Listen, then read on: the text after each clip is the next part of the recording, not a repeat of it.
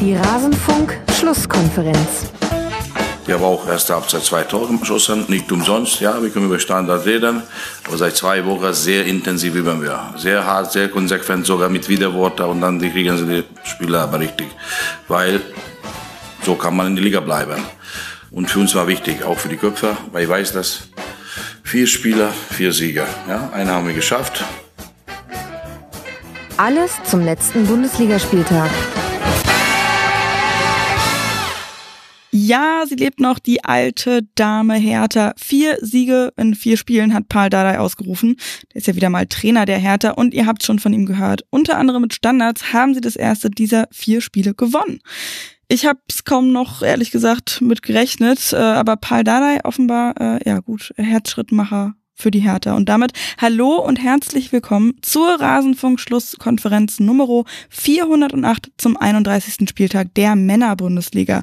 Wir haben uns an diesem Wochenende wieder mal ganz intensiv diesem Spieltag gewidmet und meine Herren, das ging ja Freitag direkt richtig interessant los, sagen wir mal so.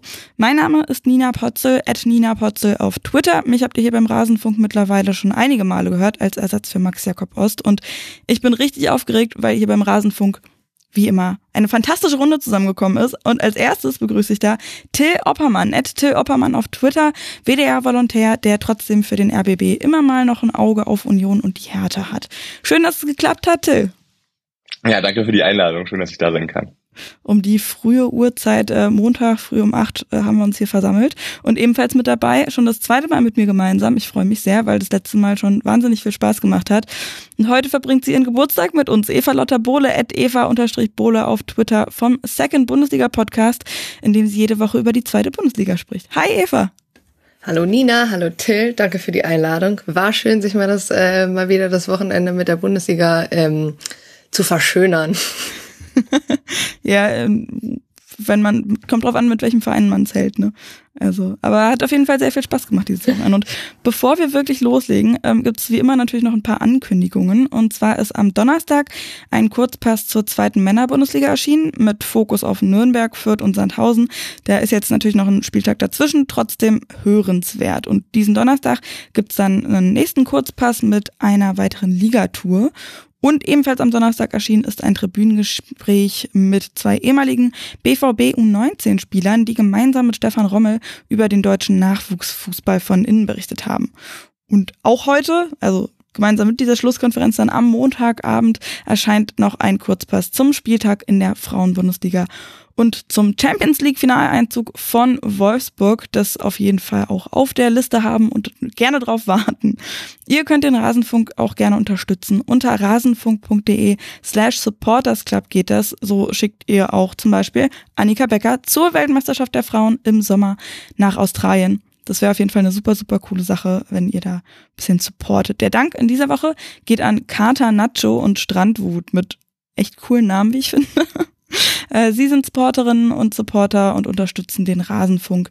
Denn der Rasenfunk ist und bleibt Werbe, Paywall und sponsorenfrei und finanziert sich ausschließlich über euch. Also ganz, ganz, ganz lieben Dank an alle, die das schon tun und an alle, die sich jetzt dazu entscheiden, das auch zu tun. Und dann legen wir mal los. Ihr habt es vermutlich am Intro schon erkannt und daran, dass Till hier ist und dass Max es auch schon angekündigt hat in der letzten Woche. Es geht um Berlin, genauer gesagt um die Hertha. Und das wird heute unser Fokus sein. Das Duell da im Tabellenkeller ging ja gegen Stuttgart. Aber bevor wir da runtergehen, schauen wir uns erstmal die oberen Plätze an. Gestern am Sonntag ist es dann nochmal richtig gut abgegangen. Wir widmen uns BVB gegen Wolfsburg und Dortmund gewinnt mit 6 zu 0 gegen Wolfsburg im ja, einzigen Sonntagsspiel, das es da gab. Zweimal Adeyemi, zweimal Bellingham, außerdem Aller und Malen treffen im ausverkauften Westfalenstadion für Dortmund. Und ehrlich gesagt, da wären echt noch mehr Tore drin gewesen. Till, mir hat's mega Bock zuge mir hat's mega Bock gemacht zuzugucken der BVB, der war ja völlig on fire, aber Wolfsburg hat sie da auch echt eingeladen, ne? Ja, also die Männermannschaft von Wolfsburg war weit davon entfernt, in Champions League Finals einzuziehen. ähm, und äh, ja, ich habe mich ein bisschen gefragt, woran es lag gestern und ich äh, würde mich fast ein bisschen dem Trainer Nico Kovac anschließen, der unter anderem, also klar, man ist immer leicht, die Mentalität und Co. zu kritisieren, äh, das will ich jetzt vielleicht nicht so machen, aber der oft kritisiert hat, wie verteidigt wurde und das sah schon sehr schlecht aus, meiner Meinung nach, vor allem wenn man noch um die internationalen Plätze spielt. Also Dortmund hat eine tolle Leistung geboten, aber ich fand bei mehreren Toren, eigentlich schon beim 1-0, aber auch beim 2-0, ähm, sahen die Wolfsburger total schlecht aus, standen viel zu weit weg und äh, ja, irgendwie hatte ich die so die letzten Wochen nicht wahrgenommen. Nee, same. Also ich finde es auch mit der ähm, Verteidigungslinie, die die da ja sehr wahnsinnig hoch angesetzt haben, das sah erstmal sehr mutig aus, aber dann sind halt so viele Fehler immer, immer, immer wieder passiert und Dortmund ist da ja so oft dann quasi frei vom Tor aufgetaucht. Das war teilweise echt desolat mit anzugucken. Ja, stimmt, aber ich finde auch, dass äh, es nicht nur an der hohen Linie lag, sondern auch äh, in den Zweikämpfen. Also die Tore, das erste Tor von Adeyemi, da steckt er natürlich extrem hoch, aber trotzdem ist Gila Bogi ja eigentlich anderthalb Köpfe größer und müsste irgendwie in der Lage sein, das zu verteidigen. Aber auch als Adeyemi die Vorlage gibt, ähm, verteidigt Borno, also ich weiß gar nicht, was der macht da auf dem Flügel, der, der, der schaut ihm einfach nur zu, wie er an ihm vorbeiläuft, obwohl Adeyemi halt äh, 20 Meter vor ihm anfängt zu rennen. Natürlich ist er sehr schnell, aber ähm, allein schon die Positionierung einfach nur gerade nach vorne mit beiden Beinen lässt gar nicht zu, dass er den äh, aufnimmt, den, den Lauf. Von daher finde ich das auch in den ähm, Situationen, wenn die Wolfsburger schon in ihrem Strafraum standen, äh, zu schlecht verteidigt wurde und sie zu weit weg standen. Und äh, da kann ich durchaus verstehen, dass der Trainer da ein bisschen angefressen war, auch wenn er natürlich wahrscheinlich seinen Anteil hat. Ja, absolut. Also diese Situation, ich fand das gerade bei dem zweiten Tor von Adeyemi, was dann das 5 zu 0 war, hat man richtig gut gesehen, eben Bornau, der erst noch weggegrätscht hat und sich dann offensichtlich gefreut hat, so ein bisschen, ja, endlich mal eine halbwegs okaye Situation da, aber hat er natürlich trotzdem zum Tor geführt, geführt. Was die Zweikämpfe angeht, fand ich es dann total interessant, dass bei der Zweikampfquote hinten raus 50 zu 50 steht. Ja, das, ja, ist, das ist, also sorry, sag du ja. Nee, das ist mir auch aufgefallen, weil ich nämlich auch das Gefühl hatte, dass die entscheidenden Duelle von äh, Dortmund immer verloren gingen und dann auch da immer so ein bisschen auf die Statistik geguckt hat. Ähm, und da dann genau das äh, bei rauskam, das fand ich äh, sehr verwirrend. Die entscheidenden Duelle von Wolfsburg äh, verloren. Ja, genau, ja, Entschuldigung, Entschuldigung, genau. Guten Morgen. Guten Morgen, ja. Ja, aber die, also wirklich, ich fand das auch ähm, richtig, richtig toll von Dortmund natürlich, aber ganz schnell kam dann eben auch irgendwann der Gedanke, ja, es war natürlich eine stabile Leistung auf jeden Fall ähm, und man hat vor allen Dingen dann auch gesehen, dass die einfach richtig Bock hatten, was ja bei Dortmund auch immer so ein Thema ist. Ähm, diesmal hat man ihnen wirklich angesehen, wie viel Spaß die hatten, aber es lag schon größtenteils ähm, an, an Wolfsburg, was ich auch ähm, sehr stark fand. Ähm, Eva Riasson, der hat einfach eine fantastische Partie gemacht, fand ich. Ähm, Baku hätte auf jeden Fall ein Faktor sein können da bei Wolfsburg auf Außen, wurde dann aber in der Halbzeitpause ausgewechselt. Ja, Riasson hat ja sowohl in der Defensive als auch in der Offensive richtig gut mitarbeitet. Äh, also diese komplette rechte Hälfte von, von Wolfsburg konnte ja kaum richtig bespielt werden.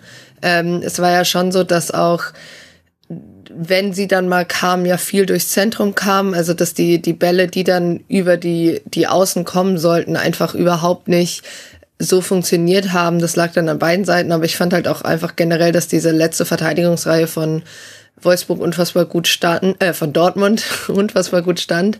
Und ähm, ja, gleichzeitig du auch irgendwann Wolfsburg angemerkt hast, dass es, dass sie super frustriert waren, dass sie wussten, es geht halt nur durch individuelle Qualität. Also ich glaube, da kann man Wimmer und ähm, eventuell auch so Kaminski mit Abstrichen Wind dann irgendwie dann kurz einmal rausnehmen, die dann schon versucht haben, ähm, da noch irgendwie was zu drehen. Es gab ja auch die Möglichkeit auf den Ausgleich kurz nach dem 1-0 äh, diese Doppelchance, ähm, wo, wo Wimmer da durchbricht. Ähm, Dortmund hat ja schon immer auch versucht, irgendwie eine, die ins Abseits zu stellen. Das war dann irgendwie für mein Empfinden eine, eine Nummer zu oft, dann gleiche Höhe tatsächlich am Ende.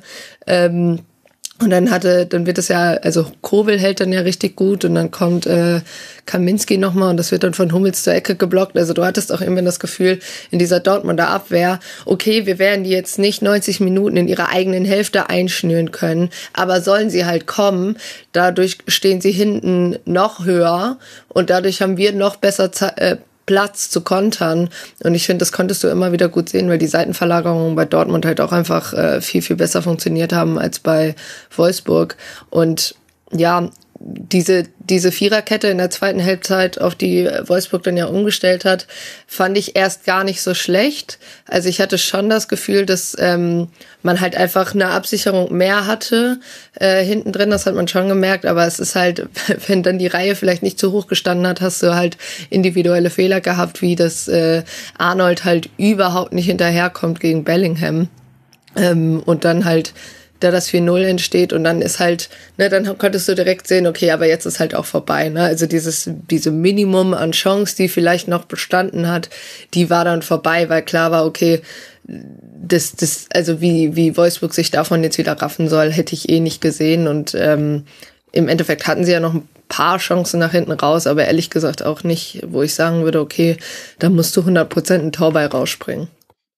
Ich fand auch, dass dieses 4-0, äh, was du gerade angesprochen hast, so ganz bisschen, ja, irgendwie den Tag abgebildet hat für Wolfsburg, weil ich meine, Arnold rutscht ja auch aus, also er kommt gar nicht so richtig in den Zweikampf, nicht weil er irgendwie total schlecht stand, sondern weil er einfach ja, wegrutscht und dann äh, schießt Bellingham, kassiert, hält den hervorragend und der prallt trotzdem noch irgendwie ins Tor. Oh, das also, war so witzig. Der ging ja auch sehr kurios rein, das habe ich ja lange nicht gesehen, sowas. Ja, ähm, ja. Das heißt, also das heißt, was ich damit sagen will, ist, dass bei Wolfsburg durchaus, wie zum Beispiel diese Chance in der 19. Minute irgendwie teilweise Ansätze da waren, aber man sich alles, was man in diesem Spiel gut gemacht hat, wie zum Beispiel auch die Zweikämpfe, die du angesprochen hast, dass man ist auch genauso viel gelaufen ungefähr wie Dortmund, auch wenn es jeweils nicht viel war mit 108 Kilometern. Ähm, aber man hat halt diese winzigen Ansätze so sich dermaßen damit kaputt gemacht, dass man teilweise Pech hat und teilweise etwas sehr dumm angestellt hat, dass es gar keine Möglichkeit gab, das Spiel zu gewinnen. Da würde ich Eva auch total zustimmen, dass äh, ja man irgendwie außer bei dieser Ausgleichschance zu keinem Zeitpunkt irgendwie das Gefühl hatte, dass äh, Wolfsburg gestern in der Lage gewesen wäre, da nochmal ähm, was umzubiegen, was ja gegen Dortmund dieses Jahr durchaus möglich ist eigentlich. Ja, auf jeden Fall, aber da hat man wirklich gar nichts gesehen. Ich finde, das eben ein richtig guten Punkt, den du auch gesagt hast. Man hat dann irgendwie Pech, klar, und stellt sich aber auch wahnsinnig dumm an.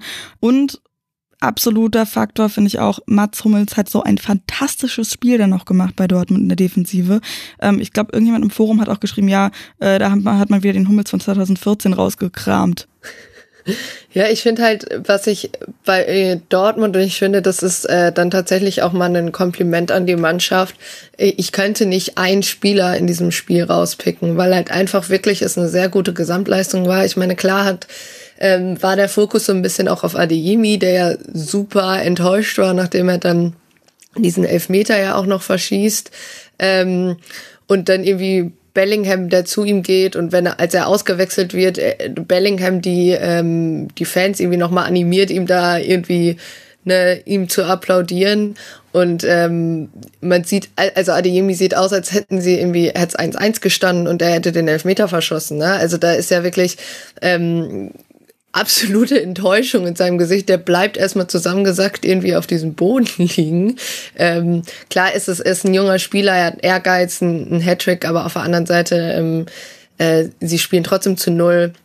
Im Endeffekt gibt's trotzdem noch das 6-0, wo ich übrigens äh, Bellinghams Jubel absolut nicht verstanden habe, was das zeigen sollte. Also Was war er das? hat Ich jetzt, hab das gar nicht er hat ja irgendwie zu den Heimfans so gestikuliert, ähm, die halt hinterm Tor saßen. Und also die, ich fand die Gestiken total merkwürdig, aber gut, das werden wahrscheinlich äh, die Dortmunder eher wissen. Ich habe noch geguckt, ob ich irgendwas dazu finde. Habe ich tatsächlich gestern dann so spontan nicht mehr. Ähm, ja, aber allgemein auch Bellingham, der wieder überall war. Ähm, Malen, der in der einen Situation ein bisschen unglücklich war noch in der ersten Hälfte, aber trotzdem, ne, also man sieht irgendwie schon, diese Mannschaft funktioniert gut. Es gibt ja, glaube ich, zwar keinen Spieler, der äh, dopp also zweistellig getroffen hat, aber trotzdem hat man ja über 70 Tore, glaube ich, inzwischen. Und es ist dann, also ist ja auch gut, wenn ich mich dann nicht nur auf einen Spieler verlassen muss, dass der funktioniert, sondern dass es, dass ich halt weiß, okay, wenn der dann gerade ausfällt, dann habe ich aber noch drei andere Spieler, die treffen kann. Und ich finde halt einfach vom es war genau die richtige Antwort auf den, auf den Sieg äh, von Bayern, über den wir ja gleich auch noch reden. Und ähm, ja, also ich meine, jetzt kommt ja als nächstes, nee, oder als nächstes Auswärtsspiel, also ich glaube, sie spielen jetzt erst zu Hause gegen Gladbach und dann kommt ja als Auswärtsspiel der FCA. Das ist ja leider immer so ein bisschen das Kryptonit von Dortmund. Ähm, aber ich bin mal gespannt, wie sie ja in den letzten Partien dann noch ähm, auftreten, weil irgendwie hat man das Gefühl, die sind komplett im Tunnel. Also denen ist eigentlich vollkommen egal, was da noch passiert. Dieser die haben einfach ihren Stiefel runtergespielt und äh, das fand ich einfach sehr beeindruckend und ehrlich gesagt habe ich auch nicht gedacht, dass ich das von Dortmund so spät in der Saison noch sehe, vor allem nach diesem Stuttgart-Spiel. Das ist ein richtig guter Punkt, aber ich finde so im Tunnel und so weiter hat man dann, also bei dem Spiel gegen Bochum zum Beispiel, nicht so richtig gemerkt. Ähm, Tore übrigens 73 Grad bei, bei äh, Dortmund auf. Ich würde noch einen Namen nennen wollen, auch wenn ich äh, Eva total zustimmen würde, dass die Mannschaftsleistung ja. einfach richtig gut war. Aber Julian Brandt, finde ich, ja, muss man danke. mal wieder hervorheben. Also drei Assists. Ich finde allein so eine komplette Spielintelligenz, die der Mann mitbringt, sieht man bei der Vorlage auf Bellingham, wo er in diesen Raum geht und dann so irgendwie den Kopf dreht und mit dem Kopf den noch in Bellinghams äh, Lauf legt. Und damit das Tor irgendwie erst ermöglicht, also dass er mit einem Kontakt, ob er den mit dem Fuß hat oder also rechter Fuß, linker Fuß, Kopf, Brust, egal, der kann irgendwie mit einem Kontakt, mit einer Bewegung immer wieder das Spiel öffnen und ich finde, das äh, tut Dortmund extrem gut und ich sehe Julian Brandt eh sehr gerne schon immer und der hat ja häufiger mal Formtiefs und ja, macht einfach Spaß, dem zuzuschauen aktuell. Und äh, ich glaube, das ist schon ein wichtiger Bestandteil für Dortmund. Und auch ein Punkt, dass sie sich selbst wenn Bellingham gehen sollte im Sommer mit seiner Verlängerung, glaube ich schon, ähm, zumindest mal den Grundstein dafür gelegt haben, im nächsten Saison auch wieder eine gute, ein gutes Mittelfeld zu haben. Ja, auf jeden Fall. Ich fand auch Brand eben bei diesem 3 zu 0 dann von Malen, hat er ja auch ähm, vorbereitet. Die waren dann auch wieder alleine hinter dieser äh, Abwehrreihe von Wolfsburg eben. Und auch da, wie Brand überhaupt mit dem Ball umgeht, finde ich wahnsinnig schön anzusehen. Und dann kurzer Blick nach oben, sieht da von links mal einen einlaufen, zack, Ball perfekt gespielt, war richtig, richtig schön. Und Bellingham, da gibt es natürlich irgendwelche Diskussionen, gerade von wegen, er soll sich wohl einig sein mit Real Madrid. Weiß ich jetzt nicht, wie, wie sehr hört ihr auf so eine Sachen? Ähm, ich, also ich denke mal, dass äh, der im Sommer gehen könnte, ist ja irgendwie schon ein offenes Geheimnis. Die ganze Saison wird ja schon diskutiert, ob Liverpool, ob äh, Chelsea war immer interessiert, Manchester United, jetzt äh, Real Madrid. Und ich meine, wenn man ihn spielen sieht, dann ist es ja auch kein Wunder, dass sich die größten Vereine der Welt für den interessieren. Ich meine, ist der überhaupt schon 20 jetzt? Nee, glaub, der ist 19, noch, das wollte ich vorhin auch noch sagen. Also, ähm, und hat schon 150 Spiele für Dortmund geführt, also, und halt auch fast immer auf hohem Niveau. Das heißt, äh, der ist einfach ein absoluter, absolutes Weltklasse-Talent. Von daher würde mich nicht wundern. Und ich glaube, diese Gesten, die er gemacht hat, das war ja so eine, so eine Redegeste, im Zweifelsfall hat wahrscheinlich irgendjemand auf der Tribüne ihn ein bisschen beleidigt wegen diesen Gerüchten oder so und er wird sich dafür bedanken. Wer weiß, aber ähm, vielleicht hat er sich auch die Gerüchte beschwert, das ist aber Spielspekulation, aber ähm, ich glaube schon, dass es natürlich äh, äh, bei ihm gerade Gespräche gibt mit anderen Vereinen. Das wäre alles andere wäre ja auch von anderen Vereinen fahrlässig, wenn man äh, die Chance hat, irgendwie so jemanden zu verpflichten, der so jung ist und vielleicht noch zehn Jahre auf dem Niveau spielt oder noch länger. Muss man machen. Und ich fand eben auch das mit dem Alter, das wollte ich vorhin auch als Eva schon meinte, ähm, wie er Adeyemi, also wie Bellingham Adeyemi so aufgemuntert hat nach dem verpassten äh, Strafstoß. Adeyemi ist 21 und Bellingham 19. Und mit was für einem Selbstverständnis eben Bellingham Adeyemi so zuspricht, finde ich krass. Eva, du wolltest gerade was sagen? Ja, genau, ich wollte, das ist nämlich auch das. Also es ist genau dieses, ist das Alter in diesem Kader relativ wenig eine Rolle spielt, wenn es um Führungspersonen geht, oder, ne, also, und eigentlich finde ich das auch ganz gut, weil Dortmund ja halt auch immer so ein bisschen den Ruf hat, mit junge Spieler kommen und gehen halt auch, wenn sie so ein bisschen ihren Peak erreicht haben bei Dortmund. Und ich finde es aber gleichzeitig auch von außen ein gutes Signal, so, ey, ihr müsst keine 28, 29, 30 sein, um hier eine wichtige Rolle einzunehmen, auch für eure Mitspieler. Ähm, wenn ihr euch mit dem Verein identifizieren könnt und irgendwie, und ich finde, also man kann manchmal sagen, dass Bellingham ein bisschen drüber ist, aber ich glaube, dass er sich bei Dortmund sehr wohl gefühlt hat in den letzten Jahren und sich durchaus äh, ja mit dem Verein identifiziert hat, äh, kann man, glaube ich, nicht bestreiten. Ähm, und dann einfach sagt, ey, neue Spieler kommen rein. Ich bin zwar zwei oder drei oder vier Jahre jünger als du, trotzdem stelle ich mich hier jetzt hin und sag dir so, Junge, das, das wird schon. Und dann halt auch direkt irgendwie verstanden hat, wie das Stadion funktioniert und sagt, jetzt nimmt den Mann nochmal mit, zeigt dem nochmal, das ist nicht schlimm. Ähm, und das fand ich schon, also das hat ja auch was mit Menschenkenntnis zu tun. Das fand ich schon sehr beeindruckend, halt gerade mit 19 Jahren dann auch immer noch. Ne? Ja, voll stark. Ähm, ich finde aber trotzdem, dass wir bei Dortmund natürlich immer noch so aufpassen müssen, hey, wir jubeln jetzt total hoch, weil es ein wahnsinnig gutes Spiel auch war beziehungsweise Wolfsburg sich einfach so mies angestellt hat, dass eben äh, Dortmund so brillieren konnte. Aber das geht natürlich immer ganz schnell in beide Richtungen, deswegen auch ein bisschen Füße stillhalten. Saison ähm, ist noch nicht vorbei. Ähm, und da kommen halt auch noch andere Spiele, wie du schon gesagt hast, Eva, Augsburg, immer so ein bisschen das äh, Kryptonit von Dortmund. Ähm, ja, aber jetzt sind sie fünf Spiele ungeschlagen. Hummels hat übrigens seinen 200. Sieg mit dem BVB eingefahren. Gibt nicht so viele, die es auch äh, von sich behaupten können. Und was ich auch noch irgendwie ähm, spannend fand, was dann auch so ein bisschen für die Art und Weise spricht, sage ich mal, wie die Zweikämpfe geführt worden sind. Es gab nur eine einzige gelbe Karte. Das ja. Also ehrlich gesagt, es war ja auch kein unfaires Spiel. Also ich fand auch die, die Kommunikation von Marco Fritz irgendwie sehr gut. Es gibt, glaube ich, dann die Szene mit dem Elfmeter, wo ich halt schon auch sagen muss, das fehlt Bellingham dann auch sehr, sehr gut ein. Ähm, aber gut, es ist, der Kontakt existiert halt, aber irgendwie stehen dann da, glaube ich, auch noch Bellingham mit Marco Fritz und ich glaube Van de Feen ist es ja und scherzen da so ein bisschen ähm, rum irgendwie, beziehungsweise Fritz hat, glaube ich, auch gesagt, so, ja, mir bleibt halt nichts anderes übrig. So, der Kontakt ist da, es ist kein schweres Foul, aber er fehlt zwar ein, aber es ist halt ein Foul, was soll ich machen? So. Ähm, und also es, es gab ja auch keinen Grund, es war ja kein brutales Spiel. Ich meine, klar gibt es dann Spiele, wo das, wo dann dieser dieser Frustmoment einsetzt von der gegnerischen Mannschaft, aber ähm, das kam ja von Wolfsburg auch nicht, weil sie auch ganz genau wissen, ne, es bringt uns jetzt ehrlich gesagt auch nicht weiter, ähm, wenn man das in dem Rahmen jetzt riskiert, da irgendwie dann noch irgendwie noch einen äh, Spieler zu verlieren. Ich meine, das war ja schon so, dass glaube ich Van de Feen für Lacroix reingekommen ist, weil Lacroix eben wegen einer Sperre gefehlt hat. So zum Saisonendspurt dann irgendwie ehrlich gesagt, wenn ich schon 4-0 zurücklege, noch eine unnötige rote Karte oder so kassieren oder Gelbsperre, ähm, wenn ich eh weiß, das Spiel geht 6-0 verloren. Also ganz ehrlich, dann verliere ich ja noch mehr für den, für den Endspurt und die äh, Chance auf die europäischen Plätze. Gelbe Karten auch auf jeden Fall Thema bei Dortmund, Hummels, Rias und Wolf und äh, Reus. Denen drohen alle noch eine Gelbsperre. Haben sie jetzt in diesem Spiel nicht kassiert, aber wird höchstvermutlich noch passieren in dieser Saison. Naja, es war das Spiel des Karim Adeyemi und äh, ja, der wie haben wir auch schon gesagt, noch ein, äh, einen Strafstoß übers Tor gesammelt und so. Aber das Rennen um die Meisterschaft bleibt auf jeden Fall weiter spannend. Dortmund aktuell auf dem zweiten Tabellenplatz, Wolfsburg auf der sieben, zwei Punkte hinter dem internationalen Geschäft. Für Dortmund geht's weiter gegen Gladbach, dann in Augsburg und gegen Mainz, hatten wir auch schon gesagt. Und Wolfsburg muss gegen Hoffenheim in Freiburg und dann gegen die Hertha, über die wir ja nachher noch ganz ausführlich spre äh, sprechen. Ist auf jeden Fall für Dortmund irgendwie so ein Restprogramm, finde ich, bei dem ich nicht so richtig weiß, was ich draus machen soll, ehrlich gesagt. Und bei Bayern sieht's so ein bisschen ähnlich aus. Schalke, Leipzig, Köln kann easy sein, kann aber auch richtig in die Hosen gehen. Und ähm, dann schauen wir uns mal das Spiel der Bayern an. Gegen äh, Bremen, Werder Bremen ging's. Äh, 2 zu 1 spielen die Münchner im ausverkauften Weserstadion.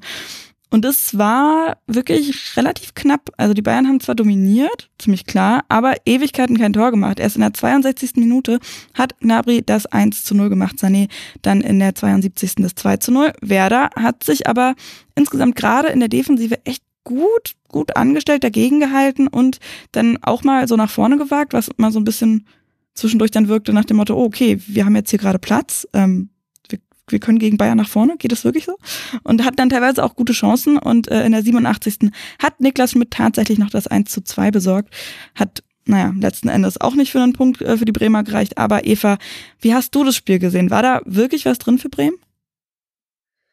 Ja, ich fand halt, ähm, an sich kein schlechtes Spiel von Bremen. Es war halt so ein bisschen so, dass sie ja wechseln mussten hinterher in der Abwehr, weil Pieper verletzt raus musste und dann Velkovic reinkam. Und ich finde, man hat schon gesehen äh, an sich, dass äh, ich persönlich finde, dass Pieper und Stark besser harmonieren in der Innenverteidigung. Es war auf jeden Fall in diesem Spiel so. Ich muss auch zugeben, ich gucke mir jetzt nicht hier das Werder-Spiel über 90 Minuten an. Das weißt du wahrscheinlich besser, Nina. Ähm, aber ich finde schon, dass man gesehen hat, da hat die Abstimmung manchmal nicht ganz funktioniert, ähm, weil auch beim 1-0 das aussah, als wollten sie auf Abseits stellen und äh, Nari steht dann ja aber eigentlich komplett frei im Fünfer ähm, und kann sich da, kann halt dann abschließen ähm, und da hat für mich dann die Abstimmung nicht geklappt. Ich fand halt ehrlich gesagt Bayern also dass es auch lange nach einem Unentschieden möglicherweise aussehen könnte, lag halt vor allem ehrlich gesagt auch an Bayern, weil ich fand einfach, dass äh, das erschreckend war, was die in der ersten Halbzeit gemacht haben. Also du hattest ja äh, Masraui und Cancelo, die extrem hoch standen. Also ich finde, für mich sah das fast aus, als wäre es eher eine Zweierkette hinten als eine Viererkette. Ähm, ich hatte echt die ersten 30 Minuten ein bisschen Probleme, da die Formation zu erkennen, weil es natürlich auch eine, eine Stärke von Bayern ist, dass sie so variabel sind. Aber ähm, ich fand es halt erstens fand ich die Standards von Bayern eine Katastrophe. Also ich habe es dir, glaube ich, auch irgendwann in diesem Wochenende geschrieben, wenn ich noch eine kurze Ecke gesehen hätte dieses ja, Wochenende, wäre ich, wär ich glaube ich, ausgerastet, weil ich verstehe den Sinn hinter kurzen Ecken, aber ich fand sie sowohl bei Dortmund als auch bei Bayern nicht gut. Sie haben zu, nicht zu dem geführt, was es, zu was es, glaube ich, führen sollte. Ähm, die waren viel zu ungenau. Und dann war es so, dass ganz oft auch einfach niemand da war. Also ich habe irgendwann, glaube ich, kurz vor der Halbzeit, dass Masraui irgendjemand im Rückraum sucht, aber da steht halt keiner. Und keine Ahnung, das kann immer mal passieren, aber ich finde halt immer auf dem Niveau sieht das halt irgendwie noch mal ein bisschen anders aus. Und ähm, ja, irgendwie, keine Ahnung, war das für mich keine gute Leistung der Bayern. Klar, Dominanz ja, aber keine erdrückende, dass man irgendwie alle zwei Sekunden drauf gewartet haben, dass sie jetzt ein Tor schießen, weil es da für mich gerade in Hälfte eins einfach, sobald es ins letzte Drittel geht, einfach nicht zielstrebig genug war. Ja, also ich fand schon auch, dass sie, ähm, dass sie sehr hast ja gesagt, auch eine dominierend waren. Und ich sehe jetzt hier auch gerade in meinen Notizen nochmal in der 20. Minute auch irgendwie eine krasse Parade von Pavlenka, der dann ähm, da retten muss. Also da gab es schon Situationen, wo ich auch wirklich so Herzrasen hatte und gedacht habe, ach du Heidenei, was passiert denn jetzt? Aber irgendwann hat sich das dann eben eingestellt und dann war so ein, ja gut, jetzt waren sie so viel da vorne, richtig was passiert ist ja nicht. Ich weiß nicht, Till ging's dir da ähnlich? Ähm, sorry, ich muss erstmal anmachen hier. ähm, ja, mir ging es äh, tatsächlich ähnlich, wobei ich es aufs ganze Spiel gesehen ähm, fand, das war irgendwie so wie so ein Vintage Bayern-Spiel. Das haben die früher ganz oft gespielt, ne? dass sie gar nicht so viel besser waren, aber dann in den entscheidenden Momenten äh, die Tore machen und dann haben sie früher halt nicht mehr das 1 zu 2 kassiert, das dann diese Saison, dass dann noch einer reinfällt. Ähm, aber ja, es war jetzt keine äh, komplett überragende Leistung ähm, der Bayern. Andererseits ähm, fand ich schon, dass sie äh, vor allem was so so Sachen anging wie Passgenauigkeit und Passschärfe und so, also diese diese Grundlagen, die mitbringen muss, die, die mir in manchen Spielen irgendwie so ein bisschen gefehlt haben, die sind irgendwie wieder da und die Chancenauswertung ist wieder besser. Also ich, ich kann mich auch an Spiele erinnern, die die Saison nicht gewonnen haben, wo die irgendwie 20 Schüsse aufs Tor hatten und äh, nichts ging rein und jetzt ähm, was ja was Chancen anging, relativ ausgeglichen gewesen. Und äh, Bayern hat halt äh, dann zwei genutzt, auch im Strafraum. Und äh, von daher würde ich äh, die jetzt gar nicht mehr so hart für das Spiel kritisieren, auch wenn natürlich nicht äh, der Eindruck entstanden ist, dass sie jetzt komplett Bremen dominieren würden. Das war auf jeden Fall nicht der Fall. Ja, man muss halt immer noch mit dazu sagen, also es ist halt ein, ein Aufsteiger. Und gegen die dann eben 13 zu 13 Torschüsse. Und den einfach auch teilweise Raum lassen. Also in der Defensive bei Bayern fand ich es auch manchmal richtig komisch. So in der 35. Minute zum Beispiel konnte Christian Groß Lionel Groß, wirklich. Das hatte ich auch auf dem Zettel. Sowas, das war Wahnsinn, wie der da durchs Zentrum der Bayern bis in den 16er irgendwie reinspaziert ist. Ähm, das sah, der sah selber auch ein bisschen überrascht aus. Wirklich, der macht da einen Übersteiger, tanzt noch, äh, ich weiß nicht, die komplette Bayern-Reihe da aus und zieht dann ein bisschen überhastet ab. Ich nehme wirklich an, weil er irgendwie selber überrascht war oder sowas. Also, ich weiß nicht, was, was, was haben die Bayern da gemacht?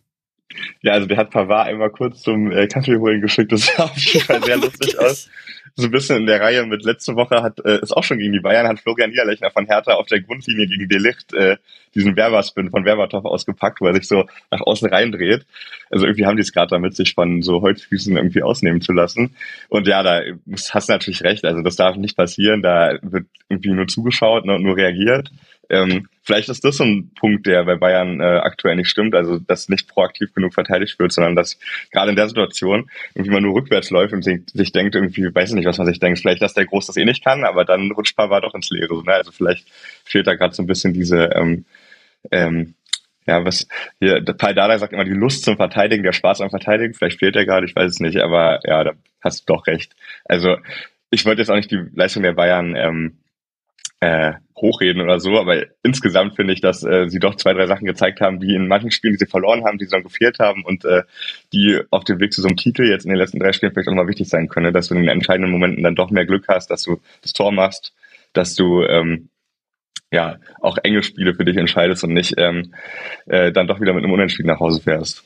Ja, wollte ich gerade sagen, Achtung Phrase, aber ist halt so, eine solche Spiele musst du dann auch erstmal gewinnen.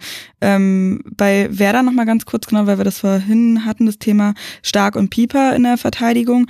Ähm, Eva, das finde ich auch, dass die aktuell wirklich besser harmonieren, ähm, was ich auch echt stark finde, weil das war nicht mit Absicht, sorry, weil ähm, Niklas Stark sich eben ja erstmal richtig reinfinden musste auch ins Team. Das hat ein bisschen gedauert. Bei Pieper ging das ein bisschen schneller.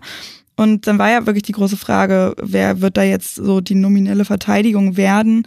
Äh, und Velkovic, der stand ja sogar vor paar Jahren halt auch noch zur Debatte als, ähm, als möglicher Kapitän, übernimmt auch ab und zu mal die Binde ähm, und war wirklich so die Säule auch und dass der jetzt so ein bisschen abgeschrieben ist, finde ich, spricht eben absolut für Pieper und Stark und dass diese Abstimmung da ähm, deutlich, deutlich besser ist, bringt auf jeden Fall mehr Stabilität noch bei Werder mit dazu. Traumtor fand ich war äh, das 1 zu 2 von Niklas Schmidt auf jeden Fall auch noch. Ähm, das war ein richtig, richtig schönes Ding. Ähm, wunderschöne Schusstechnik, wissen wir ja von Niklas äh, Schmidt. Und was ich richtig schön fand, war dann bei der Kameraeinstellung, da hat man ähm, dann so den Ball verfolgt und den Vorsänger von Werder in der Kurve gesehen und so seinen Gesichtsausdruck. Das war sehr, sehr witzig. Aber hilft halt auch nix. Keine Punkte für Werder. Meint ihr, mh, mm, also ich meine, das ist jetzt echt ziemlich mies. Ein Spiel, äh, ein Sieg aus den letzten acht Spielen sind es bei Werder, äh, wenn ich es richtig gesehen habe. Meint ihr, die müssen sich noch ein bisschen Sorgen machen? Ich würde sagen, nein. Also keine Ahnung, ich glaube, darunter sind halt eher noch die Vereine, ähm, wo ich sagen würde, also klar, rechnerisch ist es ja, glaube ich, noch nicht durch. Aber äh, also ich habe ja es mitbekommen, dass viele Werder-Fans auch diesen äh, Vergleich zu der letzten Abstieg Abstiegssaison mhm. äh, gezogen haben. Ähm, aber da hat man, glaube ich, in den letzten Spielen ja auch überhaupt gar keinen Sieg mehr geholt. Ähm, da war das so, ganz kurz zur Erklärung, da war das so, dass ähm, auch bei 30 Punkten, glaube ich, schon gesagt worden ist, ja, mhm. Klassenerhalt haben wir sicher. Nach dem Sieg in Bielefeld. Genau, ganz genau. ja, Klassenerhalt für Werder ist sicher easy peasy und dann steigst halt auch noch ab, ja. Nee, ich glaube halt vor allem auch, dass halt, ähm, also es klingt immer so ein bisschen blöd, aber weil halt auch Leute wie Pieper und, und Stark damit sind, die halt auch so ein bisschen Erfahrung im Abstiegskampf gesammelt haben die letzten Jahre, kann das vielleicht auch so ein bisschen helfen, um zu sagen, so, ey Leute, ne, wir sind jetzt hier und wir müssen jetzt halt erstmal auf uns gucken. Natürlich ist es so, dass die nächsten Gegner nicht unbedingt leicht sind äh, mit äh, Rava, Köln und Union. Ähm, und ich meine, gut, ich ne, gerade letzterer, die spielen ja auf jeden Fall auch schon international wieder nächste Saison.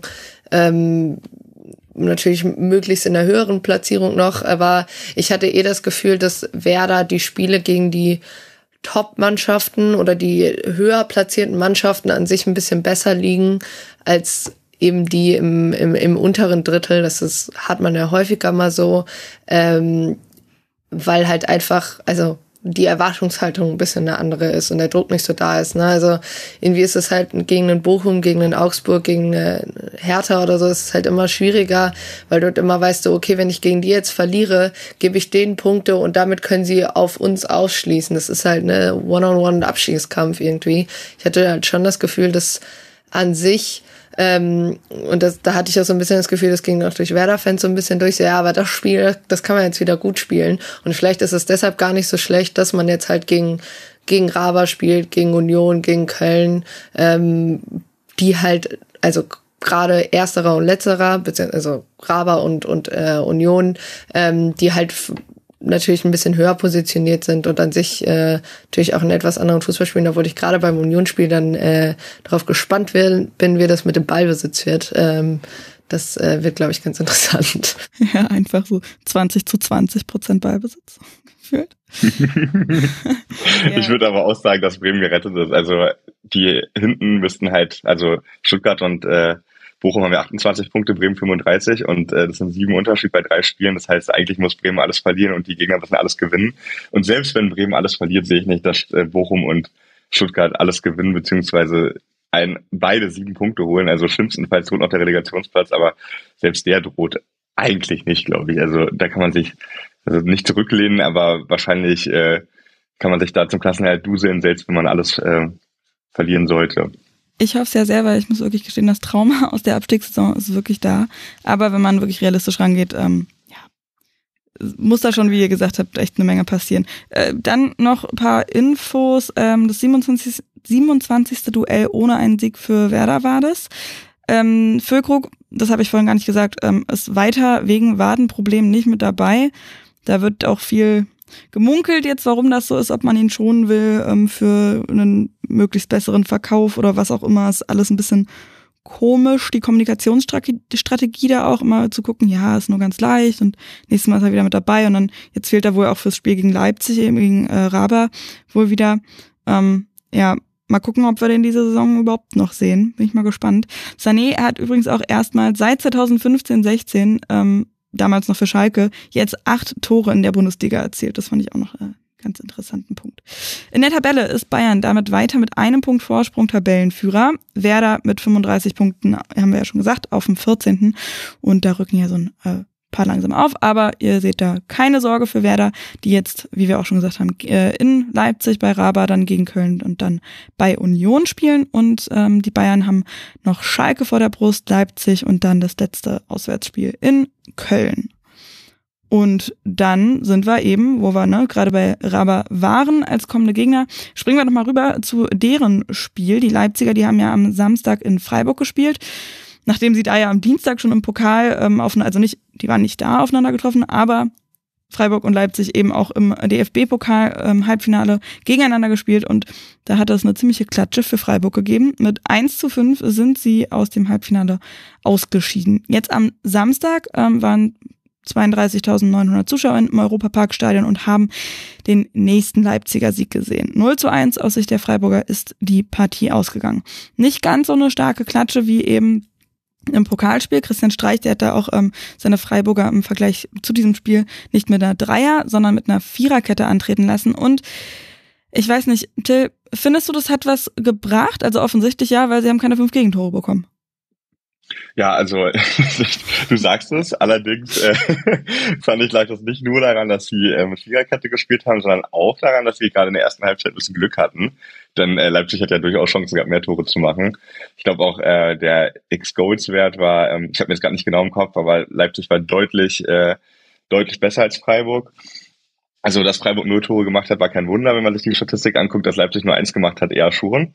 Äh, von daher würde ich ähm, sagen, vielleicht hat es ein bisschen mehr Stabilität gebracht, äh, auch über das ganze Spiel gesehen, aber gerade in der ersten Halbzeit ähm, haben die Leipziger schon sehr dominiert und äh, ist mir eins besonders ins Auge gefallen, ähm, in Kunku bringt der Mannschaft offensiv einfach so viel, also der, die Bundesliga hat vielleicht Glück, dass er letzte, dass er dieses Jahr so lange verletzt war. Ähm, weil sonst hätte Leipzig wahrscheinlich noch früher wieder richtig oben eingegriffen. Ähm, ich finde, die spielen mittlerweile wieder wie ein Top-Team. Ähm, wenn man die Kombination sieht, zum Beispiel, als er ähm, den Ball durchlässt auf Werner äh, vor dieser Chance, wo er den Ball in den Pfosten luft, ähm, sieht man einfach, was das für ein extrem spielintelligenter Spieler ist, der einfach so eine Offensive, die ja aus guten Einzelspielern sowieso besteht, wieder ja so irgendwie zu was Besonderem macht irgendwie. Von daher fand ich, dass die ähm, Leipziger echt ein sehr gutes Spiel gemacht haben und auch das äh, ähm, und auch aber teilweise davon profitiert haben, dass Freiburg es nicht ganz so gut gemacht hat, wenn man sich dann dieses Siegtor anschaut von Kevin Campbell, der irgendwie äh, durch, ja, wie viel waren das, neun oder acht Freiburger, die zwischen ihm und dem Tor standen, als er den Ball angenommen hat, irgendwie durchkommt und sogar noch einen Doppelpass mit einem Freiburger Verteidiger spielt. Also alle irgendwie auf einer Linie und keiner ähm, im Zweikampf. Ja, also es gab einen verdienten Sieger und ähm, mal sehen, ob Union und Freiburg tatsächlich jetzt vor allem so ein Schneckenrennen daraus zu machen, wer den vierten Champions League Platz sich noch äh, snackt. ja, Schneckenrennen aber wirklich, weil die gerade wirken alle beide so ein bisschen, also Union und Freiburg auch so irgendwie geschafft einfach. Ich fand auch Freiburg insgesamt und vor allen Dingen eben bei diesem 1-0 dann in der 73. auch krass, ne, dass es so lange gedauert hat, weil du hast gesagt, die hatten wahnsinnig viele Chancen, die Leipziger. Ähm, X-Goal-Wert übrigens, habe ich gerade geguckt, äh, 1,79 für Raba und 0,17 für Freiburg. Ähm, das ist ja auch recht wenig denn da. Aber die waren einfach deutlich, deutlich zu passiv. Und Kunko, absolut, hast recht, bringt wahnsinnig viel mit rein. Vor allen Dingen, wenn man halt guckt, sieht dann, dass Werner ja doch immer mal wieder häufiger was verpasst. Wobei ich das bei den beiden auch super interessant finde. Ich weiß nicht, was da los ist, aber da gab es ja diese eine Situation, wo Werner war das, glaube ich, mit dem Ball aufs Tor auch zuläuft und dann aber verpasst abzuschließen. Und dann rennen die beide am linken Pfosten, fast an der Grundlinie, gegeneinander und können sich nicht richtig absprechen. Sowas, was, was machen wir denn jetzt irgendwie? Ich glaube, war das ein Kunku, der da irgendwie noch weiter wollte? Ich weiß es ja, gar nicht genau. War es. Es waren ja. Kunku und Werner, die sich dann, die ineinander laufen, wirklich auf der Grundlinie äh, und sich dann auch irgendwie gegenseitig so, ja, aber ich hatte den Ball, ja, aber ich war doch zuerst da. Ja. Ähm, ich wollte eine Sache sagen, weil klar, die ersten 17 Minuten hatte, glaube ich, äh, hatte Rava sechs Abschlüsse, aber dann von dieser 20. Minute bis zur 60. Also in, in den 40 Minuten waren es dann nur noch drei. Und ich fand schon, dass in so den ersten, in der ersten Viertelstunde, 20 Minuten von der zweiten Halbzeit, ich schon das Gefühl hatte, dass Freiburg sich immer besser in das Spiel einarbeitet und ne, irgendwie schon so bisschen offensiver gegangen ist, weil man gesagt hat, okay, ja, lass doch jetzt doch mal probieren. Und dann aber wirklich, ähm, ne, man, man sagt das immer so, äh, psychologisch wichtiger Gegentreffer wahrscheinlich oder für sie ungünstiger Gegentreffer dann, aber halt für Raba einfach der perfekte Moment, dann da irgendwie Freiburg nochmal den ähm, Stecker zu sehen, was ich auch ganz interessant fand, eine Statistik, also kann man jetzt analysieren, wie man möchte, aber äh, wegen des Ballbesitzes, weil in der ersten Halbzeit hatte Freiburg so um die 30 Prozent und Leipzig 70 und in der zweiten Halbzeit äh, hatte Freiburg dann minimal mehr als Leipzig, ähm, weil hatte ich auch so ein bisschen das Gefühl, dass äh, Leipzig dann zwischendurch mal gesagt hat, gerade so am Ende der, zum Ende der zweiten Halbzeit, so, ja, dann nehmt ihr mal den Ball, wir warten dann, wir müssen jetzt nichts mehr machen, wir führen 1-0, ähm, ihr ja mal schauen, ob ihr damit noch was veranstalten könnt und sonst gehen wir halt auf Konter. Äh, selbst als Werner dann raus war, hatte Pausen ja auch so zwei, drei Momente, dann gerade auch in, im Zusammenspiel mit Schobeschleu, wo man denken konnte, ja, okay, da könnten sie jetzt noch das 2-0 machen. Ähm, weil im Endeffekt war, glaube ich, halt einfach, also Freiburg war, glaube ich, am Ende auch nur darauf bedacht, dass es halt das Torverhältnis nicht komplett ruiniert, weil ich sag mal so, im Lokal ist es dann natürlich irgendwann egal, ob du dann fünf oder sechs oder halt nur eins kassierst, sage ich mal. Ähm, wenn das Spiel vorbei ist, in der Liga dann natürlich nicht so. Und ich glaube gerade auch nochmal in Bezug auf das äh, Ergebnis von Wolfsburg, die natürlich gestern äh, ihre sehr davor sehr gute Defensivstatistik ein wenig ruiniert haben, ähm, war das dann auch nicht so ganz unwichtig, äh, vielleicht nicht dann das volle Risiko in dem Spiel zu gehen. I guess. Aber ich finde ehrlich gesagt, dass sie gerade hinten raus dann so, okay, ab der 89. Minute oder was, ähm, dann da wirkte das dann nicht mehr nur wie, okay, wir wollen jetzt hier nicht vollkommen das Spiel verhauen, ähm, sondern da hatten sie ja auch mit Jonathan Schmid, ähm, der eine tolle Flanke geschlagen hat, die dann aber zum Torschuss geworden ist, mehr oder weniger, was dann der erste Torschuss war für äh, Freiburg in der 90. oder 89. oder was das war. Ähm, vorher auch ein sehr schöner Pass in seinen Lauf und dann irgendwie in der Nachspielzeit auch nochmal Höhler mit einem Schuss. Ja, also halt deutlich zu spät, ne? Ja, deutlich zu spät. Und äh, ich glaube, es ging aber auch einfach nicht besser, weil ähm, die Leipziger auch einfach sehr gut verteidigt haben. Das muss man auch mal erwähnen, finde ich, wenn man, also ich habe natürlich eben viel über den Kunku geredet und äh, wir haben viel darüber geredet, dass auch die Freiburger sich dann stabilisiert haben in der Zwischenzeit, aber ähm, auch Leipzig hat einfach eine sehr gute Defensivleistung geboten. Zum Beispiel Simakon und Klostermann, die haben mir echt gut gefallen. Ähm, und äh, auch das war jetzt ja nicht immer selbstverständlich äh, in der Saison bei Leipzig, auch wenn die insgesamt eigentlich ganz gut dastehen mit 37 Gegentoren. Also Dortmund hat zum Beispiel mehr. Und auch Freiburg hat eins mehr, obwohl die ja auch für eine ganz gute Defensive bekannt sind. Ähm, aber ja, ich finde auch diese Leistung sollte man hervorheben. Auch wenn ich jetzt nicht, dafür habe ich das Spiel nicht intensiv genug geguckt, muss ich zugeben, genau sagen kann, woran es lag, dass Leipzig ähm, defensiv so stark stand. Aber ähm, durchaus hat mir, ist mir die Zweikampfstärke von Simakor und Klostermann aufgefallen und auch deren vernünftige Spieleröffnung, die immer wieder ganz gut aussah. Willi Orban würde ich da auch ähm, noch mit reinzählen, der ja eigentlich immer sehr stabil steht und da auch wirklich wieder abgeräumt hat und echt eine starke Figur gemacht hat. Äh, Simakon und Klostermann sind dann noch ähm, in einer anderen Situation aufgefallen und ah nee, Halstenberg war das, ne? Klassiker, Klostermann Halstenberg. Ähm, aber Simakon, der ist von Grifo äh, am Kopf getroffen worden mit dem Knie in einem ähm, Zweikampf. Da ist äh, Grifo ein bisschen höher gesprungen und hat den Leipziger da eben ein bisschen mitgenommen. Und der ist zu Boden gegangen und war offensichtlich auch eine Weile benommen. Halstenberg muss ihn da nämlich wirklich in eine stabile Seitenlage auch bringen. Mega, mega gut, wie schnell der da reagiert hat. Also alle standen dann noch, nicht alle, aber so ein paar standen rum und haben erstmal mehr oder weniger gerätselt und ja, hier Medis hergeholt und so, aber Halstenberg hat ihn wirklich direkt in die stabile Seitenlage gebracht. Finde ich dann auch ganz gut, dass mittlerweile ähm, die Regie dann doch zügiger wegschaltet als sonst noch und dann halt schneller mal irgendwie noch eine ähm, Wiederholung einblendet oder eben in die Zuschauer angeht. Das ist mir auch, ich weiß gar nicht mehr bei welchem Spiel das war, aber bei einem anderen Spiel, ähm, wo auch so ein Kopfstoß war, auch aufgefallen, dass man dann eben nicht gesehen hat, wie diese Person da jetzt behandelt wird, sondern dass man dann eben ähm, andere Wege sucht, das zu covern. Das finde ich auf jeden Fall gut. Aber dann natürlich wieder das Thema, Simakon hat trotzdem noch weitergespielt. Ja, das war nämlich auch direkt meins. Also ich fand auch, dass das sah direkt nicht gut aus. Ich glaube, die Freiburger haben ja auch direkt mit äh, die die Sunnis mit äh, rangeholt oder auf jeden Fall das äh, medizinische Team. Ähm, ich finde halt, also ich glaube, Leipzig hätte ja auch noch offene Wechsel gehabt, äh, glaube ich ja, hätten sie auf jeden Fall, hätten sie noch zwei gehabt, weil erst in der 90. sind dann ja noch Schlager, der übrigens auch noch Verletzung wieder da war, für Leimer gekommen und Vosberg für Nukunko. Also du hattest ja auf jeden Fall noch die Möglichkeit zu wechseln.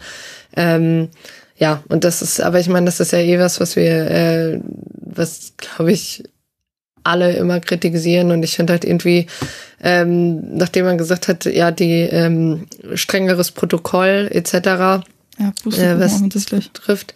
Ähm, also ich beobachte mich halt schon noch selber, dass ich dann noch mehr darauf achte und so das Gefühl habe, okay, also ich habe schon das Gefühl, dass die äh, SchiedsrichterInnen darauf so ein bisschen mehr achten, also dass ähm, bei einem Kopftreffer durchaus nochmal schneller abgepfiffen wird, dass äh, schneller zum Spieler ge gegangen wird, dass schneller das medizinische Personal aufs Feld kommt, aber was so die Vereine betrifft, da habe ich noch nicht so das Gefühl, dass das vollständig angekommen ist. Und es natürlich auch immer diese ja dieser, dieser Heldenkultur drumherum geschaffen wird. Und äh, egal, was für eine Art Verletzung es ist, es wird ja immer so ein bisschen so, ja, er hat richtig gekämpft. Äh, also werden wir vielleicht eventuell noch bei dem Frankfurt-Spiel noch äh, nachher noch draufkommen. Aber ja, also ich fand dafür, dass er wirklich betreten wirkte und auch als er aufstand, sich immer noch den Kopf hielt, ähm, fand ich einfach extrem kritisch. Und ich meine, ich, ich verstehe halt auch nicht, warum Rosetta da nicht reagiert und ihn, äh, ihn dann rausnimmt, weil das war halt, also einfach, ja, weiß halt auch nicht, weil jetzt mal auch ganz pragmatisch gesehen, hinterher ne, vertändelt er halt auch den Ball und dann ist halt noch der Druck noch größer auch auf den Spieler, ne, wenn sowas betrifft. So, ja, warum hat er dann weitergespielt? So, und das, ja, kann ich irgendwie nicht so ganz nachvollziehen. Überhaupt nicht. Also ich finde es auch, ähm, ich fand es bei, bei Hoffenheimer richtig gut, als die Vogt ausgewechselt haben und wo der ja so stinkend sauer war, wo ich aber gedacht habe, ja, genau so muss es sein. Der Teamarzt sagt, das geht nicht, du musst raus und dann ist gut. So, ähm, mein Bruder zum Beispiel, der spielt auch selber Fußball, der hatte auch eine Gehirnerschütterung beim, beim Kopf, äh, Kopfball, weil der Ball irgendwie zu hart war oder wie auch immer. Und der hat Monate noch damit zu kämpfen gehabt und dem ging's auch super. Der hat auch gesagt so, yo, nee, hä, ist alles easy. War dann irgendwie noch mit seinen Kumpels in eine Kneipe oder was. Irgendwie noch zwei Bierchen trinken oder was. Und dann die nächsten Monate war einfach richtig bescheuert. Und also, ja, ich meine, klar ist medizinisches Personal bei Bundesliga-Vereinen natürlich noch viel, viel besser und so weiter, aber eine Gehirnerschütterung ist eine Gehirnerschütterung und gerade wenn du dann ohnmächtig bist oder benommen bist mindestens, finde ich, aber ja, da reden wir ja ständig drüber und Max redet da ja auch ganz, ganz viel drüber, ähm, von daher, ich weiß nicht, ähm, Till, du wolltest auch noch was äh, melden? Ja, ähm, ich wollte eigentlich nur sagen, wenn man auf die Bank guckt mit David Raum, deutscher Nationalspieler, den man hätte bringen können und Henrichs auf die rechte Seite stellen oder mit Abdu Diallo, ja auch gut, der war lange am Knie verletzt, aber hat auch vor, ähm, ich glaube, vorige Woche oder vor zwei Wochen auch wieder gespielt. Das heißt, du hast auch noch super Spieler draußen, deswegen verstehst du noch weniger. Auch wenn äh, unabhängig von den Auswechselspielern natürlich da besser reagiert werden sollte, aber in dem Fall verstehst du irgendwie einfach noch weniger. Ja. Naja, Leipzig überholt jedenfalls Freiburg, steht auf der 3, Freiburg auf der 5 in der Tabelle. Ähm, weiter geht's für Freiburg bei Union, dann gegen Wolfsburg und dann in Frankfurt und Leipzig gegen Werder, Bayern und dann gegen Schalke und am Ende der Saison natürlich auch noch das DFB-Pokalfinale gegen Eintracht Frankfurt. Und dann, passt mal auf, ich habe jetzt eine richtig coole Brücke. Eintracht und Leipzig fahren nach Berlin ins Olympiastadion zum Pokalfinale. Da war es aber am Wochenende ganz weit weg vom Finalfeeling. Ähm, da ging es nämlich ja im Olympiastadion mit der Hertha gegen den VfB Stuttgart im Abstiegskampf. Ist das nicht eine gute Brücke gewesen? Quasi Extrem elegant. Ja, wahnsinnig. Aber ne? auch ein auch Finalspielcharakter. Ja, das, das stimmt schon. Das da ein bisschen, ein bisschen schon. Vom Niveau her nicht ganz, aber Feeling, okay, da siehst du, habe ich meine wahnsinnig gebaute Brücke auch noch ein bisschen verhauen. Naja, das Spiel war Abstiegskampf pur, vor allen Dingen in der zweiten Halbzeit, also wirklich. Ähm, Hertha hat das 2 zu 1 durch Tore von Kempf und Niederlechner auf Biegen und Brechen verteidigt. Girassi hat den zwischenzeitlichen Ausgleich für Stuttgart geschossen, hat wahnsinnig viel noch probiert, aber bei Werder, äh, bei Werder sage ich schon, bei Hertha hat es endlich mal geklappt, dass da nicht noch mehr passiert ist und man die Punkte nicht doch noch hergeschenkt hat. Till, verrat uns doch mal. Du hast auch für den RBB wieder ein bisschen was geschrieben. Wie hast du das Spiel gesehen? Also ich habe es in meinem Bett gesehen. Die wichtigste Info. nee, also ich habe ähm, auch, ihr habt es eigentlich schon gesagt mit dem Finalcharakter, ich habe mir das auch gedacht. Also die Atmosphäre war großartig gewesen. Es waren irgendwie 9000 Stuttgarter da. Hertha hat wieder über 60.000 Leute ins Olympiastadion gelockt. Also die haben irgendwie den fünf besten Schnitt ihrer Vereinsgeschichte, obwohl die eine der miesesten Bundesliga-Saisons spielen, die die jemals gespielt haben. Ähm, das heißt, die Begeisterung seit der Wahl von dem neuen Vereinspräsidenten ist irgendwie ungebrochen. Trotz äh, miserabler Leistung und umso mehr habe ich mich für die Fans gefreut, dass äh, Hertha dann doch ein ganz gutes Spiel gemacht hat, zumindest im Rahmen der Möglichkeiten, die Hertha die Saison hat.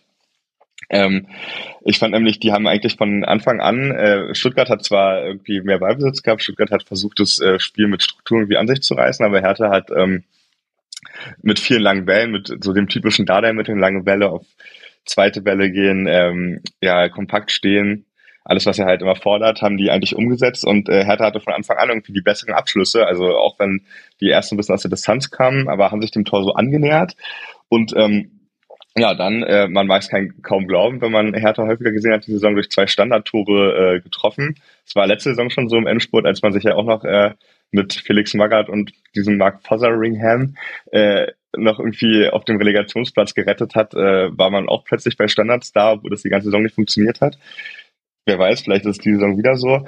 Ähm, Andersrum hat man dann beim äh, Gegentor durch äh, Girassi auch wieder gesehen, wo die Schwächen der Mannschaft liegen, nämlich dass man einfach äh, unerklärliche individuelle Aussätze hat. Also äh, da hat sich ja dann, ähm, ich weiß gerade gar nicht mehr genau, wer es war, ähm, im Rücken von, äh, von, von Richter und Plattenhardt, die nicht kommuniziert haben, freigelaufen. Wagnermann und war das, glaube ich, ja. ja, genau, Wagnermann, genau, der mir auch grundsätzlich ganz gut gefallen hat bei Stuttgart, der eh eine ganz gute Rückrunde spielt. Aber ähm, der hat sich ja im Rücken von ähm, äh, Plattenhardt und, und Richter in einem Raum eigentlich am zweiten Pfosten, äh, der vielleicht gedeckt werden sollte, hat er sich irgendwie zehn Meter Platz verschafft und konnte dann den Ball rüberlegen. Also da war typisch Hertha irgendwie so ein individueller Aussetzer und trotzdem ist die Mannschaft ja kurz darauf zurückgekommen und hat dann das zweite Tor gemacht. Auch das äh, war jetzt nicht immer üblich in dieser Saison. Von daher habe ich gerade in der ersten Hälfte eine, äh, eine gute Leistung von Hertha gesehen. In der zweiten Hälfte war es dann genau, wie du schon gesagt hast, äh, ja, eine Abwehrschlacht. Ich weiß nicht, ob es daran lag, dass sie keine Kraft mehr hatten, dass sie sich selber nicht zugetraut hatten oder dass sie auf Konter spielen wollten, die sie dann nicht ausspielen konnten. Und Dardai hatte sowas gesagt, nämlich äh, sich darüber beschwert, dass das nicht funktioniert hat. Aber er hat da stand irgendwie nur noch im eigenen Strafraum, hat versucht, den Ball irgendwie rauszupeitschen. Äh, ich, schon in der 50. Minute gab es eine Szene, da hat äh, Dardai, also Martin Sade, der Trainersohn, der als Sechser gespielt hat und das auch ganz gut gemacht hat, meiner Meinung nach, äh, irgendwie den Ball geklärt und er ist noch vor der Mittellinie runtergekommen und ein Stuttgarter konnte ihn annehmen und hatte 20 Meter Platz vor sich. Also Hertha stand mit dem offensivsten Spielern, äh, also Jovetic und äh, Niederlechner 20 Meter oder 30 Meter vom eigenen Tor. Äh, und ja, dass sowas gut geht, ähm, ist ja auch selten. Aber ähm, Stuttgart ist nicht wirklich gelungen, sich äh, so klare Chancen rauszuspielen. Ich glaube, gefährlich, am gefährlichsten wurde es noch, als dann Enzo Milo ähm, nochmal aus der zweiten Reihe geschossen hat, kurz vor Schluss. Der ist dann so aus 16, 17 Metern knapp am Tor vorbeigegangen. Aber ansonsten ist es Hertha gelungen, ähm, ja, sehr wenig zuzulassen. Äh, das hat man dann ja auch an dem XG-Wert gesehen. Also Hertha hatte 1,83, davon 1,63 aus äh, Standardsituationen. also wirklich sehr gute runde Welle. Und Stuttgart umgekehrt äh, 1,03. Davon das meiste auf, aus dem offenen Spiel, aber so richtig klare Chancen, abgesehen von dem Tor, ähm, gab es irgendwie nicht. Und äh, dann habe ich am Ende eigentlich einen verdienten Sieg von Hertha gesehen, auch wenn das in der zweiten Hälfte mit Fußball sehr wenig zu tun gehabt hatte. Absolut. Also es war wirklich Wahnsinn. Ähm, mein Bruder, von dem ich vorhin schon erzählt habe, liebe Grüße an der Stelle, der ist wirklich, wir kommen aus dem Umland von Berlin und der ist äh, Herr Tana durch und durch. Und ich habe wirklich gedacht, der, der muss da gestorben sein. Wirklich gerade die letzten Minuten hat, ähm, hat, ähm, na, hat äh, Stuttgart schon noch ähm, paar Chancen auch gehabt, Flanken noch vors Tor gezogen und so weiter, ähm, die dann teilweise knapp vorbeigegangen sind. Also Endo zum Beispiel in der 84. nochmal und so weiter. Das war echt nochmal eine richtige, richtige Zitterpartie hinten raus. Aber was ich mich auch wirklich gefragt habe, ist dann, also wirklich die ganze Zeit durch die zweite Halbzeit weg, weil ja, total gut, dass es geklappt hat, für Hertha natürlich, dass sie da ähm, diese Abwehrschlacht da wirklich dann über die Zeit gebracht haben, aber das kann doch auch Paul Dardais Plan nicht gewesen sein. Oder jetzt, ich meine, klar, Dardai steht ne, für gute Verteidigung und so weiter, aber so, oder halt zumindest Fokus da drauf, aber also so doll? Ja, also ich glaube, ähm, wie gesagt, er hat äh, nach dem Spiel in der Pressekonferenz und aber auch schon bei den Field-Interviews äh, sich ein bisschen darüber beklagt, dass die Konter ähm, einfach sehr schlecht ausgespielt waren und äh, es gab definitiv Räume dafür. Also äh, wenn man gesehen hat, wie Stuttgart im Pokal-Halbfinale gegen Frankfurt das zweite Tor kassiert hat, so in der 75. Minute ähm, äh, irgendwie so weit aufgerückt, dass da Frankfurt ja komplett frei durchgehen konnte mit einem Ball. Äh, so Situationen hätte es äh, Samstag durchaus auch gegeben, nur Hertha war halt nicht in der Lage, den Ball zu spielen. Also ich glaube, Dada hat einfach ganz gut erkannt, was die Mannschaft äh, mindestens können muss, um halt Spiele nicht zu verlieren. Und das ist äh, defensiv vernünftig stehen, kompakt stehen, ähm, seine berühmten Abstände von 30 Metern einhalten. Also er sagt ja immer, der letzte Feldspieler, der erste Feldspieler, die dürfen nicht weiter als 30 Meter auseinander sein. Das ist äh, viel das Allerwichtigste. Und ähm, genau, genau so hat er halt wieder eingestellt und dann halt wahrscheinlich gesagt, ja, guck mal, wir haben mit Luke Bacchio ja zum Beispiel noch einen Spieler und auch mit Nankam, der dann eingewechselt wurde, der schnell ist, die schnell sind und äh, durchaus auch die Technik haben, im Konter vielleicht alleine was zu machen und ähm, darauf müssen wir uns verlassen. Und ich denke mal, dass er einfach äh, ja ein guter Mangelverwalter ist, war ja schon immer, auch bei Hertha. Und ähm, äh, erkannt hat, dass man einfach grundsätzlich erstmal gucken muss, null Gegentore zu kassieren oder halt höchstens eins, weil man selbst nicht in der Lage ist, so viel zu schießen und dann gehofft hat, dass man die Konter über Lücke Backe zum Beispiel ein bisschen besser ausspielt und das ist gegen Stuttgart noch nicht gelungen.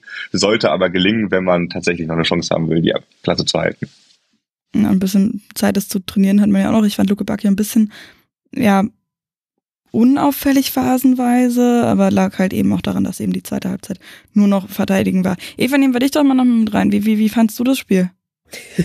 Ich muss dazu sagen, ich habe das Spiel geguckt und parallel die Zweitligakonferenz. Ich bin jetzt kurz gemein, aber es hat sich da sehr gut eingefügt. Also ich hätte auch vier Zweitligaspiele gucken können, statt drei und ein Bundesligaspiel. Es tut mir leid. Ich darf das sagen als, als Fan, denn es war eins, der auf einem guten Weg auf die, in die dritte Liga ist.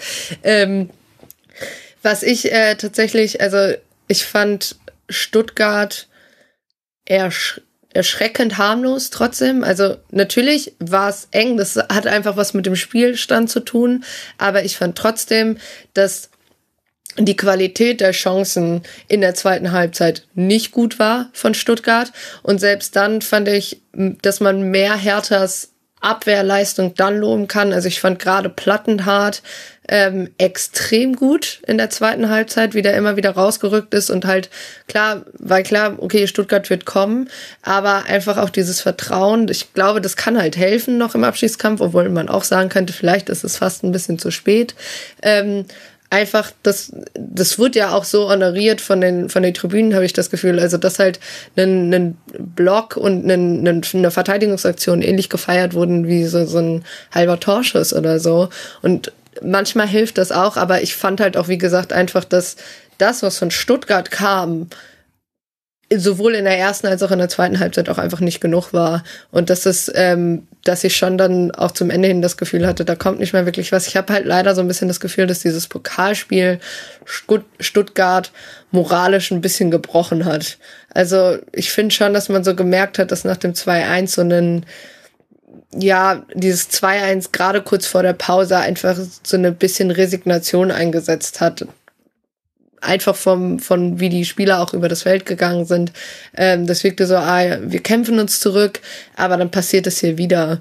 Also wieder können wir irgendwie nicht an irgendwas festhalten und ähm, das fand ich irgendwie ein bisschen, ja, es hat einfach nicht geholfen und gleichzeitig, wenn man über die Abwehrarbeit äh, spricht, da wo ich, wo ich sage, dass Hertha das eigentlich über weite Strecken sehr gut gemacht hat, ist halt zum Beispiel so, dass das 1-0 fällt, äh, weil Sosa klärt und komplett unnötig zur Ecke klärt und klar ist es nicht der erste Versuch, der drin ist, aber im Endeffekt eben äh, der zweite, nachdem halt wieder, ne, de, nachdem der Abpraller oder der zweite Ball halt bei, bei Hertha landet. Und das fand ich halt einfach, ja, nicht gut, auch was das dann betrifft. Und im, im Endeffekt finde ich halt schon, dass das Hertha dann auch verdient ähm, gewonnen hat, weil sie einfach in den äh, nötigen Momenten einfach besser da war und Effektivität ist halt alles das, was du momentan im Abschiedskampf brauchst. Gleichzeitig ähm, fand ich es fast ein bisschen zu euphorisch, was danach, was ich irgendwie so auf Twitter über, über Hertha zum Teil gesehen habe, weil also man steht halt immer noch nicht sonderlich gut da. Also du musst halt trotzdem, du hast noch das direkte Duell gegen Bochum, dann spielst du jetzt gegen Köln und Wolfsburg. Einfach wird das auch nicht. Ähm, und gerade halt, würde ich jetzt einfach mal sagen, gegen Bochum kannst du dir halt so eine zweite Halbzeit trotzdem auch nicht erlauben. Absolut nicht. Ich fand auch, wenn ich auch noch hervorheben will, auf jeden Fall ist Uremovic. Der hat mir so gut gefallen, wie der da geackert hat und wirklich ähm, Bälle geklärt hat, festgemacht hat und das war richtig, richtig gut. Till, was, was gibt dir denn Hoffnung mit Blick eben auf die nächsten Spiele, was Eva ja schon gesagt hat, ne, gegen Köln, Bochum, Wolfsburg? Ähm, gibt's da irgendwas jetzt aus dem Spiel, was man da wirklich mitnehmen kann? Auch jetzt aus den, ich glaube, 15 Tage oder was ist da da? Ja, 15 Tage war jetzt, glaube ich, zum Spiel da, also jetzt sind 17. Ähm, äh, ja, also was kann man mitnehmen? Kempf hat nach dem Spiel gesagt, in dieser Phase kommt es nicht darauf an, wie äh, auf fußballische Qualität an, sondern wie gut man fightet. Und äh, wenn das wirklich stimmen sollte, am Samstag hat's gestimmt, fand ich, äh, bei Stuttgart durchaus, also bei Stuttgart einfach mehr individuelle Klasse auf den Platz gebracht hat, zumindest an dem Tag als Hertha, aber Hertha hat halt gewonnen, weil die es mehr ja, wollten, nein, weil sie einfach gut verteidigt haben und gut gekämpft haben. Und ich glaube, wenn das so sein sollte, und das ist im Abstiegskampf ja vielleicht echt so, dann ähm, kann Hertha sich daraus ein bisschen Hoffnung ziehen, weil es tatsächlich jetzt erst endlich mal irgendwie so wirkte, als hätte die Mannschaft restlos verstanden, was es bedeutet, im Abstiegskampf gegen den Abstieg zu spielen. Ich glaube, da können wir gleich, wenn wir ein bisschen länger über Hertha reden, auch nochmal drauf kommen äh, woran es liegen könnte.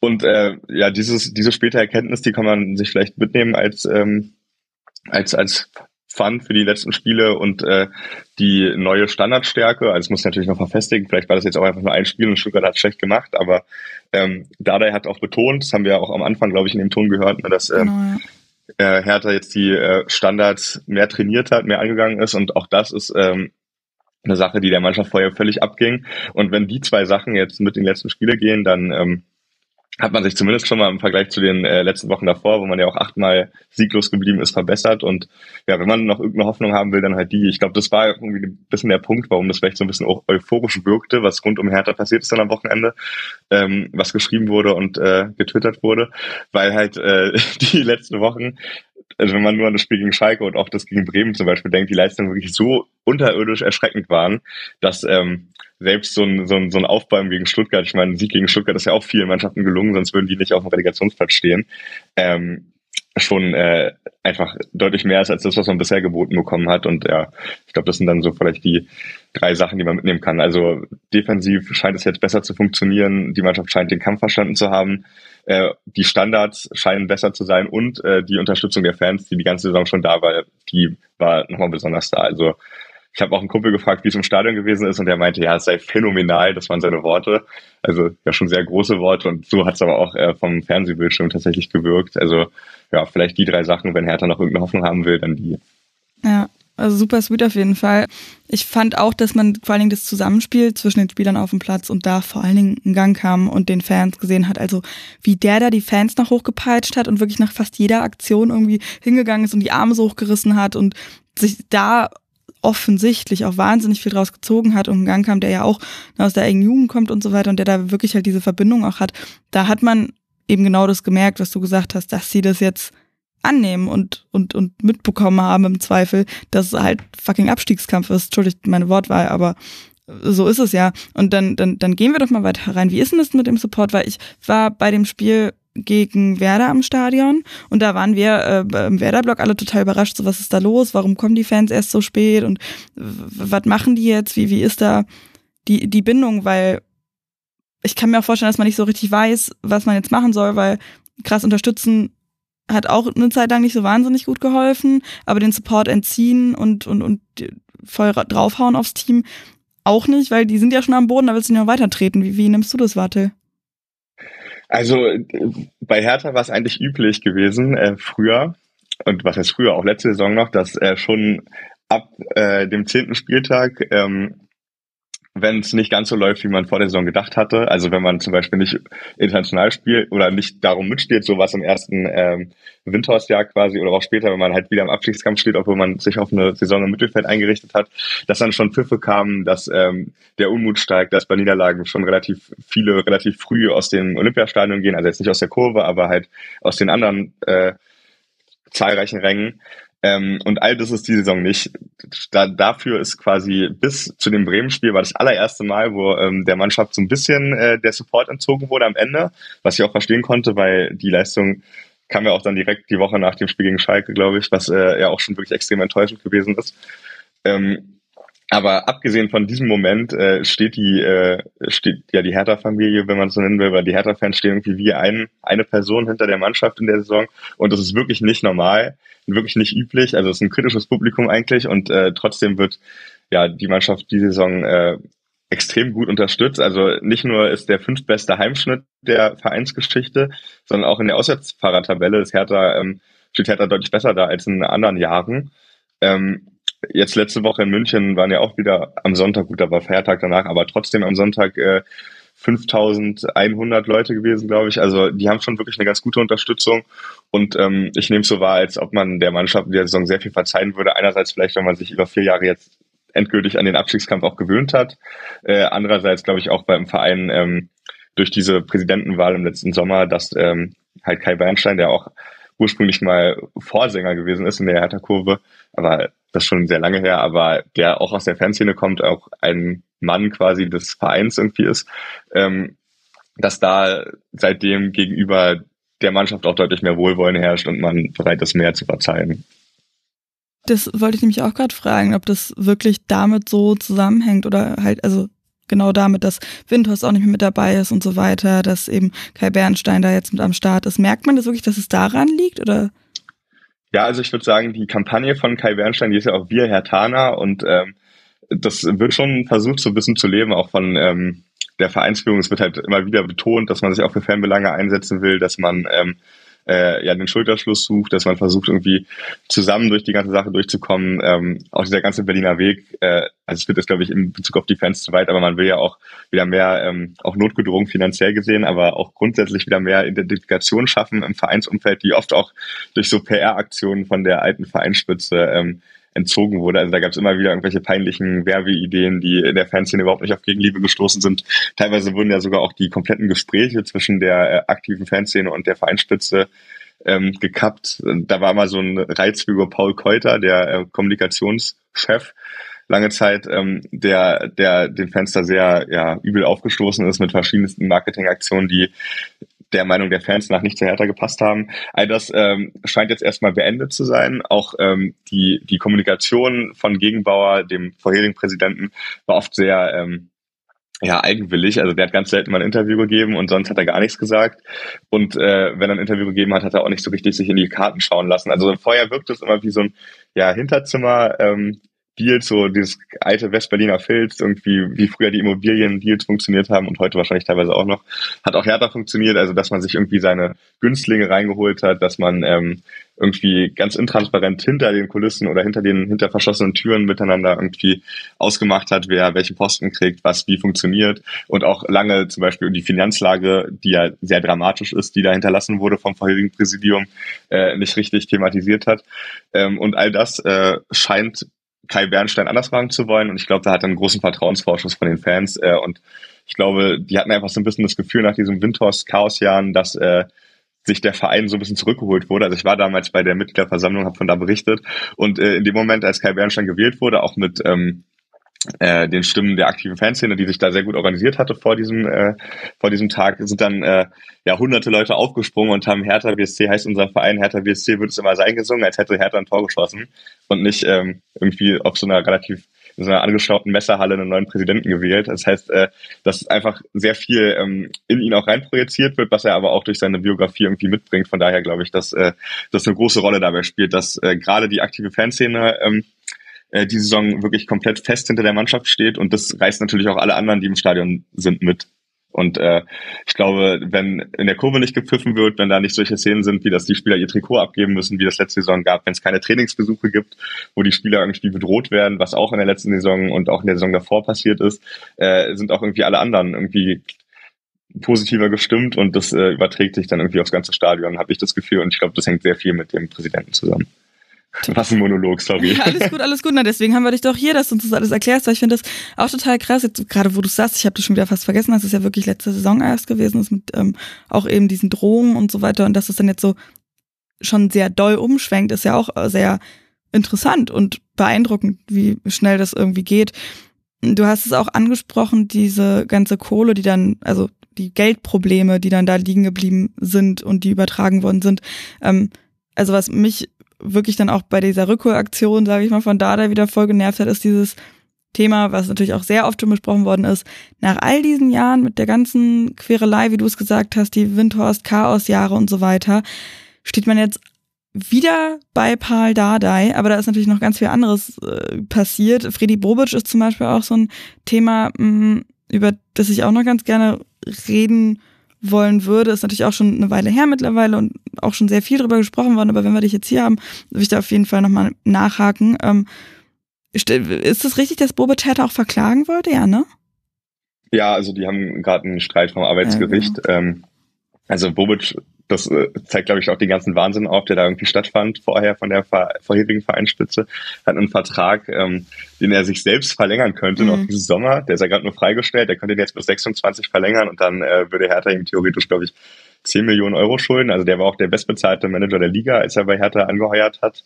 Ähm, und äh, Hertha albern ist auch so. Ja, natürlich totaler Quatsch und Hertha ist jetzt aktuell nicht bereit, das zu zahlen, ist glaube ich auch gar nicht in der Lage und äh, ja, deswegen wird es jetzt gerade vor Gericht gestritten. Ähm, wahrscheinlich wird es irgendwann einen Deal geben, wie das ja meistens ist in so Arbeitsprozessen, aber aktuell sind beide Seiten noch sehr verhärtet. Ähm, ja, aber da kenne ich mich im Detail nicht gut genug aus mit dem, der Vertrag ist ja auch nicht öffentlich, man kann nur äh, irgendwie rezitieren, was man da liest, aber der scheint zu Herthas Ungunsten zu sein, was übrigens auch noch ein letzter Satz zu Windhorst. Ähm, extrem äh, gut aufzeigt, was die vorherige Vereinsspitze rund um äh, Gegenbauer und auch den Finanzvorstand Ingo Schiller falsch gemacht hat. Äh, denn ähm, das Geld von Windhorst, also Windhorst wurde immer so ein bisschen äh, öffentlich natürlich als peinlicher Typ dargestellt und auch so ein bisschen als Sündenbock und der ist ja auch peinlich und hat viel Unruhe reingebracht, da muss man gar nicht drüber diskutieren. Aber äh, eigentlich war der Vertrag aus Herthas Sicht extrem gut verhandelt, weil Windhorst hatte überhaupt gar keine Handhabe mit dem Geld. Er hatte nur zwei Vorstandsposten, glaube ich äh, wo er auch komische Berufungen gemacht hat. Erst Jürgen Klinsmann, der dann auch Trainer wurde und äh, auch Jens Lehmann. Wahrscheinlich, weil er irgendwie 2006 mal Fußball geguckt hatte und die noch kannte. Also anders kann man sich das nicht erklären, nicht mit deren Expertise zumindest. Ähm, aber der hat ja das ganze Geld, was Hertha bekommen hatte, äh, in die Hände des Vereins gelegt und hatte gar keine Handhabe, was damit passiert. Äh, und äh, das hat dann ähm, Hertha BSC, also in Person von Preetz zuerst, der ja diesen 100 Millionen Transferwind hatte, aber dann eben auch in Person von Bobic. Und da komme ich jetzt natürlich auf deine Frage. Äh, einfach total verschleudert. Also die haben ja das ganze Geld einfach in den Wind geblasen. Dann kam natürlich auch noch Corona, was äh, auch nicht gut getan hat der Finanzlage, ähm, weil Hertha das Stadion ja auch nur mietet und ähm, da relativ viel Geld einfach nur für nichts bezahlt hat. Aber äh, insgesamt ähm, wurde es einfach total verschwendet. Und äh, da kommen wir zu Freddy Bovic, der hat ja nicht nur ähm, die Mannschaft umgekrempelt und immer wieder damit argumentiert, dass er quasi Überschüsse erwirtschaften muss, die er, glaube ich, bei Transfers auch in der Regel gemacht hat. Also ich glaube, der hat irgendwie für 100 Millionen verkauft, aber eben auch für 86 Millionen eingekauft. Also man kann auch sagen, er hatte durchaus auch Geld zur Verfügung, äh, wo man mehr mit hätte anfangen können, als das, was ähm, dann da rausgekommen ist. Und er hat aber ja auch die volle Macht bekommen von ähm, von der Vereinsspitze, um äh, die Geschäftsstelle umzubauen zum Beispiel. Also er hat zehn Mitarbeiter, glaube ich, geholt mit sehr hochdotierten Verträgen, die er auf Posten gesetzt hatte, wo ähm, lang verdiente Hertha-Mitarbeiter dann irgendwie nicht mehr waren. Da sind dann auch einige gegangen, zum Beispiel ähm, Benny Weber, der jetzt Sportdirektor ist, der war ja vorher Leiter der Jugendakademie, die eigentlich gar ganz gut funktioniert bei Hertha. Der wurde zum Beispiel, ähm, hat zum Beispiel das Weite gesucht, nachdem äh, Paul Dade, äh, Paul Dade, schon Freddy Bovic da ähm, mit Pablo Tiam jemanden von externen installiert hat, aber auch auf anderen Positionen hat er relativ viele seiner Leute in den Verein geholt und mit guten Verträgen ausgestattet. Ja, was ähm, Hertha jetzt auch ein bisschen auf die Füße fällt. Ja, eben die Kohle dann halt eher in die äh, Strukturen dahinter gesteckt und nicht in die Spieler, die wirklich dann irgendwie besser zu machen. Und das Problem ist, ne, jetzt ist das Thema der Berliner Weg, wieder mehr Jugendarbeit, mehr ähm, auch Talente spielen lassen und Identifikation schaffen. Dem gegenüber steht dann aber sowas, dass Lukas Ulrich, der ja auch als Riesentalent gilt, mal wieder zu Gladbach wechselt, wie ja auch schon Luca Netz ähm, in der vergangenen Saison. Ähm, wie, wie, wie geht man damit um? Also wie will man das, wie will man das machen, dass die bleiben, diese Talente? Also gerade wenn es jetzt eben in die zweite Liga gehen sollte, im Zweifel, wo man darauf angewiesen ist, diese Talente zu fördern und spielen zu lassen, denen Zeit zu geben die braucht man dann einfach, aber die sind im Zweifel so gut, dass die anderswo ihr Glück suchen, oder? Ja, also auf jeden Fall. Ich glaube aber, ein guter Teil dessen, dass die Talente anderswo ihr Glück suchen, ist, dass sie halt sehen, wie viel Chaos in dieser ersten Mannschaft herrscht. Also ich kann mir gut vorstellen, wenn man ein bisschen mehr Stabilität reinkriegt, zum Beispiel auch aus dem Trainerposten, äh, zum Beispiel auch einfach in der Kader, dass nicht so viel Fluktuation herrscht die Saison. Also ich meine, die haben ja die Mannschaft auch regelmäßig irgendwie ausgewechselt. Es sind immer nur die Spieler geblieben, die man nicht loswerden konnte. Ähm, wie Toussaint, der jetzt eigentlich eine ganz vernünftige Saison spielt, aber auch nicht den 26 Millionen angemessen, die er mal gekostet hat. Und Luke Bacchio, der jetzt auch eine ganz gute Saison spielt dieses Jahr, aber vorher auch lange in der Kritik gestanden ist und der sogar ausgeliehen wurde nach Wolfsburg mit Gehaltsübernahme seitens Hertha. Also die haben trotzdem noch bezahlt dafür, dass Luke Bacchio in Wolfsburg spielt. Das sagt ja auch schon viel aus über das Standing, was er hatte im Verein. Ähm, und ja, ich glaube, bevor du das nicht hingekriegt hast, dass irgendwie in der ersten Mannschaft ein bisschen mehr Ruhe herrscht und auch eine Perspektive steht für die Talente, ähm, wird man die auch nicht halten können. Und was jetzt bei Netz und Ulrich natürlich noch dazu kommt, ist, dass man äh, seit Jahren die Linksverteidigerposition mit Plattenhardt und äh, Mittelstädt blockiert, die beide irgendwie nicht dauerhaft äh, Stamm spielen, obwohl Plattenhardt ja sogar Kapitän ist. Äh, ja gut, die Saison hat er relativ, relativ durchgehend gespielt, aber Mittelstädt hat man im Winter dann nochmal drei Jahre verlängert. Der ist ja auch ein Eigengewächs, aber entwickelt sich seit Jahren nicht so richtig, wie man sich das vorgestellt hat. Hat man drei Jahre verlängert und der hat dann die Rückrunde fast nicht gespielt. Also man trifft die ganze Zeit auch auf der Position konkret, wo äh, mit Ulrich und Netz zwei Top-Talente seit Jahren bekannt waren, dass man die hat. Äh, irgendwie so komische Entscheidungen immer wieder, dass äh, man es auch einfach den Jungs schwer macht zu sagen, ich wechsle nicht irgendwo hin, wo ich mehr Ruhe habe, wo ich nicht äh, vom ersten Spiel an auch der große Hoffnungsträger sein muss, was ja auch immer wieder den Hertha-Talenten irgendwie so ein bisschen aufgeschultert wird, was ich auch verstehen kann, weil ich meine, natürlich äh, äh, klammert man sich dann auch daran, dass man dann schon wieder einen coolen Spieler ausgebildet hat von Fanseite, aber ähm, für die Entwicklung der, der Jungs ist es meiner Meinung nach verständlich, dass die immer wieder wechseln. Auch äh, Lazar Samadzic, der jetzt ja in Udine spielt und damals nach Leipzig gegangen ist, der musste sich viel anhören, der hat sich auch nicht korrekt verhalten, hat sich so ein bisschen weggestreikt. Ähm, aber für den, äh, rückblickend gesehen, war es wahrscheinlich genau richtig. Der musste zwar jetzt äh, von Leipzig in den Umweg nach Italien gehen, aber bei Udine hat er die Saison, äh, glaube ich, über 30 Spiele gemacht, vier Vorlagen, vier Tore. Ähm, oder sogar noch ein bisschen mehr Scorer, ich weiß gerade nicht hundertprozentig aus dem Kopf, aber ähm, hat das Interesse von SSC Neapel, von AC Milan aus sich gezogen und steht wahrscheinlich vor dem Schritt, zu einem Top-Verein zu kommen. Also ähm, der Umweg kann ja auch durchaus äh, Erfolg haben und ich kann mir vorstellen, dass er sich auf die Art vielleicht im Abstiegskampf nicht entwickelt hätte, gerade mit seinen Qualitäten als ähm, ja, Offensivspieler im Mittelfeld. Ja, weil er da dann im Zweifel halt die, die, die Zeit auch einfach nicht bekommen hätte. Eva, ich würde dich auch nochmal ein bisschen mit reinholen, bevor Till und ich uns äh, hier Ewigkeiten über die Hertha unterhalten. Wie, wie siehst du von außen so? Also du bist ja ein bisschen mehr von außen mit drauf, ähm, diesen, diesen Berliner Weg eben und jetzt eben auch wieder die Rückkehr zu Paul Dardai. Ja, ehrlich gesagt, ähm, ich fand schon vor der Saison, also ich habe diese, äh, diese Spiele in der Relegation letztes Jahr gegen den HSV geguckt, ähm, fand auch, dass Hertha das im Endeffekt verdient geholt hat, weil sie einfach ähm, ja Tim Walter da auch irgendwie clever ausgecoacht haben, meiner Meinung nach. War aber, also ich muss auch sagen, ich war nicht komplett überzeugt von Sandro Schwarz und hatte auch so ein bisschen das Gefühl, ähm, dass er sehr viel Vorschusslorbeeren bekommen hat, einfach aus einem, natürlich aus einer Bubble heraus, was ich so mitbekommen habe. Also, ne, da muss ich auf jeden Fall nochmal sagen, dafür bin ich einfach zu weit weg. Ähm, und ich habe halt irgendwie so das Gefühl, dass bei Hertha es so ein bisschen wie beim HSV, als er abgestiegen ist. Also man hat immer gesagt, so ja, nee, Leute, jetzt diese Saison wird's aber besser und wir geraten nicht wieder in den Strudel. Aber es ist halt irgendwie schon so, wo man im Laufe dieser Saison immer mehr von außen so das Gefühl hatte, wie wollen die da jetzt noch rauskommen? Und eigentlich stand Schalke irgendwie schon so als, als Absteiger Steiger schon wieder fast fest, dann Stuttgart. Und dann hat Hertha sich aber immer weiter auch in diese Rolle selbst gepackt und klar, jetzt das direkte Duell gewonnen, aber ich bin halt irgendwie super skeptisch, weil ich, also das mit den Fans ist super. Ich finde auch generell, ähm, tut mir, tun mir die Fans per se ein bisschen leid, weil das kann, das ist nicht einfach zu sehen, wie die, der Verein irgendwie so ein bisschen vor die Wand gefahren wird. Das ist einfach, ähm, ja, tut einem in der Seele weh und halt auch wenn es ein, ein Tradition, Traditionsverein ist, sowieso auch immer. Ähm, aber ich habe halt irgendwie so ein bisschen das Gefühl, es gibt eigentlich, es hat mal so ein Schema A gegeben, How Not to Do Abstiegskampf, gerade als großer Verein, für, vom HSV so gefühlt. Und ich sehe es in den letzten Jahren immer wieder, dass Vereine genau in die gleichen Fußstapfen treten und irgendwie habe ich immer so ein bisschen das Gefühl, dass zum Teil solche Vereine auch so das Selbstverständnis haben, nee, nee, wir können ja nicht absteigen, weil wir sind XY-Verein. Das passiert schon nicht. Es gibt drei Vereine, die sind viel kleiner als wir und äh, die werden das nicht schaffen. Und diese kleinen Vereine sagen dann so, ja, von uns denkt sowieso schon jeder, dass wir absteigen. Ne? Also jetzt irgendwie äh, Bochum auch letzte Saison, Bochum diese Saison, klar, sie stehen da unten drin, aber trotzdem sind sie halt gerade über einem Stuttgart, über Hertha BSC.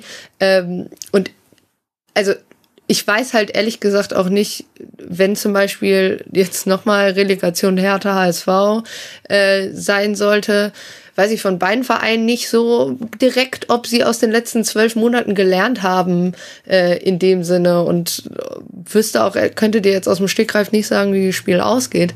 Aber ja, ich habe halt ein bisschen Schiss, dass Hertha dann die gleichen Wähler macht, wenn sie absteigen, wie es der HSV erst gemacht hat. Ich weiß nicht, ob es clever ist, mit Dardai in die Zweitligasaison zu starten, ähm, weil ich so ein bisschen das Gefühl habe, wenn ich mit so einem Trainer dann einmal abgestiegen bin und versucht habe, mit ihm in der zweiten Liga noch was aufzubauen, das kann funktionieren, klar.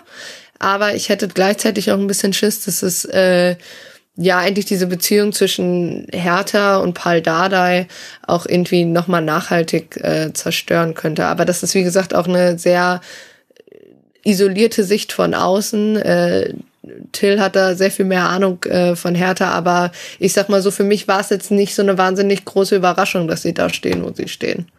Ja, also du hast ein paar Sachen angesprochen, ähm, die auf jeden Fall sehr richtig sind. Also gerade den Punkt Sandro Schwarz, der ist tatsächlich mit sehr viel Vorschusslorbeeren gestartet äh, und hat auch für die Hinrunde immer wieder viel Lob bekommen, wo ähm, was auch daran lag, dass die Fans und auch das Umfeld einfach aus den letzten Jahren extrem wenig gewohnt war, nämlich äh, was bei ihm schon dafür gereicht hat, irgendwie als äh, als als als guter Trainer eingeschätzt zu werden für Hertha. Ähm, war, dass die Mannschaft irgendwie nach einer erkennbaren Spielidee gespielt hat, zumindest anfangs der Saison, was dann auch ein bisschen ausgefallen ist, also dass man ähm, mit Pressing viel spielt, dass man schon vorne rauf geht und so weiter. Also Sandro Schwarz, Fußball, den er auch schon in Mainz versucht hat zu spielen. Ähm, und das hat schon gereicht, auch wenn die Ergebnisse auch in der Hinrunde nicht wirklich da waren, hat schon gereicht, um ihn irgendwie als ähm, als, als den richtigen Trainer irgendwie darzustellen. Und äh, gleichzeitig hat sich der Verein ja auch sehr mit sich selbst beschäftigt. Also der Präsident äh, musste sich irgendwie gegen auch innere Widerstände so ein bisschen seine Position erarbeiten, hat auch Positionen neu besetzt, hat er auch zuerst äh, Bobic entlassen und nicht den Trainer nach der Niederlage gegen Union im äh, Ende Januar. Und ähm, deswegen hat Hertha lange, glaube ich, sich so ein bisschen selbst eingelullt in dieser Saison und gesagt, ja, ähm, das sieht ja auch alles schon besser aus als letztes Jahr und äh, wir, wir schaffen das schon irgendwie und äh, dadurch hat dann Sandro Schwarz auch lange die Zeit bekommen, äh, ja, zu machen, was er gemacht hat. Ähm, ich will jetzt nicht nur die Schuld auf ihn spielen, also äh, schieben. Auch die Spieler haben äh, sich oft hängen lassen, haben, haben teilweise auch gute Spiele äh, zunichte gemacht, indem sie plötzlich einen völlig hanebüchenden individuellen Fehler irgendwie eingestreut haben. Ähm, aber da Hertha, weil du sagtest, how, to not, how not to do äh, Abstiegskampf und es gibt immer drei schlechtere Teams, sich genau lange darauf irgendwie so ein bisschen meiner Meinung nach verlassen äh, und diesen Abstiegskampf nicht so richtig äh, angenommen und wahrgenommen, obwohl man eigentlich schon vor der Saison hätte sagen können, es geht nur darum, die Klasse zu halten, wenn man drei Jahre lang äh, so knapp von der Schippe gesprungen ist, oder vor allem zwei Jahre lang. Im ersten Jahr sind sie ja noch äh, so, ich glaube, Zehnter geworden, standen einen Platz vor Union damals. Und äh, die letzten zwei Saisons war es dann ja aber wirklich immer knapper. Ähm, und äh, genau, deswegen ist es irgendwie, sollte es runtergehen, ein Abstieg mit Ansage. Äh, was dann in der zweiten Liga ist, also ob man mit Dardai weitermachen sollte oder auch will überhaupt, ob Dardai es über, überhaupt will oder nicht, das ist alles noch ein bisschen ungeklärt. Äh, viel wird aber auch davon abhängen, ähm, was Hertha sich überhaupt leisten kann. Ähm, denn der Verein steht wirklich finanziell sehr schlecht da. Äh, jetzt letztens gab es die Meldung äh, oder zumindest das Gerücht, dass man äh, so oder so im Sommer 20 äh, Millionen Euro mit Spielerverkäufen erlösen muss, äh, wenn man die Lizenz haben will. Auch wenn es ja einen neuen Investor gibt, äh, der zumindest ähm, die Garantie erteilt hat und äh, ja auch schön blöd wäre, wenn er nicht irgendwie diese Lizenz abfangen würde, weil dann wäre das Investment ja jetzt schon nichts mehr wert, äh, wenn Hertha irgendwie direkt in die dritte oder vierte Liga runter müsste. Aber so ernst sieht's aus. Also die haben äh, tatsächlich wirklich massive Finanzprobleme und äh, genau davon wird auch ein bisschen abhängen, wie man nächste Saison in die Saison geht. Und äh, die Liebe von Paul Dardai zu Hertha, ich glaube, die ist äh, also, dass er sich allein bis jetzt schon zum dritten Mal antut, nachdem er zweimal entlassen wurde, gerade beim ersten Mal ja auch, äh, nachdem er die Mannschaft im stabilen Tabellenmittelfeld zumindest gehalten hatte, die damals äh, individuell nicht besser besetzt war als die heute, zumindest nicht viel. Ähm, ähm, ja, also ich, allein, dass er das nochmal gemacht hat und jetzt nochmal im Abschiedskampf sich äh, in so einer relativ aussichtslosen Situation auch äh, oder aussichtslos wirkenden Situation auch ähm, bereit erklärt hat, das zu machen und dann damit ja auch den ersten äh, Abstieg in seiner eigenen Trainerkarriere, den ersten, nachdem er es zweimal geschafft hat, Hertha zu retten, äh, irgendwie sich reinschreiben würde. Also ich glaube, da kann man sich so darauf verlassen, dass diese Liebe irgendwie nicht zu brechen ist, dass er auch, äh, egal was nächste Saison ist, noch ähm, nochmal versuchen würde, irgendwie mit Hertha äh, aufzusteigen. Also ich meine, der ist ja auch die ganze Saison immer im Stadion gewesen und hat da auf seinem Platz gesessen, sein, äh, seiner Frau seine Brust gegessen und dazugeschaut wie normaler Fan und sich da furchtbar aufgeregt und äh, aber nicht irgendwie gegen den Trainer geschossen oder irgendwie beleidigt äh, Leberwurst gespielt und da schlechte Stimmung verbreitet, sondern der ähm, fiebert einfach total mit, der ist einfach Fan von seinem Verein. Äh, von daher glaube ich, dass er auch den nächsten ähm, ja, einen Gang irgendwie mitmachen würde. Andererseits, äh, glaube ich, nach der dritten Entlassung würde dann wirklich irgendwann mal Feierabend, dass er nochmal sagt, er macht die Profis. Ich weiß es nicht. Aber er hat auch gesagt, er will eigentlich wieder zurück in den Jugendbereich äh, nach der Saison. Also vielleicht sehen wir doch nächste Saison äh, in der Verbandsliga Berlin bei U15 spielen am Seitenrand. Ähm, ich glaube, dem ist es völlig egal. Hauptsache, er kann irgendwie bei Hertha bleiben. Ich finde es auch eher die, die Frage, wirklich nicht so, ob Dada das mitmachen würde, sondern ob auch der Fußball dann in der zweiten Liga so wahnsinnig hilfreich wäre. Ähm, ich will auf jeden Fall auch noch gleich äh, über Paldadei und seine Handschrift sprechen, aber äh, vorher, weil du es gerade noch angesprochen hast, Till, mit dem neuen Investor äh, 777 da, meinst du, die bringen irgendwie mehr Ruhe rein? Weil das ist ja auch ein Thema, also gerade haben wir auch über die Fans gesprochen, ähm, diese Bindung, die da jetzt offensichtlich wieder neue Höhen erreicht, die aber ja schon auch belastet wird durch diesen neuen Investor schon wieder, oder? Ja, also in der Ostkurve gab es am Wochenende ähm, äh, Spruchbänder, wo drauf stand, verkauft, verbrannt, verkackt und weitergefangen im Hamsterrad, was sich ganz klar darauf bezieht, dass ähm, Hertha jetzt auch äh, schon wieder irgendwie einem Investor ausgeliefert ist, der noch mehr, der deutlich mehr macht als, als Lars Windhorst, wenn man ähm, so will, denn äh, dadurch, dass ähm, Hertha halt finanziell jetzt so schlecht dasteht, kann man äh, seitens 777 schon auch die Daumenschraube anziehen. Andererseits ist es natürlich auch eine Wechselbeziehung, denn äh, wie gesagt, wenn äh, Hertha jetzt die Lizenz verlieren würde oder nicht mehr sich aufrappelt, dann ist das Investment natürlich auch nichts mehr wert. Also es besteht ja auch ein Interesse am sportlichen Erfolg. Aber zumindest was die ähm, äh, ja, betrifft, wie autark Hertha handeln kann, ähm, sehe ich da schon persönlich große Fragezeichen, denn ähm, ähm, ja, also 777 bringt das Geld. 777 hat ja auch den Anspruch, irgendwie ähm, äh, sportlich ähm, ja, einen sportlichen Weg zum erfolgreichen Investment zu gehen. Ich glaube, am Ende geht es beim Investieren immer darum, dass man äh, Gewinn macht, aber 777 verkauft sich ja zumindest als ähm, sehr sportinteressierter Investor, der auch Vereine auf der ganzen Welt aufkauft oder zumindest ankauft. Also es gibt äh, Anteile vom FC Sevilla in der Gruppe, es gibt aber auch komplette Übernahmen von Standard Lüttich, von Genua in Italien, die jetzt gerade wieder aufgestiegen sind. Ich glaube von Vasco da Gama in äh, Rio de Janeiro. Also es wird versucht, ähm, sich so ein Netzwerk aufzubauen, so ein Multiclub-Netzwerk, wie äh, das ja auch Manchester City zum Beispiel macht. Ja, und genau da ist dann doch auch die Gefahr, dass eben noch mehr junge Talente dann irgendwie dahin gehen oder so, dass man eben einfach zu diesem Ausbildungsverein oder was verkommt, wenn man so mag, oder? Ja, genau. Also man muss halt, man muss halt mal sehen. Einerseits ist Hertha natürlich, und das ist äh, irgendwie der, der größte Vorteil und vielleicht auch der Marke oder so dieser, dieser schwarze Schatten, der immer bei dem Verein schwebt. Eigentlich ginge ja viel mehr. Das ist ja ein Verein mit, äh, wie man sieht, relativ vielen Fans. Also ich meine, die haben einen sehr guten Zuschauerschnitt, auch im europäischen Vergleich. Und mit, ähm, mit dem Standortvorteil Hauptstadt, also ich, der Aufstieg von Union zu in diese hohen Tabellenregionen hat natürlich viel damit zu tun, dass ähm, da einfach sehr gute Arbeit geleistet wird seitens äh, der Vereinsführung, seitens Oliver Runert, seitens äh, Trainer Urs Fischer, aber auch damit, dass du ähm, an Standort wie Berlin halt viel schneller ähm, gute Sponsoren äh, ranziehen kannst, auch viel schneller in Mitgliedersicht wachsen kannst, was in, in einem kleineren Markt, sage ich mal, wie Freiburg oder so jetzt nicht so schnell möglich ist. Also die müssen viel kontinuierlicher sich aufbauen, als es in so einer Hauptstadtregion mit äh, vier Millionen Einwohnern und immer größer steigenden Wirtschaftskraft, die ja in den Jahren sich immer mehr verbessert hat, ähm, ist. Von daher weiß ich gar nicht, ob äh, Hertha, wenn die sich sportlich halbwegs aufrappeln könnten, in diesem Netzwerk so ähm, ja, keine Ahnung, der kleine Fisch wäre, weil ähm, die anderen Vereine jetzt nicht unbedingt größer sind, auch in, nicht in größeren Ligen spielen. Also da müsste man sich vielleicht mit Genua irgendwie so ein bisschen betteln um die Nummer eins. Aber Sevilla zum Beispiel, da hat man ja nur kleine Anteile und nicht die ganze äh, Mehrheit. Das heißt, innerhalb des Netzwerks äh, kann ich mir schon vorstellen, dass die Hertha als, ähm, als ja, als, als, als Steckenpferd sich irgendwie äh, schön ausmalen und vorstellen und auch ähm, die Chance genutzt haben, jetzt so günstig quasi die Anteile an einem Hauptstadtverein zu bekommen. Hättest du sonst wahrscheinlich nicht, wenn äh, Hertha halt besser dastehen würde. Andererseits, äh, ja, ist halt die Frage, wie überhaupt diese, wie weit es überhaupt her ist mit der sportlichen Kompetenz. Ähm, Johannes Spors, der Sportdirektor, das geht jetzt sehr ins Detail, aber der war ja auch mal bei Hoffenheim, auch mal beim HSV und der war jetzt auch im Gespräch bei Tottenham zum Beispiel. Das heißt, es ist gar nicht so geklärt, ob diese sportliche Führung von dem Investor auch äh, so bleibt, wie sie ist. Und ähm, ich glaube, die Gefahr besteht einfach darin, dass er ja, dass, dass man sich halt nicht endgültig darauf verlassen kann, dass von diesen Investoren bessere Entscheidungen getroffen werden als im Verein und natürlich, wie du sagst, dass natürlich auch die das Investment ähm, insgesamt und die, die, ja, die Vermehrung des äh, Kapitals dieser Investorengruppe insgesamt natürlich vor den Bedürfnissen steht von Hertha, vielleicht äh, wieder zurück zu den Fans zu finden, vielleicht wieder mehr auf Berliner Spieler zu setzen und so weiter. Aber ich glaube nicht, dass man sich im Netzwerk, um das nochmal äh, abzubinden, im Netzwerk so verstecken muss, grundsätzlich von dem, was man sein könnte. Die Frage ist halt nur, ob man es überhaupt nochmal schafft, dahin zu kommen mit der Finanzlage, die man gerade hat. Und ob äh, der Investor auch die Power hat, zum Beispiel 40 Millionen fehlende äh, Fernseh äh, oder ja 40 Millionen Euro fehlendes Fernsehgeld, was man in der zweiten Liga einbüßen würde, irgendwie auszugleichen, sodass man sich selbst nach Aufstieg wieder halbwegs vernünftig aufstellen kann und nicht dauerhaft zu einer Fahrstuhlmannschaft wird.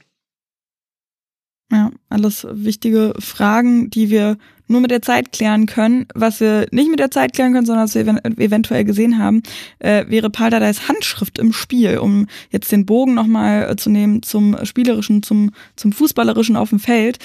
Mm, er selber hat ja gesagt, ja, jetzt langsam will er dann auch, dass seine Handschrift eben zu sehen ist. Äh, war, war das der Fall? Habt ihr das äh, gesehen? Ja, Eva, willst du erstmal, dann kann ich mal einen Schluck Wasser trinken. oh Gott, sorry. ja, also ähm, ja, keine Ahnung. Ich, ich muss auch gestehen, ich habe äh, hab jetzt nicht so Zeit, mir auch noch alle Spiele von Hertha BSC in einer Saison anzugucken, neben der zweiten Liga.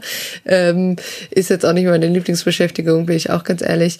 Ähm, nee, also ich fand, äh, finde ja schon, dass man bei bei Paldada vor allem merkt, dass er äh, einfach von der, das böse Wort Mentalität, äh, die Spieler so ein bisschen anders hat. Ähm, muss jetzt aber, wie gesagt, auch sagen, äh, so sehr ins Spielerische kann ich nicht gehen. Ich habe schon das Gefühl, dass ähm, ja, Luke Bacchio nochmal so ein bisschen andere Rolle spielt, ähm, dass schon ab und zu der Fokus da, da anders auf ihm liegt äh, und er manchmal diese Rolle erfüllt und manchmal wieder nicht. Aber äh, ich fürchte, für die sehr professionelle Antwort müssen wir warten, bis Till wieder genug Wasser hat. Ja. Der Tank ist aufgefüllt. Sehr gut, sehr gut nee, ich, ich kann auch kurz noch dazwischen schalten. Ich fand schon, dass man, ähm, also für mich hat es jedenfalls so gewirkt, dass eben ähm, gerade in der also zweiten Halbzeit halt so sehr auf die Defensive geguckt worden ist, aber in der ersten Halbzeit eben dieses Zusammenspiel, dass es echt, echt ordentlich aussah, aber halt immer dieses so, ne, aus der Defensive erstmal raus. Ähm, Luke Bacchio fand ich, ja, hatte ich glaube ich schon, ich glaub, hab das schon gesagt, glaube ich, vorhin, ne, dass Luke Bacchio gar nicht so gut im Spiel war, phasenweise. Ja. ja, hattest du schon gesagt, genau. Tja, also uns die ich Expertise. also ich würde sagen, was äh, sich unterscheidet äh, von, von dem Ansatz, den Schwarz wählen wollte und zuletzt auch nicht immer, immer wählen konnte. Also der hat auch ein bisschen Abstriche gemacht mit seiner Idee. Aber ist das Hertha jetzt tiefer steht äh, grundsätzlich, also es wird nicht mehr so hoch an, angelaufen, es gibt höchstens mal Mittelfeldpressing, aber nur in Phasen wird auch versucht, in der gegnerischen Hälfte ähm, schon unter Druck zu setzen. Das haben die gegen Stuttgart manchmal gemacht in der ersten Hälfte, aber grundsätzlich ist schon die äh, Einstellung, dass man eher an der Mittellinie wartet und dann erst in die Zweikämpfe geht und dann erst versucht, ähm, ja, ein bisschen gegen den Ball zu arbeiten. Ähm, dann, was natürlich auch ähm, bei Dada, das hatte ich vorhin schon kurz angedeutet, immer sehr wichtig ist, sind diese Abstände. Ähm, und im besten Fall führt es das dazu, dass Hertha halt einfach sehr kompakt steht, äh, schwer zu überspielen ist, also weil die Zwischenräume halt ganz gut dicht gemacht werden. Was, glaube ich, auch ein Grund dafür ist, dass ähm, äh, Martin Dardai, also der Sohn von Paul, am Wochenende auf der Sechs gespielt hat, ähm, weil er als gelernter Innenverteidiger natürlich äh, ja da ein bisschen mehr Kompetenzen gegen den Ball hat als zum Beispiel einen Suat Serda oder auch einen ähm, John-Paul Bözius, die ja auch durchaus als Achter zumindest aufgeboten werden können. Ähm, und als Ivan Sunic, der komplett aus dem Training verwandt wurde, das gab ja auch diese Szene am Anfang. Ich glaube, auch da sieht man so ein bisschen ähm, die Handschrift von Dada. Also ich glaube, der fasst die Mannschaft einfach nicht so weich an wie Schwarz. Schwarz war so ein, so ein Spielerfreund. Ähm, hat äh, viel kommuniziert und das hat, glaube ich, auch vielen gut getan. Es war auch sehr nettes Arbeiten mit ihm wahrscheinlich, aber so im, im Zweifelsfall, glaube ich, haut da der schon auch mal mehr auf den Tisch. Also ich glaube, er kann schon auch ganz gut mit den Spielern. Er hat ja auch selber sehr, sehr, sehr, sehr viele Bundesligaspiele gemacht, also weiß vielleicht so ein bisschen um die Dynamiken in so einer Mannschaft. Aber im Zweifelsfall kann er schon auch mal ähm, draufhauen. Und vielleicht hat er den Sunjic auch ein bisschen als Sündenbock missbraucht, um quasi dem Rest klarzumachen, so Leute, so geht's hier nicht. Äh, jetzt wird gemacht, was ich sage. Und was er sagt, ist halt äh, eben, dass diese Abstände eingehalten werden müssen. Äh, und im Spielerischen ist, glaube ich, sein Plan äh, relativ kurz zusammengefasst damit, dass äh, man versucht, das Mittelfeld schnell zu überspielen, ähm, dass man schnell versucht, in die Spitze zu kommen. Äh, den fehlt aktuell gerade so ein bisschen so ein Spieler wie John Cordoba, äh, den ja Michael Preetz damals verkauft hatte, der in der einen Rückrunde als Dada auch ähm, mhm. Hertha zum Klassenerhalt geführt hat, äh, äh, sehr viele Bälle festgemacht hat vorne. Das äh, ist Niederlechner zum Beispiel ein bisschen weniger, der kann das schon auch, aber dem fehlt halt so diese körperliche Präsenz, die der Cordoba hatte. Äh, äh, Kanga auf der Bank, der spielt bei, bei ähm, na, wie heißt er, bei ähm, da eher keine Rolle mehr.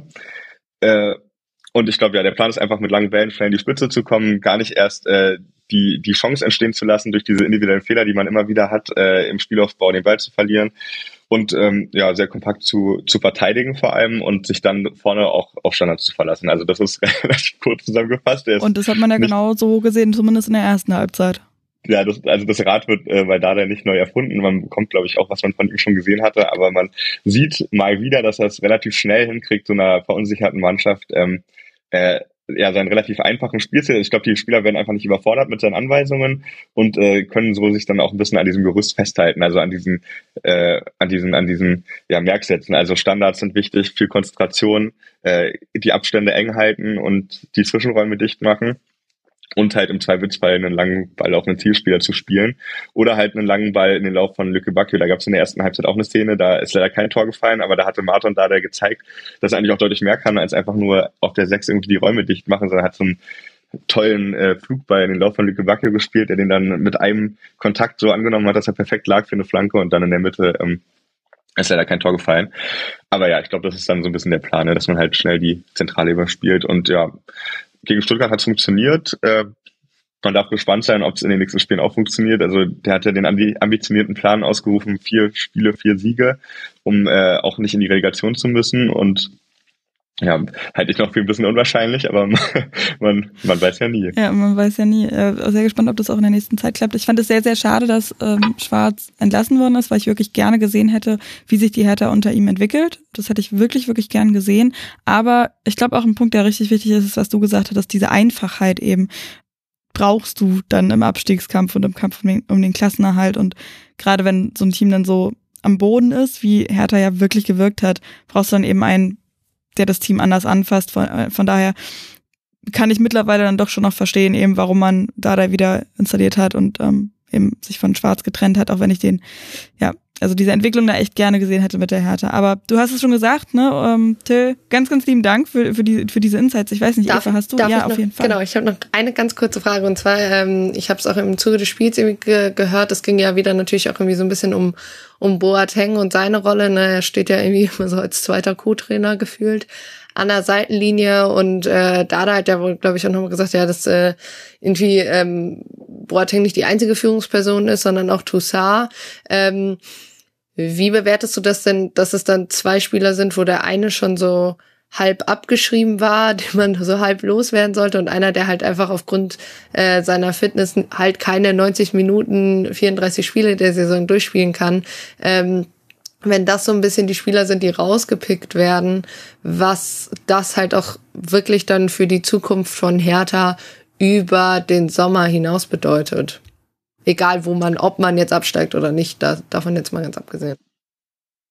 Ja, das ist eine sehr gute Frage. Also ich glaube erstmal, ähm, äh, um noch einen Satz zum Rückblick quasi, äh, zeigt das, wie, wie es dieser Kader geplant wurde von Freddy Bobic und Dirk Dufner. Ähm, und äh, im Blick nach vorne heißt das, glaube ich, dass ähm, äh, zusätzlich zu dem Umbruch, der sowieso ansteht, äh, egal ob man absteigt oder nicht, also wie gesagt, die müssen 20 Millionen Transfer, viel, also wahrscheinlich, man munkelt, die müssen 20 Millionen Transfer plus äh, erwirtschaften. Sicher ist, die müssen definitiv Verkäufe machen, also die genaue Summe weiß man nicht, aber da wird total einer von sein, allein schon wegen seines sehr hohen Gehalts. Ich glaube, Richtung 4 Millionen. Ähm, und äh, Bo äh, Boateng, ja, der schafft ja nicht mal mehr 60 Minuten irgendwie am Stück. Von daher glaube ich, dass äh, man gerade auf der Führungsspiel, dieser Führungsspielerebene auch gucken muss, dass man sag mal irgendwie wen findet, der sich das aufladen kann, der es irgendwie hinkriegt. Aber ähm, das ist eh so ein großes Fragezeichen. Also ich will gar keine Prognose wagen, wie der Kader im Sommer aussieht, außer dass äh, man wahrscheinlich relativ viele Eingewechsel hochzieht. Einerseits, um quasi diesen schönes, das, dem schönen Framing des Berliner Wegs gerecht zu werden. Andererseits, weil man halt einfach finanziell keine andere Möglichkeit hat.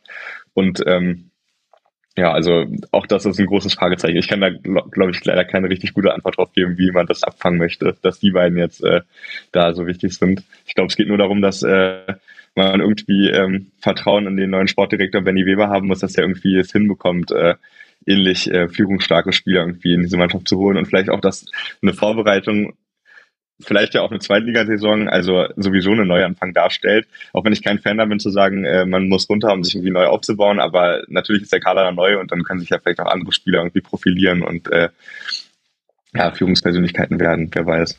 Aber meinst du denn, dass Boateng dann wirklich geht und nochmal zu einem anderen Verein geht, eben wenn jetzt die Fitness halt, sieht man ja wirklich nicht mehr da ist? Weil ich könnte mir auch vorstellen, dass er dann direkt eben als Co-Trainer übernommen wird, oder?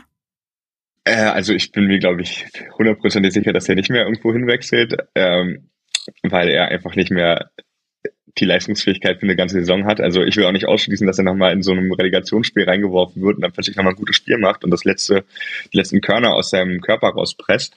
Aber ähm, ja, ich kann mir nicht vorstellen, dass er nochmal woanders spielt und ja, warum nicht? Also kann durchaus sein, dass er in einem neuen Co-Trainer oder einem neuen Trainerstab irgendwie eingebunden wird. Kann, kann mir gut, gut vorstellen, dass Hertha versucht, ihn irgendwie äh, da zu behalten. Allerdings hängt es wahrscheinlich dann auch davon ab, wer nächste Saison die Mannschaft trainiert. Also wenn dann irgendein Trainer kommt, der sagt, ich will kein Boateng als Co-Trainer, dann äh, wäre es von der sportlichen Führung meiner Meinung nach nicht das Schlauste, sich direkt mit dem neuen Trainer schon wieder äh, nicht wirklich, ne? irgendwie so eine, so eine Baustelle aufzumachen, indem man sagt, ich brauche unbedingt einen Boateng als Co-Trainer. Also ne, wer weiß, vielleicht sollte Boateng auch einfach mal erst eine Trainerausbildung abschließen oder anfangen. Und ähm, ich kann mir den gut, durchaus gut vorstellen als Trainer. Letztes Jahr hat er ja auch schon irgendwie, meinte Felix Magath, Boateng hätte die Mannschaft aufgestellt. Also warum nicht? Aber ähm, ja, also ich glaube nicht, dass Herthas äh, Weg zurück in die Bundesliga oder Herthas Weg zum Klassenhalt in der nächsten Saison davon abhängt, ob Boateng Co-Trainer ist oder nicht. Mhm. Ja, aber ich glaube auch, dass es ein bisschen verschenkt wäre, fast wenn er jetzt halt eben diese Rolle, wie du ja auch schon gesagt hast, dann teilweise so eingenommen hat, das dann so fallen zu lassen. Naja, Dada hat's ausgerufen, vier Spiele, vier Siege, jetzt sind's noch drei Spiele und drei Siege, die wie folgt aussehen müssten äh, in Köln, gegen Bochum, in Wolfsburg. Alles nicht so einfach, das wird richtig, richtig schwierig. Stuttgart hat's noch gegen Leverkusen, dann in Mainz und gegen Hoffenheim auch nicht wirklich einfache Spiele. Äh, das wird vielleicht auch, wir haben es vorhin schon gesagt, so oben bisschen Schneckenrennen um internationale Plätze und da wird's vielleicht auch eher ein Schneckenrennen werden paar Teams punkten da unten ja schon, aber ähm, ja, werden wir sehen, wie das weitergeht. Zwischen Hertha und Stuttgart auf dem 17. Platz, da findet sich Bochum. Die haben am Samstag in Gladbach gespielt vor knapp 54.000 ZuschauerInnen. Bochum musste kurzfristig noch auf Osterhage verzichten, der sich beim Warmmachen muskuläre Probleme zugezogen hat. Für ihn ist dann äh, Schlotterbeck gestartet. Und Bochum hatte vorher fünf Spiele ohne Sieg. Naja, und jetzt sind es halt sechs. Also Gladbach hat mit 2 zu 0 gewonnen und zwischendurch auch echt so Phasen gehabt, die wirklich, wirklich gut aussahen. Also so, eine, so, so ein Selbstverständnis auch einfach mit an den Tag gelegt ähm, und tolle, tolle Pässe gespielt. Neuhaus hat mir auch sehr gut gefallen, wieder ähm, paar tolle Dribblings hingelegt. Hofmann hat in der 36. das 1 zu 0 gemacht, Stindel dann in der Nachspielzeit das äh, 2 zu 0 und also vor allen Dingen in der ersten Halbzeit hätten da noch deutlich mehr Tore bei rumkommen können. Eva, wir haben da ja so ein bisschen auch äh, getickert nebenbei. Ähm, hast du das ähnlich gesehen? Ja, ich meine, erstmal muss man bei Bochum natürlich auch anfangen, dass es sehr bitter war, weil eigentlich war Osterhage ähm, fürs Zentrum vorgesehen. Der hat sich beim Aufwärmen verletzt. Äh, Stöger, der ja eigentlich auch eine ganz gute Rolle, glaube ich, gegen Dortmund gespielt hat, ähm, ist samstags morgens dann auch noch ausgefallen. Ähm, das heißt, Letsch musste relativ äh, spontan eben auch umstellen ähm, und hat dann eben auch die, äh, hat Kevin Schlotterbeck stattdessen in die Innenverteidigung äh, gestellt und Masovic, glaube ich, so, ähm, ja, ins Zentrum. Also schon mal Nummer eins ist halt natürlich in so einem Spiel äh, dann erstmal ungünstig. Ich hatte auch das Gefühl, dass äh, Gladbach äh, sich mit dieser kurzfristigen Änderung auch erstmal ein bisschen zurechtfinden musste. Ähm, aber an sich war schon so, dass es von relativ früh an einen, ähm, einen Plus für, für Gladbach gab. Also ich glaube, du hattest ähm, irgendwie den, den man so, so, die Spieler, die man so ein bisschen hervorheben kann, bei Bochum wären vielleicht noch Antwi, Jay und Asano ähm, in der Spitze gewesen, aber äh, Asano war, glaube ich, hat über elf Kilometer gemacht in dem Spiel, aber ich hatte leider immer das Gefühl, er ist immer irgendwo hingelaufen, aber da war der Ball halt nie. Oder er, er kam halt gar nicht erst zu dem Ball. Und dann muss man, glaube ich, halt leider einfach über ähm, die, die Abwehr von Bochum sprechen. Also in der Halbzeit nimmt Letsch dann ja auch beide Außenverteidiger mit äh, Soares und Gamboa raus. Äh, es waren ja viel zu viele Fehler im Spiel auch drin, von der von dem Gladbach dann erst noch nicht Profit schlagen kann. Das führte dann ja, glaube ich, sogar dazu, dass äh, Riemann ich glaube, Gamboa äh, da richtig zur Sau macht, irgendwie auf der Außenlinie, nachdem er äh, den Ball ins Aus spielt, ähm, relativ unnötig. Und dann Staphylides, der sich hinterm Tor warm macht, äh, Riemann irgendwie beruhigen muss. Ist natürlich immer schwierig, wenn du das auf dem Spiel, äh, auf dem Spielfeld siehst, sowohl als Mitspieler als auch irgendwie als Fan und natürlich auch als gegnerische Mannschaft siehst du ja, okay, da herrscht eine gewisse Unsicherheit und dann hat Letsch eben umgestellt und ähm, in der zweiten Halbzeit Staphylidis, Staphylidis für Soares und Janko für Gamboa gebracht.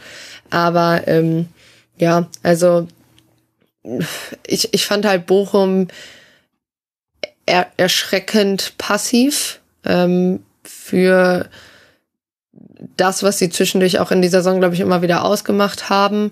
Ähm, klar, Antwia J hat, hat seine Schnelligkeit, hat Platz, aber ich habe immer das Gefühl, da war so eine gewisse Trägheit in den Aktionen drin und gleichzeitig Gladbach, die eigentlich viel zu lange brauchen, um das 1-0 zu erzielen und wo man dann manchmal ja. sagt, ja, das rächt sich dann, weil es ist halt eben für Bochum halt auch Abstiegskampf und manchmal brauchst du halt einfach nur einmal ähm, den richtigen Fuß drin und ich meine, sie haben ja letzte Woche gegen Bochum einen Punkt geholt, wo man sagt, okay, da lag es vor allem daran, weil, weil Dortmund natürlich auch irgendwie äh, einen Chancenwucher hatte, aber ähm, ja, ich würde auch mitgehen. Also mich hat gerade Hoffmann, der war, glaube ich, an fast jeder Offensivaktion be äh, beteiligt. Der war überall. Buch, äh, Bochum hatte enorme Probleme, den äh, in den Griff zu kriegen. Also egal, ob es jetzt irgendwie Schlotterbeck war, der, der für ihn zuständig war oder irgendwer anders.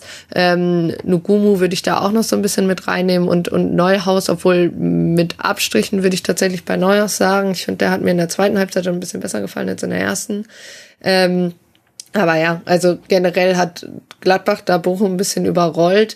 Ähm, wie du schon gesagt hast, könnten, hätten da wahrscheinlich ein, zwei mehr Tore auch noch rausspringen können. Aber ähm, ja, wenn, wenn Bochum dann auch irgendwie mal eingeladen wurde von Gladbach, ist da halt einfach viel zu wenig bei rumgekommen. Viel zu wenig, ja. Und ähm, du hast schon gesagt, na, Asano auf jeden Fall noch mit einer der besseren. Aber gerade die Defensive, ich fand das auch so, ich habe mir das auch mehrmals aufgeschrieben, dass Riemann einfach unfassbar sauer war und dass man das halt so doll gesehen hat.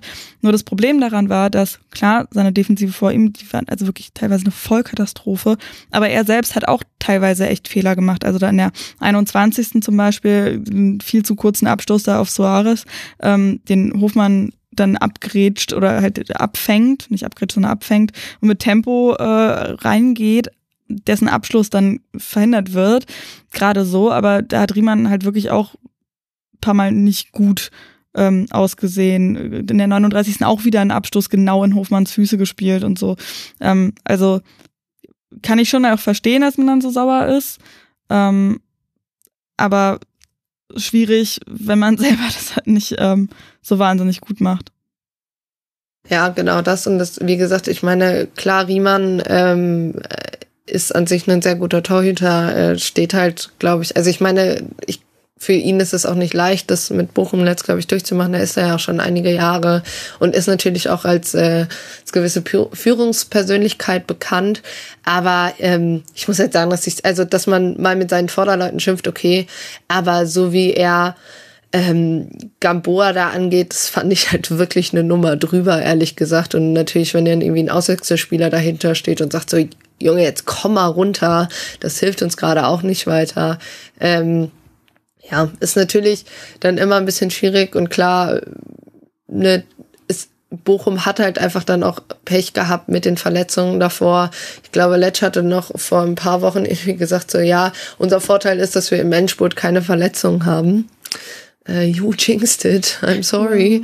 Ähm, also finde ich sowieso eine merkwürdige Ausnahme, sowas zu sagen, wenn irgendwie noch fünf, sechs Spiele zu spielen sind und du halt nie weißt, was mal passieren kann. Aber klar, auch Osterhage, der halt in diesem Zentrum sich sehr, sehr gut äh, hochgearbeitet hat äh, in dieser Saison. Es ist, es ist natürlich einfach bitter und ich glaube halt einfach, Bochums größtes Problem ist die Abwehr einfach in dieser Saison. Ähm, die meisten Pässe in diesem Spiel kamen von Manuel Riemann äh, von der Bochumer Seite. Ähm, und es war halt auch einfach so, dass du gerade das Gefühl hast, meiner Meinung nach, dass die rechte Seite einfach nicht gut in dieses Spiel eingebunden war, halt mit Gamboa und Asano. Da lief es links halt über Soares und äh, Andrea Jay in der ersten Halbzeit um einiges besser, aber nach vorne hin war es dann einfach zu wenig und ähm, ich hatte auch das Gefühl, Hofmann stand ein bisschen zu defensiv zum Teil drin, also dass er mehr dann irgendwie versucht hat, dass man die Bälle irgendwie im, im Mittelfeld gewinnt. Ich meine, das an sich ist es ja auch ein probates Mittel von Bochum zu sagen, okay, lange Bälle von Riemann auf irgendwen nach vorne. Das hat ja auch viel gut geklappt und an sich, wie gesagt, Riemann am, im Riemanns Aufbauspiel normalerweise auch ganz gut, aber wie du schon richtig gesagt hast, er hat halt auch genug Fehler drin und diese Mannschaft wirkte in der Defensive auch einfach viel zu äh, verunsichert ähm, und hat dann, ich meine, Schröders Linie war, glaube ich, oder Leine war relativ locker, was auch so die Fouls betrifft. Und ähm, ja, gerade einen Audits, der davon natürlich eigentlich auch so ein bisschen profitiert, hat es dann auch ähm, hat halt manchmal auch selber zu spielen bekommen, so dass halt ein Schubser dann nicht direkt als Offensivfoul gewertet wird von Schröder. Und ähm, ne, wenn es in die eine Richtung geht, geht's in die andere genauso. Und dann dahingehend auch einfach die, die Körperlichkeit für mich dann manchmal auch nicht äh, funktioniert hat und im Endeffekt ja auch die, die äh, ja, Gladbach mehr Zweikämpfe gewonnen hatte, die Zweikampfquote auch mehr in das Pendel mehr in deren Richtung ausgeschlagen ist. Und dann war es ja all in all auch einfach kein gutes Spiel. Äh, und also ich meine, wenn dein der Spieler, der die meisten Abschlüsse und äh, beziehungsweise von den meisten Schüssen aufs Tor, die meisten aufs Tor wirklich gebracht hat, Kevin Schlotterbeck ist, der spontan ins Spiel reingerückt ist, ähm, was dann natürlich auch nochmal zeigt, dass Gladbach den da erst nicht erwartet hat, aber ist vielleicht jetzt auch kein, kein gutes Zeichen. Nee, um Himmels Willen nicht. 69 Gegentore sind jetzt mittlerweile dann auch für, ähm, für den VfL Bochum. Ähm, wobei man, wir schon auch noch sagen müssen, dass eben gerade nach der äh, Halbzeitpause so die ersten 10, 15 Minuten dann schon auch eher ähm, bei, bei Bochum lagen, fand ich. Also ja. da gab es dann schon ein paar Chancen auch, ähm, vor allen Dingen auch nach Einwürfen da war in der 65. noch diese eine Situation, wirklich ein Einwurf, so knapp 30 Meter vom Tor von links oder was, der dann direkt aufs Tor zugetrudelt ist oder was, wo die dann so ein bisschen äh, Schwierigkeiten hatten, weil er auch gestört worden ist. Aber das war so eine Phase, wo man noch gesagt hätte, auch dieser eine ähm, Lattentreffer äh, von Ho ähm, Hofmann äh, war, also von, von dem Bochumer, ähm, der dann äh, eben an die Latte ging, äh, wo ich glaube, es dann einen wahnsinnigen Spike in den äh, Expected Goals gab. Äh, da wäre also auf jeden Fall noch was drin gewesen und das wäre dann auch wieder, finde ich, so ein typisches so ein typisches Gladbach-Spiel, die phasenweise wirklich wahnsinnig gut spielen und dominieren und ähm, super, das sieht alles so locker dann aus teilweise und dann haben sie halt so Phasen, wo sie dem Gegner eher mehr ähm, das Spiel überlassen und wo die dann auch echt Chancen haben und wo dann auch mal gegen ein vielleicht besseres Team was drin landet und wo dann eben bei Gladbach wieder die Köpfe hängen und weswegen man dann eben jetzt so um Niemandsland steht, ne? Ja, ja, genau. Das ist halt eben ein bisschen so, dass man so ein bisschen sagt, ja, okay, ähm, warum ging es nicht vorher? Ich glaube, das hat Uli Putowski auch Rainer Bonhoff in der, in der Halbzeitpause gefragt. So, ja, Frage stellt sich so ein bisschen, warum nicht die ganze Saison so halt schon von der, den Gegner dominieren? Ähm, ich, finde ich dann halt in der, also ist immer schwierig, sowas dann am 31. Spieltag sowieso zu fragen, weil ich meine, also sind dann jetzt auch nur noch drei, die Frage ist ein bisschen müßig und dann halt auch bei allem Respekt vom VfL Bochum halt gegen den Abschiedskandidat, äh, einen Aussteiger im zweiten Jahr quasi, ähm, ja, pff, äh, ja, weiß ich nicht.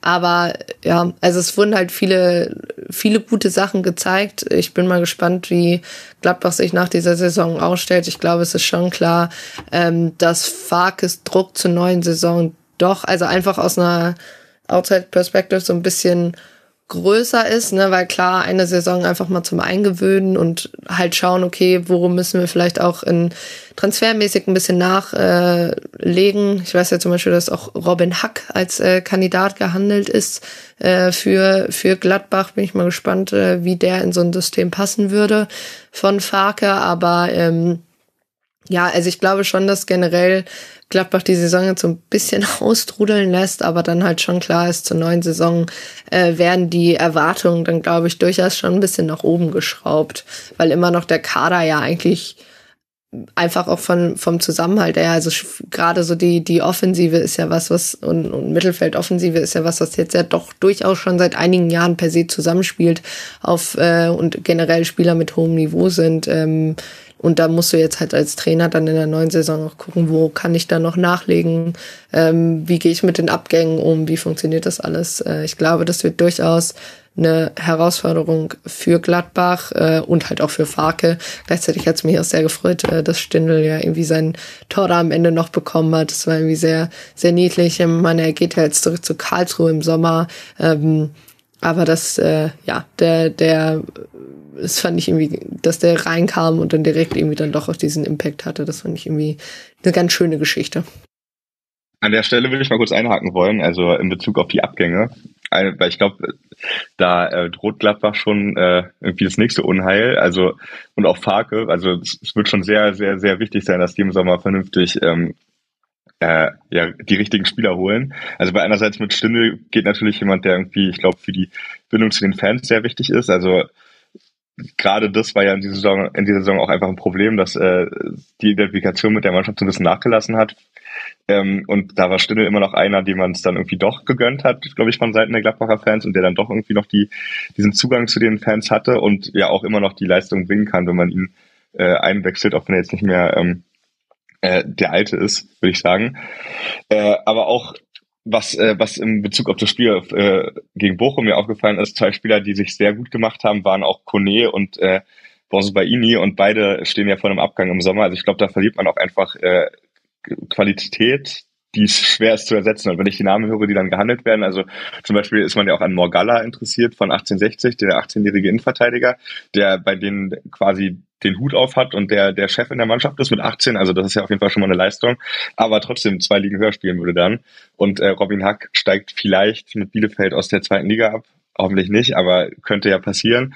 Äh, und ich weiß nicht, ob das dann die sind, die ähm, zumindest äh, ja von ihrem von ihrem möglichen Leistungsniveau äh, so ein Baini und Kone in der Form ersetzen können, dass Gladbach schnell wieder Richtung Europapokal denken kann.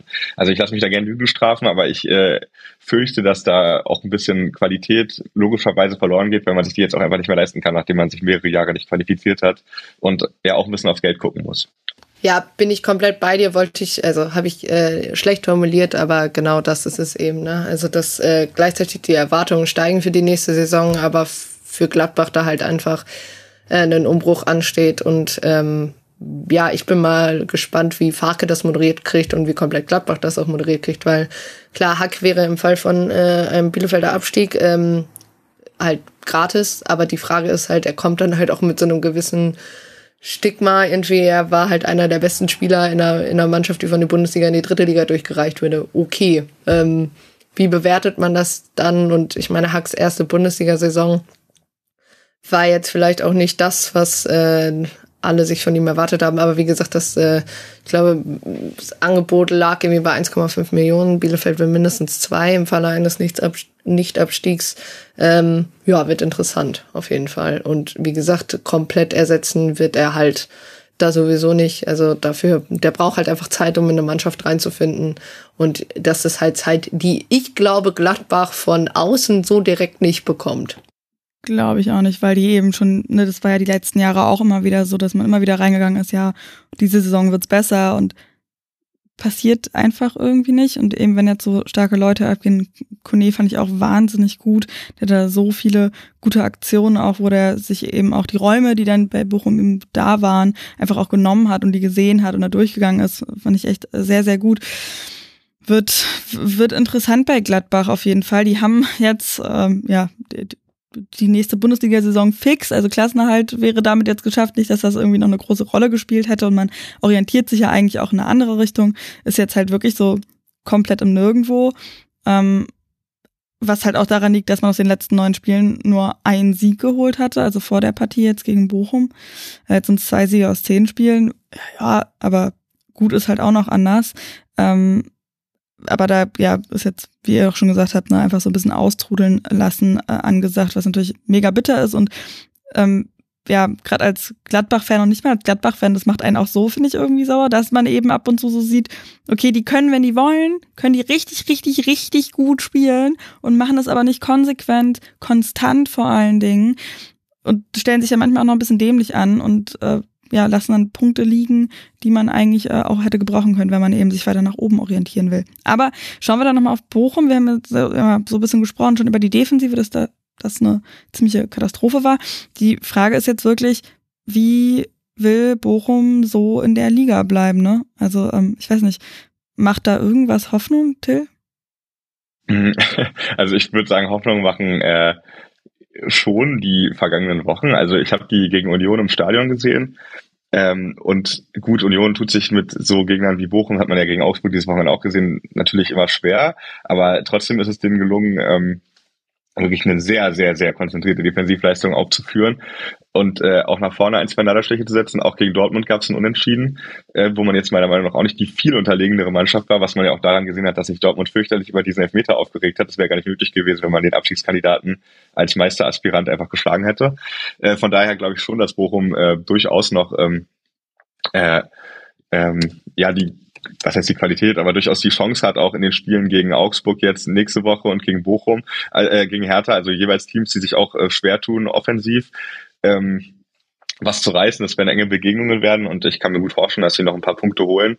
Ähm, und wird die jetzt nicht komplett abschreiben. Allerdings äh, muss man jetzt auch sehen, dass natürlich die Konkurrenten ähm, wie Schalke, die jetzt natürlich einen tollen Lauf haben, ich glaube Hoffenheim, über die wir jetzt gleich als nächstes wahrscheinlich sprechen werden, und äh, und, und Stuttgart, die direkt daneben steht und auch noch härter, ähm, durchaus äh, auch einfach die Chance haben, noch Punkte zu holen und äh, individuell wahrscheinlich ein bisschen besser besetzt sind als, als Bochum. Aber ich glaube, wenn Osterhage wieder fit wird und wenn Ordetz fit bleibt, äh, der meiner Meinung nach eigentlich ganz gut gespielt hat und grundsätzlich der Mannschaft auch viel Stabilität verleiht, dann haben die definitiv noch die Chance, die Klasse zu halten. Warum nicht? Ich meine, wer auch äh, äh, irre, sich irgendwie aufzugeben, auch wenn die Tordifferenz natürlich äh, unterirdisch ist mit minus 36, ähm, ist man punktgleich mit dem Relegationsplatz und nur zwei hinter Schalke und äh, wer sagt denn, dass Schalke jetzt plötzlich alle Spiele gewinnt? Also es gibt noch äh, genug Chancen für Bochum und auch nicht das schwerste Restprogramm mit Augsburg und Hertha unter anderem und Leverkusen, ähm, um doch noch irgendwie äh, sich da rauszuziehen. Ja, voll genau der Punkt eben, dass ähm, gerade gegen Augsburg und Hertha, das, wie du gesagt hast, ein Team sind, die jetzt nicht so wahnsinnig offensiv am Start sind, da wird dann eben die Defensive nicht so wahnsinnig belastet und ähm, vielleicht war es auch einfach nur ein Ausrutscher. Naja, ich weiß nicht, Eva, willst du noch äh, was loswerden zu dieser Partie?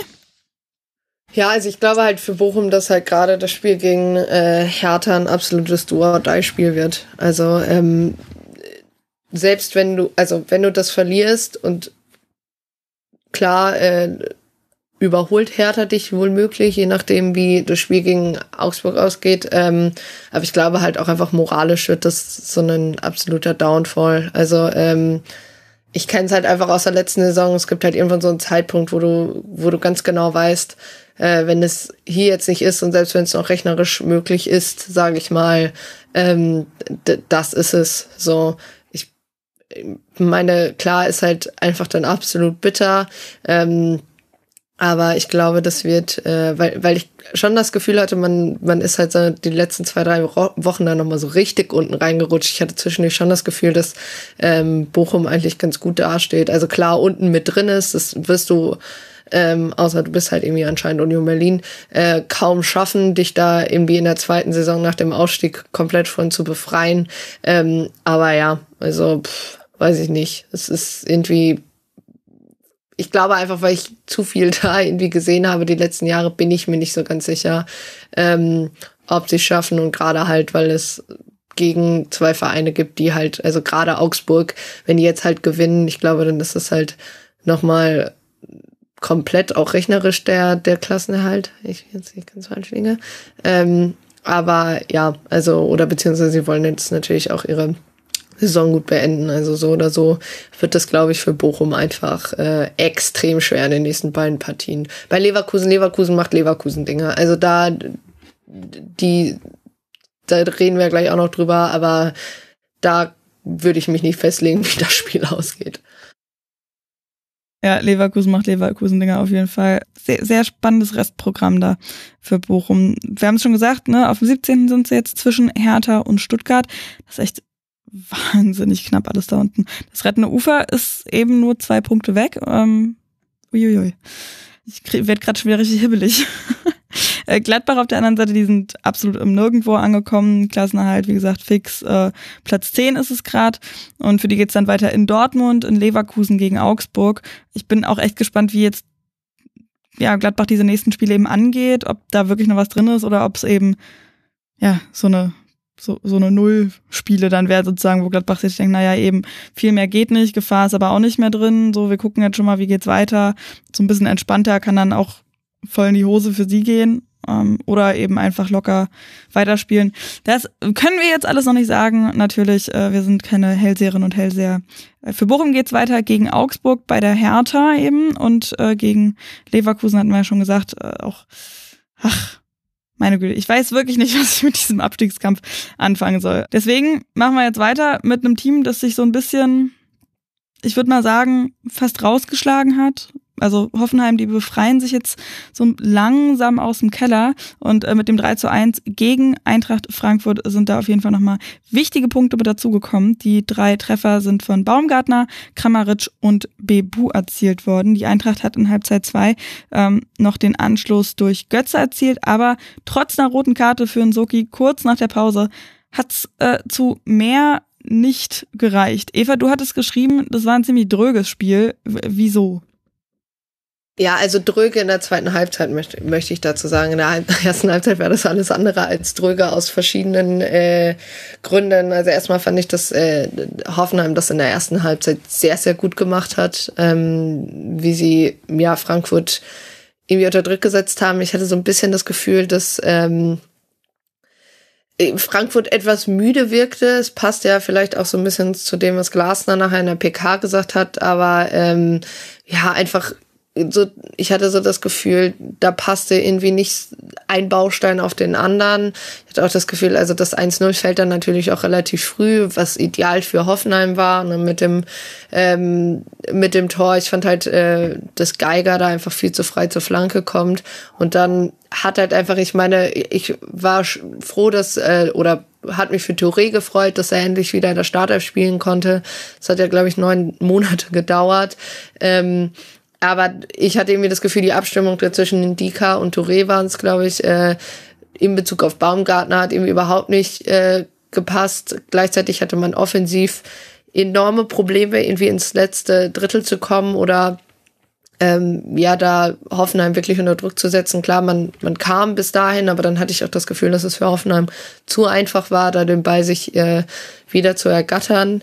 Ähm, und Hoffenheim dann immer gesagt hat, ja, nehmt ihr mal den Ball. Also, weil wir führen ja jetzt 1-0 und viel Spaß damit. Äh, wir gucken mal, was ihr damit so veranstaltet. Und ähm, ja, ich fand dann einfach die, also dann gab es ja so eine Phase, wo Frankfurt ein paar Möglichkeiten hatte, ähm, aber es wirkte auch alles immer nur so, ja, so ein bisschen behäbig. Also so die Gefährlichkeit war einfach nicht da. So gerade so Kolumni, wo du, wo man am Anfang der Saison so immer das Gefühl hatte, so, das ist vollkommen egal, wo der steht. Hauptsache der Ball kommt zu ihm und dann kannst du das in neun von zehn Fällen einfach nicht mehr verteidigen. Ähm, ja, Frankfurt hatte halt in der ersten Halbzeit ein wirklichen Schuss aufs Tor, glaube ich. Ähm, das war dann halt in der zweiten Halbzeit besser, was natürlich auch aber dann einfach zu spät kam. Also du hast halt in der ersten Halbzeit durch dieses 3-0 ähm, das Spiel einfach weggeworfen. Klar, kam dann noch, hast du die rote Karte in der Halbzeit 2 dann gegen den Zoki. Ähm, aber ich fand zum Beispiel auch, dass ich hätte Aronson, glaube ich, ganz gerne von Anfang an gesehen. Das war, glaube ich, auch so ein bisschen der Tenor in, in, auf Seiten der Frankfurt-Fans. Ich wurde, hatte schon das Gefühl, dass das Spiel mit ihm um einiges besser wurde. Ähm, aber generell, also für mich war sehr, sehr, ja, typisch, oder was heißt typisch, aber hat es irgendwie sehr gut aufgezeigt, als wir über das 4-0 eben bei, bei Dortmund gegen Wolfsburg geredet haben. Es gab, glaube ich, in der 56. Minute, ähm, da, steht, da kommt Eintracht in den Strafraum und dann stehen Boré und Kamada sich einfach gegenseitig im Weg. Und das war für mich irgendwie dieses so, da weiß im Sturm irgendwann nicht mehr einer, was die andere tut. Kamada hatte zwar vier Schüsse, davon aber keinen einzigen aufs Tor. Und dann hat Hoffenheim das auch gerade mit Bicacic einfach unfassbar solide wegverteidigt. Und ich fand es dann einfach zu wenig. Also ich, du, du erzielst irgendwie das 3-1, aber ich hatte jetzt nicht das Gefühl, dass es klar, hatte Frankfurt dann Offensivaktionen, aber ich hatte jetzt nicht so das Gefühl, dass es alle zwei Sekunden an der Sensation kratzte und einen, man 3-3 holen könnte. Und es scheint so, dass es äh, für einige Vereine nicht komplett ideal ist, mit 15.000 äh, Zuschauern nach Hoffenheim zu reisen, weil anscheinend verliert man dann immer. Ja, aber dieses Thema, dass äh, Eintracht Frankfurt einfach müde wirkte, das ist absolut ein, ein Ding. Also ja, ich hatte auch nie das Gefühl, dass sie das noch irgendwie drehen können. Ähm, Glasner, du hattest es schon angesprochen, hat sich dann ähm, total aufgeregt auf der Pressekonferenz später, weil gefragt worden ist, ähm, ob das auch an der Einstellung liegt, ob ähm, das Team nicht begriffen hätte, worum es denn ginge und so weiter und so fort. Da hat Glasner eine ziemliche Wutrede gehalten, ähm, wo ich ihn voll verstehen kann, ähm, wenn er dann sagt, naja, wir spielen halt so unfassbar viele Spiele, die Jungs sind einfach fertig. Und das, finde ich, sieht man eben dass das, dass das der Fall ist, dass da eben nicht mehr so viel Druck ist und ähm, vor allen Dingen irgendwie wahnsinnig viele Flanken geschlagen auch äh, Frankfurt dann, also gerade in der äh, zweiten Hälfte mussten sie natürlich mehr machen, weil dann äh, Hoffenheim sich mit ja, mit drei Toren im Rücken äh, total zurückgezogen hat, äh, mit der roten Karte dann auch, aber konnten sie ja auch, weil haben ja 3-0 geführt. Und Frankfurt dann mit 27 Flanken im Vergleich dazu Hoffenheim nur acht, die aber teilweise auch einfach irgendwie, ja, nicht angekommen sind, ins Nichts gingen, die so halbherzig wirkten auch einfach, naja, also wie du gesagt hast, Eva, auch nach dem Motto, ja, naja, so richtig viel geht nicht mehr, aber wir versuchen es doch mal und vielleicht ja irgendwie, aber richtig dran glauben, tut man auch nicht. Und Hoffenheim auf der anderen Seite, die, ich fand, die haben wirklich teilweise gespielt, also echt richtig, richtig gut, wo ich mich gefragt habe, warum, warum, also wie was, die stehen unten drin, so, die, also was heißt unten drin, aber sind 14. oder was jetzt, ähm, finde ich, hat man ihn nicht wirklich angesehen, weil da echt ein paar Sachen also mit dabei waren, vor allem, also wie die da mit Druck auch angelaufen sind äh, und in die Partie überhaupt gegangen sind. Äh, das war schon echt stark mit anzugucken. Till, siehst du das ähnlich? Ja, also ich würde halt sagen, dass ähm, es jetzt endlich mal wieder gelingt, in Hoffenheim ähm, die individuelle Klasse, die da vorhanden ist, auf den Platz zu bringen. Also ich meine, Kamaric ist ein äh, Spieler, der vor kurzem noch im WM-Halbfinale stand äh, mit Ilas Bebu haben sie einen, der ähm, eigentlich schon in der Bundesliga immer, wenn er längerfristig spielt, eigentlich seine Tore macht und vor allem auch mit seinem Tempo immer viel Ärger sorgen kann. Baumgartner, der ähm, ja, glaube ich, auch das 1-0 gemacht hat, äh, auch schon irgendwie acht oder neun Tore oder sieben oder acht Tore als Mittelfeldspieler. Also das sind einfach sehr gute Fußballer. Auch ähm, Dennis Geiger würde ich ganz gerne hervorheben, den sie ja vor kurzem verlängert haben. Leider, ich habe gehofft, der kommt vielleicht ablösefrei zu Union oder so.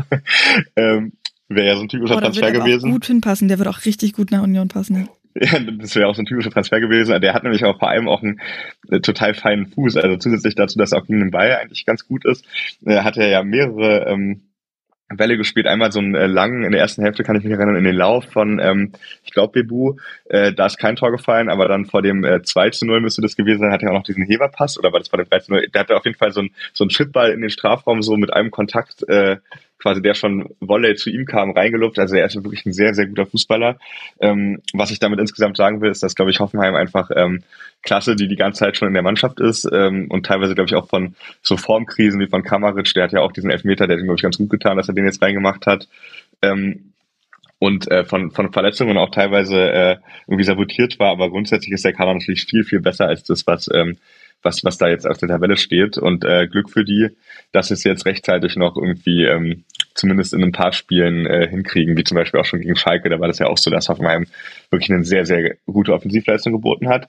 Ähm, allerdings wollte ich nochmal zu dem Glasner-Thema zurück. Ich, ich würde, glaube ich, auch, ich habe ähm, ihm auch zugestimmt mit seinen Aussagen, konnte es gut verstehen. Ich finde auch immer so Spielern zu unterstellen, dass sie keine Lust hätten, irgendwie auch ein bisschen billig, weil ähm, ja, warum also sollten die keine Lust haben? Die machen, äh, ich meine, die gehen ja ihrem, ihrem, ihrem, ihrem Hobby nach und konnten das zum Beruf machen und die spielen vor Zehntausenden von Zuschauern. Also ich glaube, die haben da alle schon Bock drauf. Die Frage ist halt nur immer, ob man immer seine Qualität abrufen kann. Und ich glaube, da spielt einerseits Müdigkeit eine Rolle. Aber ich würde auch sagen, dass es ich glaube, das liegt nicht daran, dass, ähm, wie gesagt, dass, dass sie es nicht wollen, aber ich glaube schon auch, dass sie im Kopf ähm, was durchaus auch mit Müdigkeit zu tun haben kann, aber dass sie im Kopf nicht komplett da sind, weil ähm, gerade in der ersten Halbzeit, wo Frankfurt äh, wirklich sehr schlecht gespielt hat, ähm, war aber statt, dass man sich irgendwie darauf besinnt, ein bisschen besser zu spielen, auch ganz oft irgendwie das Thema, dass man mit dem Schiedsrichter redet, dass man sich beschwert, dass man sich ungerecht behandelt fühlt, als würde man irgendwie denken, ja, eigentlich sind wir ja besser, aber warum spielen wir nicht so gut und da muss wer anders dran schuld sein und nicht wir irgendwie. So wirkt es auf mich. So eine Ratlosigkeit äh, irgendwie auch, ne? Genau, und dann äußert sich das aber nicht daran, dass man sich irgendwie zusammennimmt als Mannschaft und irgendwie guckt, dass man nach vorne kommt, sondern dass man irgendwie nach außen sich äh, beklagt, dass man, wie gesagt, halt den Schiedsrichter irgendwie in die Mangel nimmt, dass man ähm, ja irgendwie so rumschreit und äh, bezeichnend dafür fand ich irgendwie Kevin Trump, weil der gehört ja auch, die ist Nationaltorhüter, ist eigentlich ein super, super Spieler, hat Frankfurt ja auch letztes Jahr gerade in dem Europa League Finale da, äh, hat er sich, glaube ich, endgültig zum Helden gemacht für die. Ähm, äh, aber ist in der Saison statistisch zumindest einer der schwächeren Keeper in der Liga und ähm, trotzdem dann äh, im Spiel eher dabei, den Schiedsrichter irgendwie anzugehen, anstatt sich irgendwie auf sich zu konzentrieren. Ich glaube, wenn sich sowas durch eine Mannschaft durchzieht, dann ähm, erklärt sich ganz gut, warum die dann plötzlich irgendwie seit Wochen nicht mehr das abrufen, was sie können. Also ich meine, äh, sind mit Bochum das einzige Team, was die letzten fünf Spiele gar nicht gewonnen hat. Ja, und dann wollt, würde ich auch noch sagen, also ist es ja auch irgendwie löblich, äh, sich vor die Mannschaft zu stellen, weil er damit ja gleichzeitig auch ähm, sich selbst ein bisschen in die Verantwortung nimmt. Auf jeden ähm, Fall. Wer jetzt Trapp oder Glasner? Äh, Glasner. Mhm. Ähm, Entschuldigung, hätte ich dazu sagen müssen. Ähm, aber ich, also finde dann aber, erstens kam ja, glaube ich, auch die Kritik von Axel Hellmann, also seinem eigenen Boss, auch so ein bisschen auf die Spieler bezogen. Und äh, da gab es jetzt ja auch irgendwie kryptische Aussagen über Glasners Zukunft. Und dann finde ich halt den Kommentar, den er zu Koto Hasebe macht, äh, mit, äh, ja, hier, der äh, hat über 40 Spiele gemacht für die Saison, der hat zum Teil äh, Blut im Urin. Also weiß ich jetzt nicht, ob er damit den Punkt macht, den er denkt, der er macht, weil dann denke ich mir so, ja, dann ist dein Job als Trainer, diesen Spieler zu schützen, weil das ist nicht gesund. Ganz genau. Ganz und bin ich voll bei dir. Das führt zu so einem Helden-Epos, genauso wie irgendwie mit, mit Rode in dem Europa League-Final mit diesem Cut da irgendwie, den ich überhaupt nicht nachvollziehen kann. Und das ist halt auch einfach ein privates Detail zu diesem Spieler. Also wenn Hasebe sich jetzt meinetwegen selber vor die Kamera stellt und sowas sagt, okay, ist das eine, aber ich finde, dass so ein Trainer im Affekt auf so einer Pressekonferenz so ein Statement raushaut, ich finde es sehr schwierig und ich finde es halt auch einfach, also wie gesagt, für mich macht er nicht den Punkt, den er denkt, den er macht, sondern das ist ein Zeichen von, dieser Spieler ist überspielt und okay, vielleicht fehlen ein bisschen die Alternativen, aber das ist halt, also du setzt halt diese Gesundheit von diesem auch nicht mehr ganz so jungen Makoto Asebe aufs Spiel. Und das fand ich super komisch. Und irgendwie, wie gesagt, ich finde es gut, dass er sich vor die Mannschaft stellt und sagt, ja, ich kann es nicht mehr hören, weil er, wie gesagt, sich selber in die Pflicht nimmt und natürlich das Spotlight da auf sich richtet, weil wenn es die Spieler nicht sind, würde ich ja erstmal sagen, liegt es auch daran, wie der Trainer eine Mannschaft einstellt. Aber den Kommentar, also das dann irgendwie noch dazu zu schieben, fand ich unfassbar schwierig. Und ähm, ja, boah, weiß ich nicht, ob das jetzt so der richtige Weg ist für die letzten Spiele und auch dann irgendwie vom, du hast ja sogar noch ein Spiel, weil du eben das DFB-Pokalfinale hast und irgendwie weiß ich gerade nicht, wie Frankfurt das gegen Leipzig gewinnen will, weil Leipzig wirkt halt im Gegensatz zu Frankfurt extrem frisch und fit und die überrollen die halt. Und klar, ja, ja, der Pokal hat seine eigenen Gesetze, aber wenn diese Mannschaft so müde in dieses Finale geht, und ich glaube nicht, dass du das dir gegen Leipzig wie gegen Stuttgart leisten kannst, dass du erst Gegentore kassiert und dich halt zurück ins Spiel arbeitest. Ich glaube nicht, dass das gegen Leipzig funktionieren wird. Das ja, glaube ich auch nicht. ja, gerne. Also ja, glaube ich auch nicht, wollte ich sagen. Und äh, ich würde dir auch zustimmen, Eva, mit ähm, deiner Kritik an Glasner, also gerade dass diese privaten Details, äh, würde ich mich jetzt auch, wenn mein Chef die ausplappern würde, irgendwie äh, wäre ich nicht so begeistert. Ähm, und bei der Frage, ob er es seine Aufgabe ist, ihn dann rauszunehmen, da bin ich mir nicht ganz so sicher. Also ich finde, also ich, ich stimme dir schon insofern zu, dass er natürlich als Trainer auch eine Mitverantwortung hat für die Gesundheit seines Spielers. Andererseits ist Makoto Hasebe ja auch ein 39-jähriger erwachsener Mann so und also ich glaube, das ist dann auch ein Zusammenspiel, ne, dass die beiden sagen, ich mache das jetzt und du machst das jetzt, ich lass dich auch machen. Also will ich da jetzt aber nicht nur Glasner so, also ist ja kein E-Jugendtrainer, sondern ein Bundesliga-Trainer, finde ich. Von daher will ich da auch Hasebe ähm, äh, so ein bisschen, was heißt in die Pflicht nehmen, aber ich würde vielleicht einfach sagen, das ist halt dieses Profigeschäft, ne, das einfach extrem abnutzend ist. Also wenn du jahrelang auf Europapokal spielst und jahrelang 50 Spiele machst, dann gehen die allerwenigsten Spieler aus der Karriere raus und haben nicht ganz schlimme Beschwerden, zum Beispiel im Rücken oder im Knie oder halt, äh, keine Ahnung, ich bin jetzt kein Arzt, ich weiß nicht, wie was passiert, also ist halt so fertig. Ich glaube, das ist einfach auch ein bisschen der ähm, äh, ja, die, die Schattenseite davon. Es gibt ja auch hunderte Spieler, die irgendwie medikamentenabhängig sind und äh, eigentlich nur mit, ähm, mit Spritzen oder mit Schmerzmitteln spielen können. Ich glaube, das ist viel weiter verbreitet als jetzt so ein Hasebe.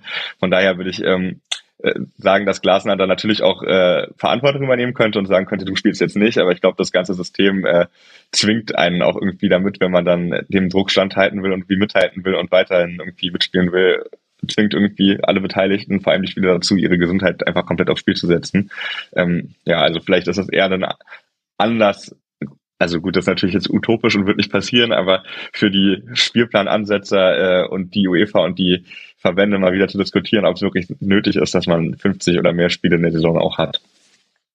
Das auf jeden Fall. Ich finde es auch gut, ja. dass du nochmal irgendwie gerade die Ärzte irgendwie mit ins Spiel gebracht hast, weil ich glaube, dass die da auch äh, ein Thema sind. Also es ist ja nicht nur Spieler oder Trainer, sondern auch das Ärzteteam, das dann irgendwie sagt, Leute, geht oder geht halt nicht. Ähm, aber Leistungssport ist insgesamt nicht zuträglich für die Gesundheit, würde ich mal sagen. Eva, du wolltest gerade auch noch was sagen? Nee, es war nur Zustimmung. Also, aber ja, es ist, habt ihr natürlich auch recht. Aber ja, all in all einfach nicht sehr gesund. Absolut. Definitiv. Und wie gesagt, bei Frankfurt hat man uns jetzt halt extrem gesehen. Eintracht Frankfurt übrigens seit Ende Februar haben die nur zwei Spiele gewonnen. Also wenn ich das richtig gesehen habe natürlich, aber das finde ich auch krass. Zehn Spiele ohne Sieg, auf jeden Fall. Ja. Das ist Fand ja. absurd.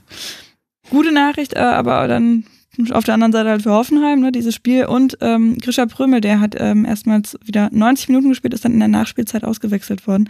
Ähm, war ja irgendwie ja, ziemlich lang verletzt gewesen und jetzt dann auch wieder mit am Start. Ähm, habt ihr noch was äh, anzumerken, zu sagen, zu melden? Das scheint nicht der Fall zu sein. Glaub nicht, nee. Dann äh, gehen wir weiter. Hoffenheim auf dem 14. Platz haben wir schon gesagt. Vier Punkte mittlerweile vor dem Relegationsrang. Das sieht doch alles mal ganz gut aus. Die spielen als nächstes in Wolfsburg, dann gegen Union und dann in Stuttgart umso wichtiger dann eben diese Punkte jetzt gegen Eintracht Frankfurt, weil die nächsten Spiele auch echt nicht einfach werden. Frankfurt auf dem neunten Platz, äh, vier Punkte vor Gladbach auf der zehn und zwei hinter Mainz. Also da könnte durchaus auch noch so ein bisschen was Klettern äh, drin sein, aber so wie sie gespielt haben, weiß ich jetzt nicht. Die spielen dann tatsächlich auch als nächstes gegen Mainz, dann auf Schalke und gegen Freiburg und dann eben noch im DFB-Pokalfinale gegen Leipzig, gegen Raber Leipzig das, ja, ich äh, bin da auch so eher bei dir, Eva, dass ich denke, das könnte eine recht deutliche Geschichte werden. Hoffenheim hat also wichtige Punkte gemacht und genauso hat das auch Schalke getan in einem wie ich finde, total absurden, teilweise wilden Spiel hat Schalke am Freitagabend 3 zu 2 in Mainz gewonnen. In der 112. Minute oder was? Nee, 101. Minute, 12. Minute der Nachspielzeit oder so, ähm, hat Marius Bülter, war das Marius Bülter? Nee, ja, doch, doch, Bülter, doch. genau. Ja, ich war gerade irritiert, weil nämlich er auch das erste Tor gemacht hat. Ja, man könnte ihn auch mit Cristiano Ronaldo verwechseln. Absolut. Er hat äh, in der ja, 90. plus 12 oder was das war, das 3 zu 2 gemacht nach einem äh, Strafstoß. Da äh, können wir auch gleich, müssen wir auf jeden können wir nicht, müssen wir auf jeden Fall nochmal kurz drüber sprechen, zumindest ähm, zwischendurch der Ausgleich durch Barrero ähm, in der 53. Dann ist Schalke wieder in Führung gegangen mit Kraus und dann hat Aaron äh, für Mainz wieder ausgeglichen und dann eben gab's dieses 3 zu 2 von Bülter. Ähm, ich fand's, ja, wie gesagt, war ein total wildes Spiel. Till, Du hast ja vor allen Dingen Schalke abgefeiert. Die haben jetzt aus den letzten vier Spielen drei Siege gesammelt. Was haben sie jetzt am Freitag gegen Mainz so gut gemacht? Ähm, also ich finde, da kann man einfach auf die Statistik kurz gucken und bei diesen Expected Goals wieder anfangen. Und die haben drei ähm, 0,13 XG total, davon 0,86 von dem Elfmeter, aber auch 2,27 aus dem offenen Spiel. Und äh, das als lange schlechteste Offensive der Liga. Ich weiß gar nicht, ob das jetzt immer noch sind, aber ähm, ich schau mal kurz parallel, dass ich jetzt kein Quatsch erzähle. Ja, immer noch 31 Tore, immer noch äh, sogar zwei weniger als Bochum. Und ähm, sie haben einfach, was glaube ich, Reis jetzt, nachdem er am Anfang es geschafft hatte, die Mannschaft defensiv extrem zu stabilisieren. Die haben ja auch ich glaube, drei oder 400 Minuten zum Anfang der Rückrunde kein Gegentor bekommen, äh, hat das jetzt geschafft, ähm, die Offensive irgendwie auf die Kette zu kriegen. Und äh, ich finde, Schalke hat einfach sehr mitreißend nach vorne gespielt. Also äh, es war jetzt nicht viel klein-klein zu sehen, sondern es ging auch sehr direkt in die Spitze. Aber äh, wenn man dann erstmal in der Spitze gewesen ist und auch in der gegnerischen Hälfte, sah das schon wirklich nach richtig guten Fußball aus. Und die haben sich sehr viele Chancen erspielt in der ersten Hälfte, aber auch in der zweiten Hälfte, als ich äh, Mainz ja im Interview irgendwie stärker sah. Also einige von Mainz meinten auch Zentner und äh, Schmidt und, und Svensson meinten, äh, man, man hätte verdient werden unentschieden gewesen. Das sehe ich komplett anders. Schalke hat verdient gewonnen gewonnen. Ähm, auch wenn es dann erst so spät zum Siegtreffer kam, äh, weil die einfach total gut nach vorne gespielt haben, sehr variabel gespielt haben. Ähm, ist gut gelungen, ist halt auch Bülter mit seiner Klasse einzusetzen. Der hat jetzt ja auch, glaube ich, schon neun Tore geschossen in der Saison. Ist in der Rückrunde meiner Meinung nach auch einer der besten Spieler in der Liga, zumindest nach seinen Möglichkeiten. Also natürlich kann er jetzt nicht ähm, wie Sané wahrscheinlich jeden Ball, den man 60 Meter in die Luft schießt, irgendwie perfekt ansaugen, aber dafür ist er mit seinem, mit seiner, mit seiner Bewegung, mit seinem Tempo, mit seinem äh, Zug in die Spitze einfach ein wirklich sehr guter Stürmer für Schalke. Und äh, genau das hat mir, glaube ich, besonders gut gefallen. Also dass ähm, Schalke auch nach Rückschlägen, also auch nach diesem Ausgleich und nach dem äh, Führungstreffer für Mainz dann irgendwie wieder oder habe ich jetzt gerade den Spielverlauf durcheinander gebracht? Nee, ich meine, es war in Führung. Ist am Anfang durch den Wind gebracht. Nee, ist ja auch egal. Auf jeden Fall, dass Schalke nach diesen Rückschlägen, äh, den beiden Gegentreffern, auch jeweils wieder zurückgekommen ist und wieder das Spiel an sich gerissen hat, nicht nur noch ein Tor gemacht hat, sondern auch halt ähm, wieder dazu gekommen, das Mainz hinten reinzudrücken und ähm, mit Tempo zu spielen und das hat mir wirklich sehr gut gefallen bei Schalke. Also so viel Fußball wie, ähm, wie in dem Spiel habe ich von Schalke lang nicht gesehen und äh, das hat mir deswegen sehr, sehr gut gefallen und war für mich auch einfach relativ mitreißend, weil man irgendwie auch gemerkt hat, dass die Mannschaft nicht nur ähm, äh, dass die Mannschaft auch Spaß daran hat. Also man kann ja auch verängstigt irgendwie im Abstiegskampf stehen. Natürlich geben die letzten Siege auch irgendwie Antrieb, aber selbst in der Situation, wo man jetzt die Chance hat, rauszuspringen, wo man ja dann häufig vielleicht auch nochmal irgendwie zu viel im Kopf hat oder nochmal ein bisschen einbricht, hat Schalke ähm, irgendwie die ganze Zeit so gezeigt, dass äh, alle Lust drauf haben und alle Bock haben, Fußball zu spielen. Und das hat sich dann total auf mich übertragen. Deswegen hat mir das sehr gut gefallen. Voll. Also ich finde auch, was du gerade gesagt hast, ähm, so viel Fußball habe ich von Schalke noch nicht gesehen. Das, ja, unterschreibe ich auf jeden Fall. Sehr guter, sehr guter Satz auf jeden Fall. Der Spielverlauf war übrigens jetzt also wirklich, ähm, Schalke ist dann wieder in Führung gegangen und ähm, Mainz hat dann aufgeschlossen. Ach so, und noch eine, eine Sache habe ich noch vergessen, da habe ich besonders drauf geguckt, weil der jetzt auch äh, bei Union Berlin im Spiel war, nämlich Alex Kral. Und äh, der wurde nach dem Spiel gar nicht so richtig erwähnt, aber ähm, hier in der äh, in dieser Pass-Map von Between the Posts äh, steht es auch, er hat die meisten äh, progressiven Pässe quasi bei Schalke gespielt und ich fand, der war auch eine super Verbindung irgendwie zwischen der Defensive und der, der Offensive und hat es immer wieder geschafft, auch den Ball irgendwie in die Zone zu tragen, wo man dann ähm, auch ein bisschen kombinieren konnte und war deswegen irgendwie meiner Meinung nach ein sehr wichtiger Baustein davon. Aber ich will ihn nicht nur alleine herausheben, auch der Rest, auch Salazar und äh, Bülter, auch Karaman an vorne, wirklich sehr viel Bewegung gemacht und top gespielt. Ja, total eben. Ich wollte nämlich auch gerade das gerade noch mit anbringen. Ähm, so viele, die da vorne mit, echt stark mitgearbeitet haben, eben Karaman, Terodde zwischendurch auch, Salazar, der hatte ja äh, diese eine ähm, wahnsinnig gute Situation, wo er quasi alleine auf Zentner zugelaufen ist, wenn ich es jetzt richtig im Kopf habe gerade.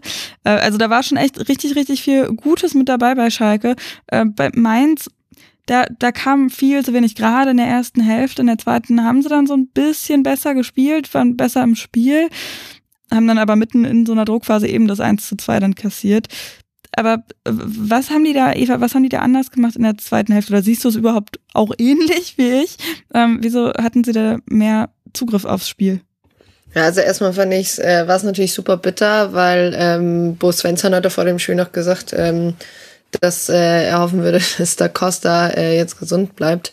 Ähm, weil äh, die Alternativen so ein bisschen Ausgänge und dann muss er muss er da Costa ja, weil er mit äh, Zentner in der ersten Hälfte zusammenprallt, auswechseln. Viper kommt, der mir übrigens äh, relativ gut gefallen hat. Also ich finde, er war mit so das einer der Gründe, warum es ein äh, bisschen weiter nach äh, vorne ging. Weil ich fand nämlich schon, dass die ersten zehn Minuten in der zweiten Halbzeit durchaus Mainz gehört haben. Also, ähm, dass die zweiten Bälle sehr häufig auf bei Mainz gelandet sind, dass eben Schalke unfassbare Probleme erst hatten, Viper irgendwie in diesem ähm, Konstrukt da irgendwie ähm, aufzunehmen. Ähm, und dann fand ich, ja, zum Beispiel gibt es, glaube ich, auch diese Szene mit ähm, äh, Barrero, der sich äh, von Matriciani löst und dadurch halt der äh, lange Pfosten komplett frei ist, weil Matriciani ihn irgendwie auf, auf äh, ähm, Abseits stellen wollte. Also ich fand schon, dass dieses 2-1 für Schalke ja eher aus dem Nichts kam, also in dieser zweiten Hälfte, ähm, weil ich schon fand, dass äh, bis dahin ähm, eins das eigentlich dann in der zweiten Halbzeit äh, ganz gut gemacht hat und ähm, ja ich fand schon, dass Mainz dann so ein bisschen äh, gefährlicher wurde über, über Ecken. Also das war die eine der wenigen Mannschaften, wo ich gesagt habe, okay, ihr könnt meinetwegen Ecken schlagen dieses Wochenende, ehrlich gesagt.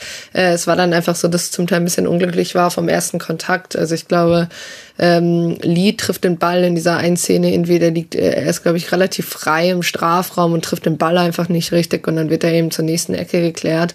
Ähm, aber ja, irgendwie war es, äh, ist es natürlich extrem bitter, dass dieser, dieses, dieses 2-1 aus einem eigenen Einwurf fällt. Also da hat irgendwie die Absicherung überhaupt nicht gepasst und das, das Zustellen und ähm, ja, dann mit dem 2-2 ist es dann wirklich in Richtung von, von Schalke gekippt.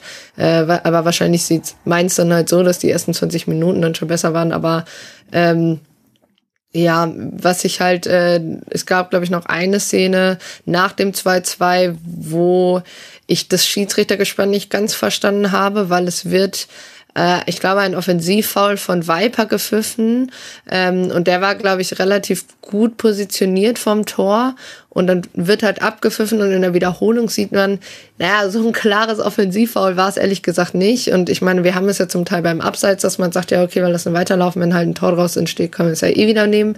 Ich verstehe nicht so ganz, warum man da dann nicht halt weiterlaufen lässt und sagt, okay, wenn es ein Offensivfoul war, können wir es uns immer noch angucken. Ähm, fand ich dann auch, weil es für mich meiner Meinung nach auch einfach eine falsche Bewertung war und du es dann natürlich logischerweise nicht wieder zurücknehmen kannst, ähm, was solche Fälle betrifft, bisschen schwierig. Aber ja, danach ähm, so ab der 80. spätestens ist es halt in Schalkes Richtung gekippt und da war Mainz mir dann auch zu defensiv. Ähm, und äh, ja, also pff, Corsi dann, glaube ich, noch durch, durch diese Meckereien am Ende irgendwie relativ unnötig die zehnte gelbe Karte. Ähm, aber ja, also wir können ja, glaube ich, auch mal auf den ähm, Elfmeter zu sprechen kommen. Also ich genau, glaube, das, ne, das ist ja, ist ja ein Standard Schalke. Und dann ist, glaube ich, das erste Problem, dass Mainz einfach den Ball da nicht so richtig rausbekommt. Also ich verstehe nicht so ganz, Bell, Bell trifft den Ball, glaube ich, ganz, ganz merkwürdig. Und so kommt er halt irgendwie auch erst weiter. Aber ich finde halt schon, was, was ähm, wo Svensson sagt, er, man hörte das immer ganz gut über die Seitenmikrofone, der sagt immer wieder, ja, aber er hat doch überhaupt gar keine Chance auf den Ball. Ähm, ja, also ganz kurz mal, um nochmal das zu erklären, falls jemand das nicht gesehen hat oder so. Ähm, eben die Situation war nach einer hohen Flanke rein, hat äh, der Mainzer Cassie, sein Gegenspieler Bülter, echt heftig am Trikot gezogen. Also es hat richtig doll gespannt. Bülter ist dann tatsächlich muss man auch ehrlich sagen, erst zu Boden gegangen, als ihm auch irgendwie klar war, ja, okay, den Ball kriege ich jetzt vermutlich eher nicht. Aber das war halt so ein deutliches Ziehen, deswegen das für mich völlig verständlich ein Strafstoß ist. Andere Argumentation von Mainz ist dann, naja, Bülter hat Cassie aber auch gehalten und geschoben und so. Ähm, und darum dreht sich jetzt dann eben die Diskussion. Ja, also ich finde halt, ich glaube ja, dass Jöllenbeck erst nicht auf Elfmeter entscheidet, richtig? Ja, ähm, genau, weil, weil nämlich er, ähm, und das fand ich richtig gut, Kommunikation von Jöllenbeck, auch danach fand ich richtig, richtig gut. Er hat gesagt, okay, ich habe das nicht gesehen, weil ich auf den Torwart geguckt habe oder weil er halt anderswo hingeguckt hat. Und dann hat er erstmal die, das Wort bekommen von seinem vierten Assistenten, glaube ich, war das, der gesagt hat, hm, da war vielleicht was. Dann hat er daraufhin mit dem VAR gesprochen ähm, der dann gesagt hat, naja, schau es dir mal nochmal an, hat er sich's angeschaut und also erstmal auch richtig, richtig gut, dass er das nochmal sich angeguckt hat. Ähm, genau, und dann hat er halt gesagt, äh, auf diese ganze, diese ganze Kritik, wieso jetzt Strafstoß eben für Schalke, hat er gesagt, naja, ich bin immer noch der Chef auf dem Platz und ich will, dass alle meine Entscheidungen richtig sind. So, und das fand ich, fand ich eine sehr, sehr gute Aussage und ähm, auch sein Vorgehen da einfach sehr, sehr gut. Ich würde da so ein bisschen, also im Endeffekt finde ich auch, dass die richtige Entscheidung steht. Ähm, mein ganz groß, großes Problem ist sowieso, ähm, ich finde, dass das alles immer noch zu lange dauert äh, mit dem VAR und ich finde halt, dass so diese ganze Diskussion. Also wenn sowieso, ich meiner Meinung nach sagen ja alle Schiedsrichter mal, ja, am Ende steht ja die richtige Entscheidung oder das Wichtige, Wichtigste ist die richtige Entscheidung. Ich verstehe immer noch nicht, warum man die Kommunikation nicht offenlegt, weil ich finde alleine, also ich hatte das diese Saison äh, mit Bielefeld, da gab es in der 90. plus 4 einen Elfmeter für Nürnberg und es wird, ich hatte erst so ein bisschen das Gefühl, es ist genau die gleiche Szene, weil es eben auch mit einer Ecke ist und es geht halt auch irgendwie, beginnt das Ziehen Vorausführen der Ecke oder danach. Wenn es davor ist, muss es ja eigentlich, muss die Ecke wiederholt werden, wenn schon danach ist so. Und das wird halt acht Jahre gecheckt, ob diese Ecke jetzt schon ausgeführt wurde, wenn das Ziehen beginnt. Und ich finde halt einfach, für die Zuschauenden im Stadion ist es halt einfach nicht, also so ist der für die für mich die Ausführung halt einfach nicht fair so. Also das und das ist ein bisschen mein Problem da. Und klar ist er der Chef auf dem Platz und aber es wird halt alles alles so viel einfacher machen, wenn man irgendwie so das hat so okay, du stehst im Stadion und hörst halt die Kommunikation, ey, okay, ich habe das nicht gesehen, es ist ein serious missed incident, weil darauf habe ich nicht geachtet. Ähm, okay, dann hast dann klar, es steht immer noch die Entscheidung und klar wird es vielleicht immer noch zu ein paar Diskussionen führen, aber es, ich finde, es ist für alle Fans einfacher. Es ist natürlich, dass die, das Spotlight ganz anderes ist, als wäre es in der 56., als wenn es in der 90. plus 8 ist. Aber, und äh, Cassie stellt sich halt einfach unfassbar dämlich an. Aber ja, ich, also ich weiß, ich habe, das ist irgendwie so, dass man da immer dann erstmal noch drüber diskutieren muss, was hat der Schiedsrichter gesagt.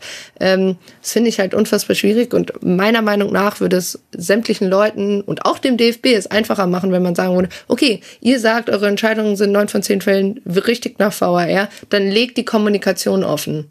Ja, kann ich nur unterschreiben, alles, was du gesagt hast. also ich bin grundsätzlich eigentlich eher dafür, das Ganze wieder abzuschaffen, aber ähm, tatsächlich und wenn man es verbessern will, man kann ja nur mit dem arbeiten, was man hat, ist das wirklich eine sehr gute Idee, die Kommunikation offen zu legen.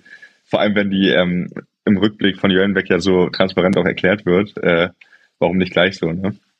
Dann hätte man sich auch die ähm, zum Aufregung auf meiner Seite sparen können, wobei wahrscheinlich hätte Boris Svensson trotzdem noch einen Grund gefunden zu diskutieren. Das kann er ja wirklich sehr gut. Das ist ein sehr guter Punkt.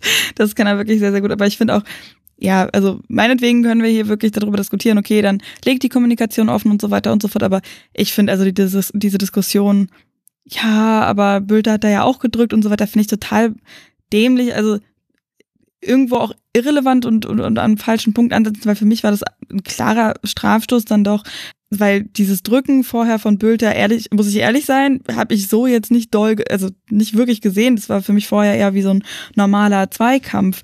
Von daher bin ich sehr froh, dass wir darüber nicht diskutieren müssen, sondern dann eher über diese Strategie. Und was ich auch äh, sehr interessant fand, du hast es schon angedeutet, Till, die Aussagen der äh, Mainzer Verantwortlichen, also gerade Martin Schmidt fand ich auch total albern, der dann irgendwie im Interview bei The Zone sagt, ja, ähm, hier bei so einem gefühlten 2 zu 2 dann so einzugreifen. Ja, was soll Jöllenbeck denn machen? Weil er das Gefühl hat, dass es ein Unentschieden einfach falsch pfeifen oder wie?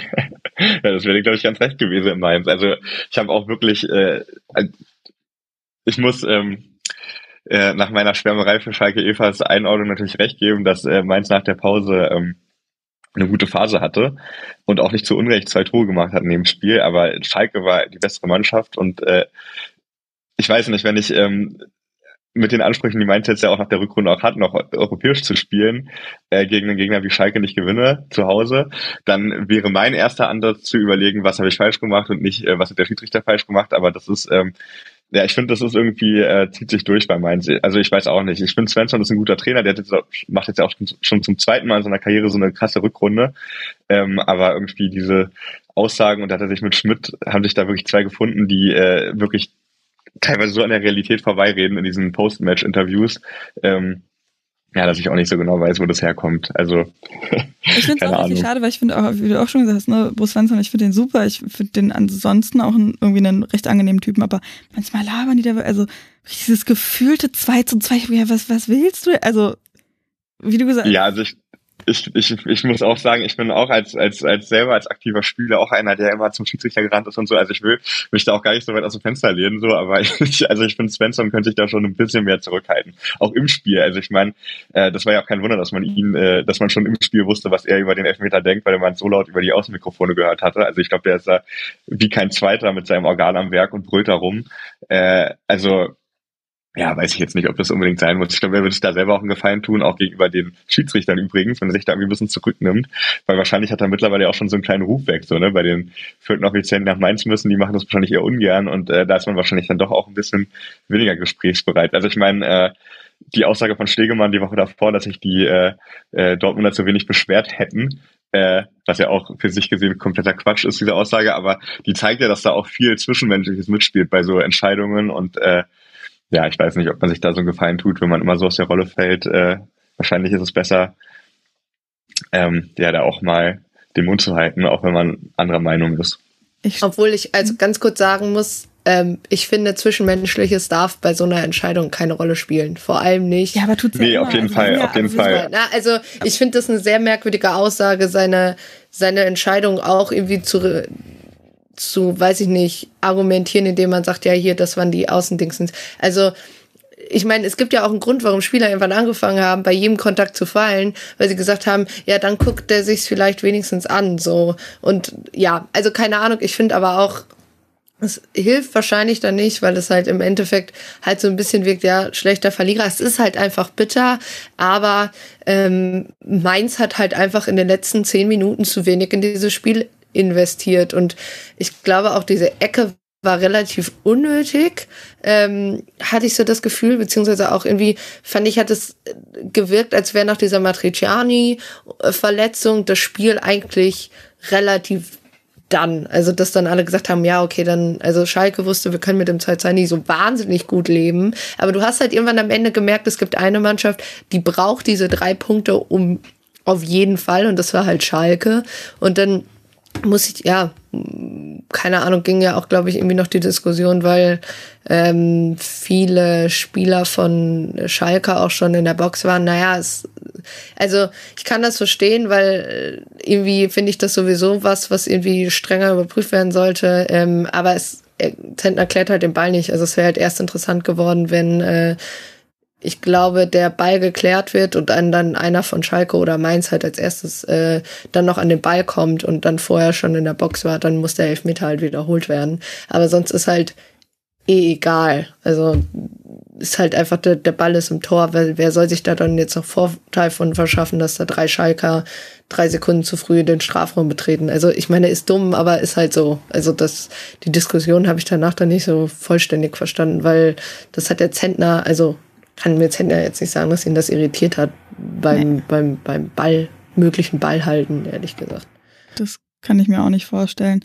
Ich fand Zentner ansonsten echt gut im Spiel. Sieben Paraden hat er gezeigt, teilweise echt richtig gut noch da was rausgeholt. Die letzten zehn Minuten Schlussphase war absolut voll bei Schalke. Und was ich auch krass fand, irgendwie wirkt es fast ein bisschen, als wenn diese Tracking-Geräte ein bisschen off gewesen wären oder einfach irgendwie so, keine Ahnung, falsch eingestellt oder sowas, weil die also beide Teams unfassbar viel äh, Kilometer auf dem Tacho haben. 123 zu 121 Kilometer gelaufen. Ich habe ja, kurz, ja, war total intensiv. Das hatte ja, ich mir mega, auch ja. Es waren halt auch Du musst aber auch überlegen, ne, es waren irgendwie noch mal fünf, sechs Minuten. Ich glaube. Ja gut, aber machen die noch mal so viele Kilometer dann? Na, keine Ahnung. Aber ich meine, ist halt eh so. Ne? Also ich glaube, es waren eh gerade, weil der, ich glaube, es hat auch immer ein bisschen damit zu tun, weil der Ballbesitz relativ ausge, also ich sage jetzt mal 57 zu 43 ist für mich noch relativ ausgeglichen in dem Bereich, ähm, dass halt beide äh, Mannschaften da dann relativ viel an Lauf äh, investieren müssen und es halt nicht nur zur einen Seite einschränkt und gleichzeitig die Bassquote bei beiden Vereinen halt auch wirklich nicht gut war.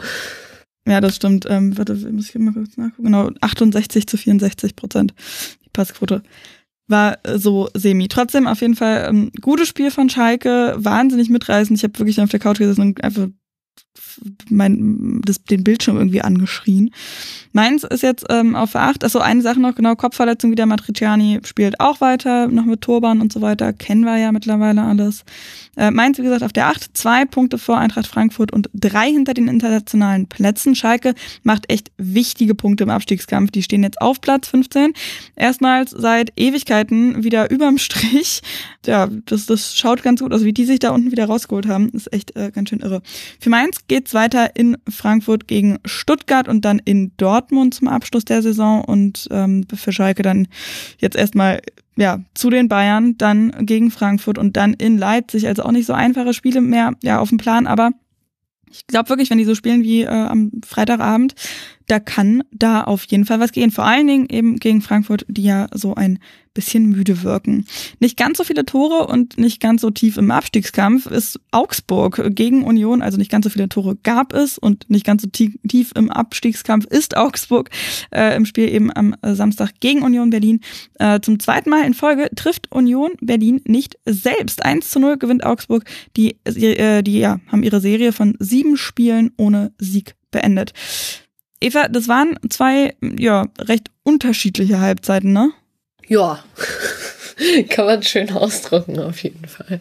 Ähm, ich fand's halt, äh, also die, die erste Halbzeit irgendwie erwartbar in äh, gewissem Maße. Also äh, einfach so ein bisschen was, was man von beiden Teams so ein bisschen kennt. Also äh, fand dann irgendwann schon, dass das äh, Panel Richtung äh, Union ausgeschlagen ist.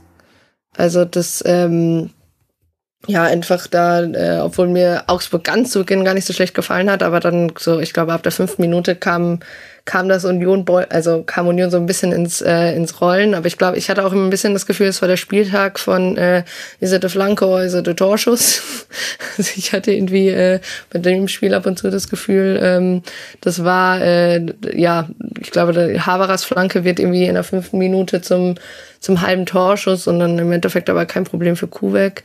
Ähm, und dann, ja, also ich weiß irgendwie nicht, dieses Spiel wird ja irgendwann dann hektisch, weil Roveleo zu spät kommt gegen Behrens und glaube ich an sich ganz gut gut bedient ist mit Gelb. Also glaube, da waren sich auch die, äh, Hermann war, hat, glaube ich, das Spiel kommentiert für Sky und war sich äh, relativ sicher, dass äh, das eventuell noch geprüft werden kann. Und danach ist die äh, Situation aber, glaube ich, eh abseits. Ähm, und dann wird es halt super hektisch, weil dann gibt's irgendwie eine Aktion Kedira gegen Bellio. Das war noch im Rahmen des normalen Fouls. Und dann gibt's, glaube ich, ähm, Döki gegen äh, Vargas, Duki, Entschuldigung, äh, Duki gegen Vargas und ähm, es endet in einem Freistoß für Union und Duki kommt aus dieser ganzen Geschichte ohne gelbe Karte raus. Ich glaube, irgendwie der Ellenbogen, der im, im Gesicht von, von Vargas landet, fand ich auch etwas überraschend, äh, dass es da dann keine gelbe Karte gab. Aber ähm, ja, ich fand halt Union hat relativ un, also untypisch Union dann doch gespielt, weil sie dann in der ersten Halbzeit bisschen mehr investiert haben als sonst. Ähm, ich fand es ganz lustig, dieses Spiel zu sehen äh, mit äh, irgendwie noch dem Unionsperrpunkt von letzter Woche auf den Ohren.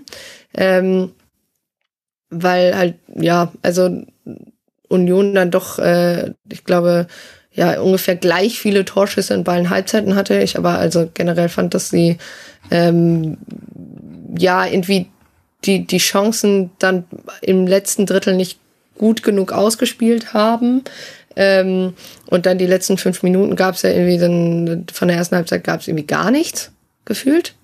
Und dann kam diese, diese zweite Hälfte und dann hattest du irgendwie das Gefühl, okay, irgendwie äh, müsste jetzt durchaus was passieren und dann kommt halt das 1-0 von Augsburg, was ich äh, ja irgendwie einmal hat alles funktioniert. Also Vargas Flanken davor eher so ein bisschen unglücklich. Die war perfekt. Jekyll lässt Bellio ziehen und dann 1-0. Und dann fand ich, hat äh, Augsburg sich danach so ein bisschen diese, ähm, diese Führung auch mehr verdient. Und im Endeffekt ist es dann halt auch ein Spiel, wenn Augsburg führt, äh, wird es für den Gegner auch meistens, also war es lange nicht so, dass es für den Gegner schwer wurde, aber Augsburg hat endlich mal äh, die Führung halten können. Also so ein bisschen wie Augsburg aus den letzten Jahren. Da war es immer so, wenn Augsburg 1-0 geführt hat, äh, kannst du den Fernseher eigentlich ausmachen. Ähm, ist ja auch eine Qualität von der Mannschaft, die irgendwie gegen den Abstieg spielt, dass sobald sie geführt hat, das war ja die Saison überhaupt nicht so. Aber da hat man so ein bisschen äh, Glimpses ähm, of the past gesehen, hatte ich so das Gefühl. Und dann, ja, hat man irgendwie gesehen, wenn eine Mannschaft Union sagt, nimmt ihr den Ball, wir wollen ihn nämlich auch nicht. Ich glaube, das wurde nämlich auch letzte Woche angesprochen. Im ähm, Vergleich zu dem Fürth-Spiel damals letzte Saison hat Union durchaus Probleme und ähm, kann halt nicht dieses, ja, schaut mal in der zweiten Halbzeit, was wir eigentlich können und dieses, dieses irgendwie komplette Einschnüren irgendwann. Das hat irgendwie nicht so ganz funktioniert. Und äh, dann fand ich, dass auch äh, Augsburg durchaus äh, verdient gewonnen hat. Till, gehst du da mit? Weil, also ich bin da schon auf jeden Fall bei Eva, weil gerade in der zweiten Halbzeit da wirklich super wenig passiert ist von Union eben. Wie, woran hat es gelegen? Also wie, wieso hat Union da so nachgelassen? Ja, gute Frage. Also ich würde auch äh, mit äh, zustimmen, dass über die komplette Spielzeit das ein verdienter Augsburger Sieg gewesen ist. Auch einfach, wenn man sich, äh, wenn man vergleicht, äh, was, was für Möglichkeiten die beiden Mannschaften haben. Man spielt die eine um die Champions League und die andere hat sich damit ähm, dem Klassenhalt gesichert. Das heißt, Union es geht ja schon als Favorit rein, auch wenn natürlich schon vorher klar war, Augsburg ist sowieso so ein bisschen der Angstgegner. Ähm, und gleichzeitig auch eine Mannschaft, die mit ihrer Spielanlage Union nicht liegt, nämlich äh, Union muss den Ball haben. Allerdings fand ich, dass man in der ersten Hälfte, wo tatsächlich der Ballbesitz auch noch ein bisschen mehr bei Augsburg gewesen ist, äh, ganz gute Chancen hatte. Habt ihr eigentlich auch schon gesagt, ich weiß nicht, was nach der Pause passiert ist. Also ich kann es irgendwie schwer, schwer, schwer, schwer beschreiben, weil ähm, die Passquote von 88 Prozent, die war eigentlich fast die beste in der ganzen Saison. Das hat Union ganz selten mal, äh, dass so viele Bälle irgendwie ankommen. Ähm, die Intensität hat auch gestimmt. Also ich fand, man war relativ zweikampfstark. Also die Statistik sagt auch, dass relativ viele Sprints bis mehr als Augsburg angezogen wurden. Man ist auch relativ viel gelaufen, trotz mehr Ballbesitz. Also irgendwie war eigentlich grundsätzlich alles da, aber was weiterhin fehlt, ist halt irgendwie diese Spielfortsetzung, dass man ähm, dass man im Mittelfeld die Kreativität hat, sich auch einfach mal so zwei, drei Chancen äh, so zu erspielen, dass man nicht darauf angewiesen ist, dass eine Flanke gut kommt oder dass ein Standard ähm, in der richtigen äh, Position ist. Und wahrscheinlich ist das einfach ähm, das Problem gewesen. Und Augsburg hat auch einfach wirklich sehr gut verteidigt. Also die haben äh, gar nicht erst zugelassen, das, äh, was hat Eva gerade auch schon angesprochen, was ich richtig fand, äh, sich reinrängen zu lassen, sondern haben immer noch äh, irgendwie proaktiv verteidigt, haben nicht versucht, sich vor dem Tor zu verschanzen, so wie Hertha das gegen Stuttgart gemacht hat. Weil das ist eine Situation, in der Union dann durch äh, Körperlichkeit und und, und Power einfach schon in der Spielsituation ist, wo die schwer hinkommen, also ins letzte Drittel. Und wenn sich eine Mannschaft da rein zurückzieht, dann kann Union durchaus halt mit viel Druck dann auch wieder Chancen äh, erspielen. Aber genau den Fehler hat Augsburg nicht gemacht und äh, vielleicht war das so ein bisschen der Schlüssel. Also dass ähm, ja, es Union zu schwer gefallen ist, irgendwie ins ähm, letzte Drittel vorzustoßen. Äh, wenn man sich diese Passmap anguckt, dann sieht man auch, dass halt viel von Jacke zu Knoche, zu Renault, zu Duki, zu Kedira, also quasi hintenrum gespielt wurde und ähm, man nicht richtig äh, auf die ähm, nicht richtig so ins letzte Drittel gekommen ist. Und was auch noch ein kleines Problem gewesen ist, ähm, war die Rolle von Juranovic, fand ich, weil der hat sehr zentral gespielt, also eigentlich fast wie so ein äh, ja, dritter, achter. Und äh, die rechte Seite war durch, dadurch ein bisschen verwaist, da ist dann häufiger mal Leonie hin ausgewichen, der hat ja auch eine ganz gute Flanke geschlagen, ähm, von da, wo dann am zweiten Pfosten verpasst wurde. Also Union hat es nicht geschafft, auch irgendwie ähm, diese fehlende Klasse in der Zentrale durchzubrechen, damit auszugleichen, dass man irgendwie in die Flügel spielt. Und äh, ja, also es war irgendwie dann in der zweiten Hälfte von der Spielanlage irgendwie nicht genug, um nochmal Gefahr zu erzeugen. Und glaube ich deswegen verdient. Also stimme ich euch zu.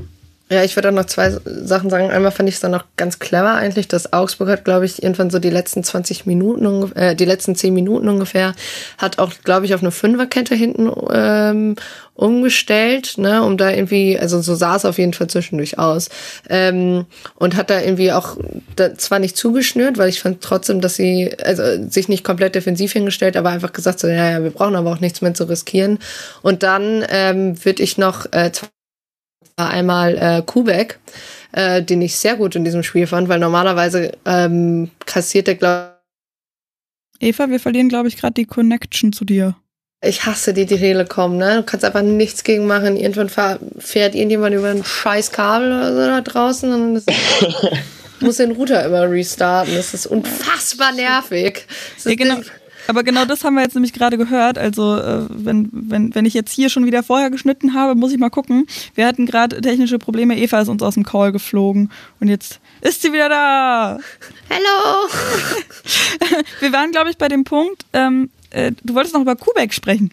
Ja, ich wollte über Im Kubek Tor sprechen. der Augsburger.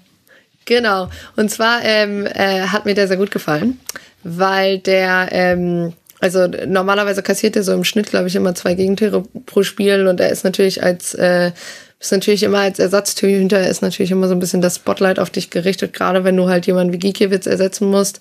Ähm, aber ich finde, er hat es sehr gut gemacht. Also er hat äh, was für ihn sonst nicht immer so der Fall war, eine gewisse, äh, gewisses Selbstbewusstsein und auch Selbstverständnis ausgestrahlt auf dem Platz. Das fand ich sehr gut. Ähm, und dann würde ich auch noch Arne Engels nennen, mhm. der ähm, auch wieder sehr ja, ein großer Faktor war, einige Fäden gezogen hat und dafür, dass er äh, ja auch noch relativ jung ist, äh, finde ich schon sehr gutes Spielverständnis hat. ist halt unfassbar bitter für Augsburg, weil er gegen Bochum ausfallen wird, wegen einer äh, Gelbsperre. Also da bin ich tatsächlich gespannt, wie, wie Maaßen das lösen wird, weil ähm, ja, der für mich schon einer dieser, schon einer der wichtigsten Spieler jetzt in diesem Spiel war. Also das könnte tatsächlich ähm, bisschen schwieriger werden. Ähm, aber ähm, ja, wahrscheinlich wird der ein Dorsch so, glaube ich, ein bisschen die Rolle übernehmen, könnte ich mir vorstellen. Ähm, da bin ich mal gespannt, äh, wie das passiert. Aber an sich, wie gesagt, gerade bei Kubek, äh, da war ich äh, doch durchaus positiv überrascht von seiner Leistung. Ich auch. Hallo, seid ihr jetzt, jetzt höre ich euch beide nicht mehr. Hallo? Oh ja, okay. ich bin gemutet. Ich war gemutet. Warum war ich nicht einfach, direkt, einfach direkt Schock. Profis am Werk, ihr Lieben. Absolut. Warum war ich gemutet? Das ist uns alle die Nein. sechste Stunde. es fasert aus. Aber dass ich gesagt habe, dass Kubek in der, äh, in der Kicker-Elf des Spieltags war, das habt ihr noch gehört, ne? Nee, das haben wir nicht gehört. Ja, aber, genau, das, äh, genau. Das, äh, aber wir sind uns, glaube ich, alle drei einig, dass er berechtigt da drin stand. Ich fand ihn nämlich auch ja. super. Perfekt. Ja, super. Sind wir, uns, sind wir uns einig. Auch wenn wir uns nicht alle immer hören, sind wir uns da einig. Immerhin das. Eine Frage habe ich noch an dich und zwar ähm, Kurztrainingslager war ja noch angesagt gewesen bei Union. Die sind äh, an Tegernsee gefahren. Äh, wo kam das her und äh, was macht man jetzt damit? Also geholfen hat's ja nicht wirklich. Vielleicht wollten sie äh, mit Uli Hoeneß quatschen, keine Ahnung, ich weiß es nicht. ähm, also, naja, ich meine, äh, auch was, was Glasner ja über, ähm, über Frankfurt, über seine Mannschaft gesagt hatte, trifft ja auch auf Union zu. Die haben ja wirklich sehr viele Spiele dieses Jahr gehabt. Ähm, durch die Euroliga sogar nochmal zwei mehr als Frankfurt. Ähm, oder nee, eigentlich genauso viele, weil die sind dafür im Achtelfinale raus und nicht im Viertelfinale. Aber ähm, ja, du hast viele Spiele gehabt, du hast äh, einen Kader, der, wo jetzt auch nicht jeder Spieler, also einige mehr als im Jahr davor, das ist ja auch schon das zweite europäische Jahr, du hast äh, aber viele Spieler, die jetzt auch noch nicht komplett gewöhnt sind, so eine Saison zu spielen. Äh, und von daher vielleicht einfach nochmal sich ein bisschen einzuschwören auf das Ziel, jetzt in den letzten Spielen das Bestmögliche rauszuholen. Ähm, also ich glaube nicht, dass man da inhaltlich äh, so vielleicht ein bisschen daran, wie man in der Offensive noch eher sich Chancen erspielt, wie man sich ein bisschen besser konzentriert und mehr Pässe an den Mann bringt, aber vielleicht auch einfach nochmal so, um die Mannschaft nochmal zusammenzubringen und äh, sich auf den Rest einzuschwören, denke ich. Also ich glaube nicht, dass das ähm, jetzt ist, dass, dass jetzt nochmal richtig tief inhaltlich gearbeitet wurde, kann ich mir eigentlich nicht vorstellen. Und äh, vielleicht hat es ja was gebracht. Also ich meine, ähm, gegen Augsburg sieht man traditionell schlecht aus, aber ähm, in den kommenden Spielen rechne ich durchaus Union schon noch Chancen aus. Also gegen eine Freiburger Mannschaft, die spielt wie gegen äh, Leipzig, muss man sich definitiv nicht verstecken, schon gar nicht zu Hause. Und auch Bremen spielt man dann nochmal zu Hause. Also ähm, ich glaube, Union ist jetzt auch schon wieder seit was über 20 Spielen zu Hause nicht, äh, nicht geschlagen worden. Das heißt, ähm, ist durchaus noch die Chancen da und wahrscheinlich hat man sich gedacht, man äh, nimmt jetzt nochmal ein bisschen, bisschen mit. Und äh, am Tegernsee ist ja auch ganz schön, vielleicht schöner als im, Ki im Kienbaum da in Brandenburg im, im, oh Gott, im Fichtenwald. Ja. Da war ich früher auch, ja. Ist nicht so ja. schick. Dann lieber ja, äh, am Tegernsee nochmal kurz Füße hoch, bisschen Wellness eben äh, erholen von der stressigen Saison. Also ich war jetzt natürlich nicht dabei, aber ich denke mal, dass es eher in die Richtung gegangen ist, dass man sich nochmal so, vor allem auch mental irgendwie fokussiert, dass man diese ganzen äh, äh, Abnutzungserscheinungen so ein bisschen ausblendet und sich nochmal klar wird, dass auch wenn man jetzt durch die Niederlage von Wolfsburg ja schon sicher für europäisches äh, Geschäft quantifiziert ist, was ja das Minimalziel jetzt war, was sie ausgegeben haben, wollen die, glaube ich, intern natürlich alle in die Champions League, auch wenn es noch keiner so öffentlich gesagt hat. Ja, und äh, vielleicht hat er ja so ein paar Tage mit der Mannschaft zusammen haben da nochmal ganz gut getan, kann ich mir vorstellen. Wir wissen es nicht, wir stecken nicht drin, schon längst nicht am Tegernsee, in Kienbaum, Kienbaum vielleicht noch ein bisschen, aber Tegernsee dann doch nicht. Äh, Augsburg auf äh, 13 mit 34 Punkten, Union dann auf der 4, du hast es gerade gesagt, europäisches Geschäft steht. Ein Punkt sind hinter Leipzig und Punkt gleich mit Freiburg. Weiter geht's für Augsburg bei Bochum erstmal, dann gegen Dortmund und in Gladbach. Irgendwie alles so drei super unterschiedliche Gegner und Spiele. Äh, Union spielt gegen Freiburg, dann bei Hoffenheim und gegen Werder wo ich ganz persönlich hoffe, dass es um nicht mehr viel gehen wird.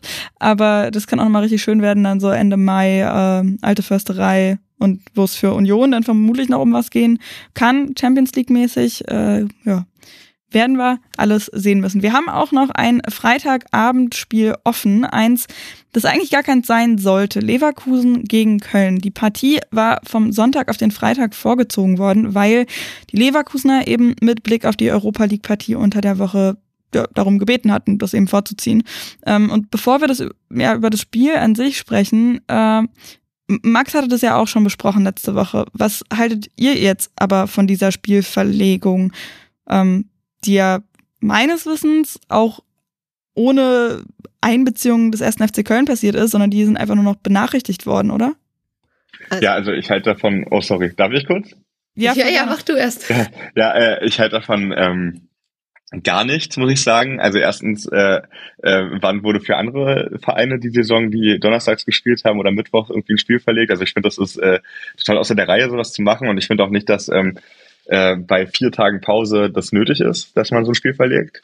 Und ähm, was mich dann äh, noch am meisten daran aufregt, ist, dass äh, ja unter anderem auch der nordrhein-westfälische Innenminister Herbert Reue da einbezogen wurde, der eine Dauerkarte Leverkusen hat. Also und dann wird für mich schon irgendwie äh, ja sehr ähm, ja was heißt shady, würde ich sagen. So, ne? Also was soll das? Und äh, dass man auch das Spiel ohne Zustimmung des äh, dritten Vereins verlegt, ähm, geht auch meiner Meinung nach gar nicht. Von daher bin ich grundsätzlich äh, würde ich sagen, das war eine Fehlentscheidung und wie die entstanden ist, da müsste man eigentlich auch nochmal drüber reden, also wie das dann alles zustande kam. Ja, und ehrlich gesagt auch gerade, weil das natürlich auch ein bisschen ironisch ist, weil es mit dem FC Köln genau einen Verein trifft, der meiner Meinung nach letztes oder äh, in diesem Jahr war es ja, glaube ich, sehr tr triftige und gute Gründe hat, warum man ein Spiel verschieben möchte in der Liga, weil es eben nicht deren Schuld war, dass aufgrund von Nebel äh, das, äh, das Spiel nicht stattfinden konnte und halt später gespielt wurde und man dann eben weniger ähm, Zeit für halt alles hatte irgendwie dazwischendurch. Und das ist natürlich, wenn zweimal du in einer Saison diese Entscheidung hast, dann muss ich halt auch sagen, ähm, wir hatten super oft den Fall letztes Jahr oder auch davor das Jahr, dass äh, Mannschaften aufgrund von Corona eben oder auf Corona-Ausfällen eben gesagt haben, ja, können wir es nicht verschieben und immer gesagt wurde so, nee, nee, nee, machen wir nicht, solange ihr spielfähig seid, müsst ihr spielen, so. Ähm, und bei allem Respekt vor Leverkusen, aber die haben einen Kader, der das eigentlich auch stemmen sollte. Also entweder ich kann international spielen Voll, oder ich kann es halt eben nicht. Ähm, und ich glaube, es gab halt, also die einzige, das einzige, woran ich mich wirklich erinnern kann, dass das irgendwie mal vorgezogen wurde, waren halt Bayern, die dann irgendwie freitagsabends bei der Hertha spielen mussten und dann hat der, äh, ist, ist der Flug nicht rechtzeitig gegangen oder was auch immer das damals war, weil sie zu dem, äh, was war das, Club WM irgendwie äh, mussten. Aber auf jeden Fall, also ich, ich finde es halt sehr unprofessionell, ne? Und also gerade ehrlich gesagt habe ich mir dann auch Gedanken gemacht. Also normalerweise wird halt auch gerade von Seiten von ähm, ja, keine Ahnung, Polizei und Co. haben gesagt, nee, wir können nicht einfach so ein Spiel äh, ne, verlegen, gerade halt was, was so einen gewissen Nachbarschaftsduell-Charakter hat. Ähm, ich glaube, als Derby wird das ja nicht so gerne bezeichnet. Ähm, und auf einmal geht's. Also auch wenn ein Herbert Reul dann auf einmal die äh, Finger im Spiel hat, auf einmal geht's. Und das finde ich von außen auf jeden Fall maximal problematisch, weil es dann auch noch was, also auch Sonntag, also Sonntag 15.30 ist eine eindeutig fanfreundlichere Anschlusszeit als Freitagabend 20.30. Klar, von Köln nach Leverkusen ist nicht so weit, aber ich sag mal so, wer das jetzt weiß ich nicht irgendwie äh, Augsburg gegen Berlin gewesen oder so, ähm, wäre ich als Auswärtsfan auch nicht wirklich amused gewesen, weil das heißt nämlich, dass du auf einmal kurzfristig Freitag irgendwie noch Urlaub einreichen musst, weil sonst kommst du halt never rechtzeitig zu diesem Spiel. Und äh, ja, also ich finde, die Gesamtkonstellation ist auf jeden Fall maximal fragwürdig. Ja, ja vor allen Dingen, weil es dann auch ähm, noch zu, zu Lasten der Bundesliga der Frauen gegangen ist, die ja eigentlich ähm, Leverkusen abends Freitag gegen äh, Frankfurt gespielt hätten. Und dann hieß es, ja, äh, zwei Spiele kriegen wir nicht hin, eben von den Sicherheitsbehörden. Das kriegen wir nicht hin, das kriegen wir nicht gestemmt.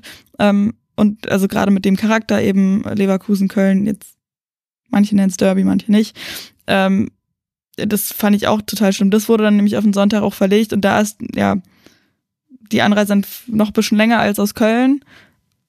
Das fand ich auch, also es hat eigentlich nur Verlierer und Leverkusen hat jetzt offensichtlich auch nicht so wahnsinnig viel gebracht. Ich weiß nicht, ich würde da echt gerne Mäuschen spielen und wissen, was genau da abgegangen ist, warum das jetzt doch geklappt hat. Aber können wir jetzt letztendlich auch nicht mehr ändern. Es ist nur so passiert. Für Leverkusen hat es nicht geholfen. Leverkusen verliert nämlich erstmals nach 14 Spielen wieder und zwar mit 1 zu 2 gegen den ersten FC Köln eben. Und das Spiel war echt ziemlich turbulent. Also ja, diese Derby-Debatte will ich jetzt auch nicht nochmal aufmachen, aber so an, an der Hitzigkeit soll es da auf jeden Fall nicht mangeln.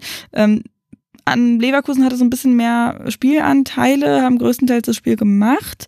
Natürlich mit ihrem unfassbaren Tempo gespielt, aber Köln hat wahnsinnig clever angestellt, wie, also wie sie da ähm, gut verteidigt haben und dann immer wieder rausgerückt sind. Till, wie, wie, wie, hat, wie genau hat das geklappt? Ähm, also erstmal hat Steffen Baumgart nach dem Spiel schon gesagt, äh, also er hat sich besonders über die Laufleistung von Köln gefreut. Die sind 127 Kilometer ge gerannt, ähm, also wahnsinnig viel. Äh, und ich glaube, das war so auch so ein bisschen der Schlüssel, dass man halt stets bereit dazu gewesen ist, irgendwie Lücken, die entstanden sind, zu schließen und ähm, halt auch dieses Tempo, was Leverkusen in die Tiefe hat, ähm, immer wieder aufzunehmen. Also Köln stand jetzt auch nicht mega hoch, was man auch gar nicht machen kann gegen Leverkusen, glaube ich. Aber wenn es mal so gewesen ist, außer bei dem bei dem bei dem bei dem äh, zwischenzeitlichen Ausgleich haben sie es immer wieder geschafft, äh, das Tempo irgendwie aufzunehmen und haben es auch immer wieder geschafft, Leverkusen in, äh, im Mittelfeld in Zweikämpfe zu verwickeln, die die da eigentlich ungern eher haben, weil die ja dann lieber nach vorne spielen wollen und äh, haben es einfach immer wieder geschafft, dem Gegner das ähm, Leben enorm schwer zu machen und äh, ja, ich würde sagen, dass diese Intensität, die die irgendwie ins Spiel gebracht hatten, ähm, sehr entscheidend gewesen ist. Vor allem, weil äh, Leverkusen irgendwie auch 30 Zweikämpfe mehr gewonnen hat, laut den Bundesliga-Daten zumindest, als Köln und äh, Köln dann trotzdem irgendwie die Überhand hatte, was aber auch daran lag, dass man häufig faul gespielt hat und so. Also die haben es einfach geschafft mit ihrem ähm, mit ihrem Einsatz, würde ich behaupten, und mit ihrem ähm, mit, mit, mit der Motivation, die sie vielleicht auch daraus gezogen haben, dass dieses Spiel verlegt wurde. Also ich glaube, das hat der äh, ist natürlich für den Trainer auch dankbar, dass man der Mannschaft dann so ein bisschen noch äh, dieses Ungerechtigkeitsgefühl mitgeben kann. Ähm, hat zumindest für mich so ausgesehen, als hätten die das äh, angenommen und so ähm, vor allem durch Einsatz und Intensität es geschafft, äh, äh, die guten Leverkusener, die auch am, am Freitag wieder gute Ansätze hatten, äh, in Schach zu halten so viel zur Defensive, zur Offensive hat halt äh, geklappt, ähm, über die Außen durchzubrechen und dann äh, passgenau Flanken zu schlagen und Selke hat halt seinen Tag gehabt, den er ab und zu mal hat. Ne? Davy Selke. Wahnsinn. Doppelpack. Ja, also ich glaube, der letzte Doppelpack habe ich, hab ich gelesen, war irgendwie vor fünf Jahren auch gegen Köln, noch im Trikot von Hertha. Ja, genau. Äh, also so lange dauert es, bis der mal seine Klasse, die er eigentlich hat im Strafraum, ich meine, wenn man den Kopfball sieht, der ist ja wirklich äh, technisch perfekt ausgeführt und auch der, äh, der, der, der, die Direktabnahme nach der Flanke ist äh, also ich meine, der läuft genau dahin, wo ein Stürmer stehen muss, setzt sich gut durch, setzt sich gut ab von den Verteidigern und äh, drückt ein. Ähm, ja, weiß ich nicht, warum es nicht so oft klappt, aber es hat an diesem Freitag auf jeden Fall sehr gut geklappt. Ja, und dann natürlich aber auch noch ähm, klassisch Davy Selke macht erst einen Doppelpack und äh, zettelt dann fast noch eine doppelte Schlägerei an. Gehört auch ja. mit dazu. Ja, ja, und äh, geht, geht noch ganz genüsslich nach seiner Auswechslung äh, an den Leverkusen Fan, Leverkusener Fans vorbei und grinst ins Publikum die ganze Zeit, aber gut, so ist er halt, ne? Ja, ja. ja aber bei seinem, bei seinem Tor, um da auch mal so ein bisschen auf Leverkusen anzugucken, also auf jeden Fall Davy Selke Top-Tag erwischt, äh, Köln insgesamt auch überhaupt. Aber was was Köln eben so gut gemacht hat, eben in der Defensive auch so stabil zu stehen, das war bei Leverkusen teilweise auch so, aber oft auch einfach nicht. Also gerade bei Tar, zum Beispiel bei dem 1 zu 0 von Selke, habe ich mich gefragt, was macht der denn da? Also Selke war da wirklich komplett frei und Tar einfach nicht dran an ihm. Ja, und ich fand halt sowieso, also wirklich ähm, halte ich Tar für äh, ja einen sehr stabilen Verteidiger. Ich fand ihn ein wenig merkwürdig in diesem Spiel. Also es gab äh, wie immer mal wieder Momente, wo ich das Gefühl hatte, dass seine Positionierung nicht ideal ist, sowohl zum Gegenspieler als auch zum Ball. Und äh, ist natürlich ungünstig, wenn, also es kann dir schon mal passieren, das ist natürlich immer ungünstig, wenn sowas dann zu einem Gegentor ähm, ja, führt. Ich fand halt auch, dass ähm, es irgendwie zwischendurch so Momente gab, wo Köln einfach die Außen von, von Leverkusen komplett überrannt hat. Also es gab ähm, halt wirklich diesen, diesen Einwurf von Thielmann. Das ist halt einfach, es ist ein Einwurf und dann kommt Thielmann und kann dann mit einem Pass überspielt alles. So irgendwie, ich weiß nicht, ob Leverkusen gehofft hat, der Ball rollt irgendwie weiter ins Aus. Tabsoba macht da irgendwie gar nichts, aber generell, ja, hatte ich irgendwie so das Gefühl, Leverkusen war dann so im Kontrolle bemüht, aber hat, das war irgendwie so ein bisschen zum negativen Teil ihres eigenen Spiels und vor allem ihres Flügelspiels, was sie ja eigentlich schon auszeichnet. Ähm, und irgendwie fand ich sehr es gab diese Szene kurz vor der Pause, wo ähm, es eigentlich Wirtz gegen Schwäbe ist und wo du sagst, okay, in fünf von zehn Fällen oder sagen wir mal sieben von zehn Fällen ist das halt ein Tor. Also entweder und oder Schwäbe fliegt halt auch noch mit Rot vom Platz. Aber das war so perfekt getimed, wie Schwäbe dagegen äh, Wirtz rausrückt. Leverkusen bleibt ja aber zwar am Ball wieder mit Wirtz und dann wird sein Querpass aber geblockt. Und da hatte ich irgendwie so das Gefühl, boah, ich glaube, Leverkusen kann heute machen, was sie wollen. Die gewinnen dieses Spiel nicht, weil irgendwie ja. war Köln dann trotzdem, also die haben dann schon ab und zu mal auf Risiko gespielt, aber so, dass sie halt Leverkusen so ein bisschen gelockt haben und dann gesagt haben, ja, jetzt macht ihr mal, aha, okay, irgendwie stellen wir dann doch alles zu und wir blocken jeden Querpass, der hier jetzt irgendwie, den ihr versucht anzusetzen. Und das ist super riskant. Also ich fand schon zwischendurch dann doch ein bisschen an, an der Grenze, aber im Endeffekt äh, hat man auch immer das Gefühl genommen, dass Leverkusen auch immer so ein bisschen die Luft, Lust dran ver, vergangen ist und eigentlich ab, ja, ab diesem, diesem Zeitpunkt, wo das 2-1 fiel, eigentlich Leverkusen so ja, irgendwie nicht so ganz wusste, gehen wir jetzt voll Risiko und kassieren das 3-1 oder gehen wir aus 2-2 und ich so ein bisschen das Gefühl habe, also die, diese Entscheidung haben sie sich in der zweiten Halbzeit irgendwie auch nicht so richtig klarer gemacht. Nee, also das wirkte so, so, so unentschlossen auf jeden Fall. Ich habe auch ähm, eine Notiz, also insgesamt in der zweiten Hälfte eher weniger Notizen, weil es halt wirklich das gleiche Muster immer war. Leverkusen halt am Ball und Köln verteidigt und macht das aber sehr smart, wie du gesagt hast, klar, risikoreich, aber schon auch smart. Und bei Leverkusen habe ich mir aufgeschrieben, die kombinieren viel, aber ohne so ein richtiges Ziel. Also eben genau dieses, dass man nicht genau weiß, was ist denn jetzt überhaupt der Plan? Was, was machen wir jetzt aus diesen Pässen, aus den Kombinationen? So irgendwie, ja, ein, ein großes Fragezeichen quasi. Ähm, es hatte irgendwie, ja, sieben Minuten, nee, acht Minuten nach, ähm, nach der Pause hatte Hector nochmal so einen richtig geilen Volley mit äh, dabei ähm, den Radetzky aber gehalten hat, dann der, das war auch nochmal eine Kölner Chance, aber ansonsten ging dann der zweiten Hälfte jetzt nicht so irre viel von denen. Also es war. Ich glaube, eine gab es da von, von, von Schindler, glaube ich, oder so, wo der Köln auch so einen langen Ball in die Spitze spielt und Tabsoba ähm, ja, ja. gegen, die, gegen die 21, ich weiß gar nicht, wer es ist, könnte Thielmann sein. Auf jeden Fall, er setzt sich so sehr körperlich durch, obwohl er eigentlich langsamer ist und kommt vorbei, legt in den Rückraum und dann schießt Schindler und der wird gehalten. Aber das war die zweite Chance, die Köln hatte und das war es dann eigentlich in der zweiten Hälfte. Ja, ich glaube, das war auch 89. Ne? Also das war dann, glaube ich, wenn das, wenn wir die gleiche Chance meinen, war das auch sehr, sehr spät dann in der zweiten Hälfte, diese Schindler-Chance. Also wenn es die ist, von der wir reden, dann äh, steht bei mir 90. sogar. Ja. Also, also mein schon Gott, ganz wann immer man gerade auf die Uhr guckt. ja, aber ähm, ja, insgesamt Leverkusen halt wirklich macht aus, aus dem, was sie eigentlich können, ähm, viel zu wenig und das also klar, Amin Adli, den würde ich schon noch mit hervorheben, der auch das 1 zu 1 geschossen hat, der da echt viel auch äh, gewirbelt hat, aber ja, letztendlich kommt nichts bei rum. Und das hat mich dann so ein bisschen, also es hat sich so angefühlt wie so diese alte Leverkusener Schwäche. Irgendwie man macht viel, man, man, man, man arbeitet, man spielt viel, aber eben A, ohne Plan und B, man erntet einfach viel zu wenig. Aber ich würde äh, die jetzt vielleicht noch ein bisschen in Schutz nehmen, weil ich meine, die haben vorher, glaube ich, zehn Spiele in Folge nicht verloren. Ja. Und ja, totale Aufholjagd gestartet, also oder sogar noch mehr. Ja, ja das 14 dann Spiele ungeschlagen, von daher, man kann auch mal verlieren, auf jeden Fall. Ja, dass dann zwischendurch mal so ein Spiel kommt und nicht Köln war jetzt wirklich kein schwacher Gegner. Also die haben ja wirklich alles, was die hatten, irgendwie auf den Platz geworfen. Also wie gesagt, zur Laufleistung äh, zu kommentieren, ist ja nicht immer, führt nicht immer zum Ziel, weil das ja verschiedene Gründe hatte, wie Eva vorhin schon äh, erklärt hatte. Aber 127 ist schon ein Ausnahmewert.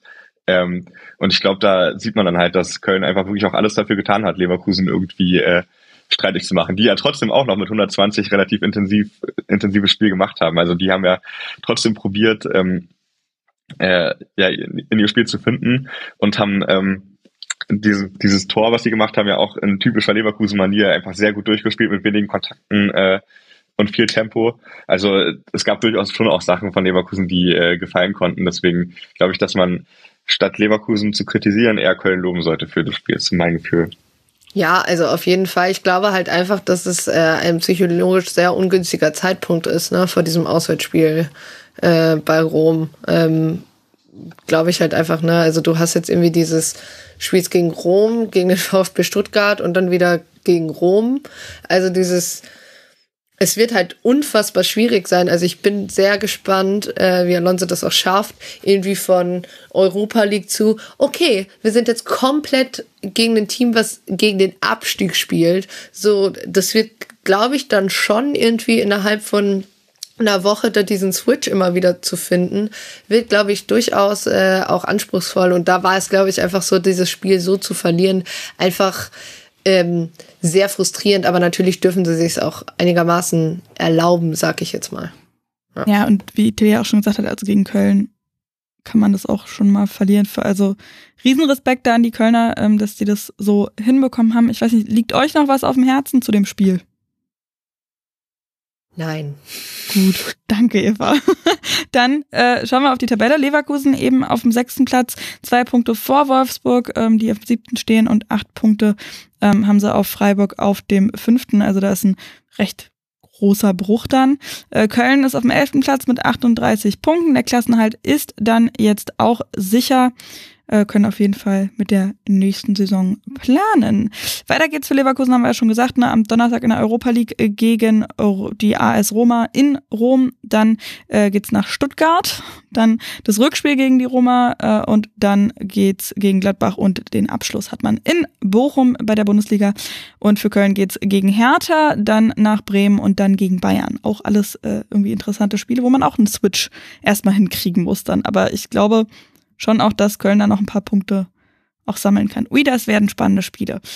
Und dann sind wir durch damit. Können uns jetzt auf die nächsten, auf die letzten drei Saisonspiele tatsächlich auch schon freuen. Das ist irgendwie, ich finde es total absurd, dass wir jetzt schon am Ende der Saison so angekommen sind. Ganz, ganz lieben Dank, Till Oppermann, at Till Oppermann auf Twitter. Schön, dass du mit dabei warst. Ja, sehr gerne. Danke für die Einladung. Hat wieder sehr großen Spaß gemacht, mit euch beiden über Fußball zu diskutieren. Fand ich auch. Und tausend Dank für deine Einordnung ähm, zur Härte. Das war sehr, sehr spannend. Und natürlich auch ganz, ganz, ganz lieben Dank an Eva Lotter Bohle, at Eva Bohle auf Twitter. Den Unterstrich habe ich gerade vergessen, ne? Eva Unterstrich Bohle, ne? Ja. Sehr gut, sehr gut. Äh, seid ihr auch auf Mastodon oder so? Habt ihr da noch was, was ich ja, aber da muss ich immer nachgucken, wie ich da heiße. Das ist ganz furchtbar. Ich glaube auch Eva unterstrich Bohle. Und dann ähm. at äh, Mastodon Social. Ja, bin ich. Ja. Sehr gut für, für mich frisst Twitter schon zu viel Zeit. ja, das denke ich mir auch immer, aber irgendwie müssen wir langsam dann ausweichen. Also ich überlege auch, ob ich mir das mal angucke. Naja, äh, schön, wie gesagt, ganz, ganz lieben Dank, dass ihr mit dabei wart. Eva, ähm, auch äh, special thanks to you, dass du deinen Geburtstagsmorgen mit uns hier immer verbracht gerne. hast. Fand ich sehr schön. äh, hat mir großen Spaß gemacht. Ähm, Nochmal der Hinweis, Donnerstag ist ein Kurzpass zur zweiten Männerbundesliga erschienen mit Fokus auf Nürnberg, Fürth und Sandhausen. Diesen Donnerstag kommt eine neue Ligatour und ebenfalls letzte Woche Donnerstag schon ist ein Tribünengespräch erschienen erschienen über den deutschen Nachwuchsfußball von innen quasi mit zwei ehemaligen BVB U19-Spielern. Und heute wenn ihr dann diese Folge gehört habt, äh, kommt abends auch nochmal ein Kurzpass zum Spieltag in der Frauen-Bundesliga und Bundesliga. Das D kann man auch ruhig nochmal mitsprechen. Und zum Champions League Finaleinzug von Wolfsburg. So viel dazu. Von mir gibt's auch noch eine kleine Podcast-Empfehlung, die Max ja auch mal macht und das äh, darf ich dann hier auch immer mal tun. Ich höre gerade wirklich sehr, sehr gerne und gespannt ähm, Toxic Church, die Hillsong Story. Ähm, super spannende Einblicke in diese äh, Freikirche, äh, mit diesem ja, Leadership-Kult auch irgendwo. Die Hillsong Church, die war auch ähm, in, in, na, in Hollywood irgendwie ganz riesengroß, äh, große Celebrities und Stars waren da äh, Teil dessen. Ähm, ich glaube sogar, dass Alaba sich auch mit dem einen äh, Pastor da äh, immer mal regelmäßig hat sehen lassen und ablichten lassen. Und da gab es dann diverse Skandale und das verfolgt der Podcast eben ähm, ziemlich spannend. Kann ich euch ans Herz legen. Und ansonsten, ja, wie gesagt, nochmal ganz, ganz lieben Dank an die Gästinnen und Gäste aus dieser Folge und macht's gut. Bis zum nächsten Mal. Ciao.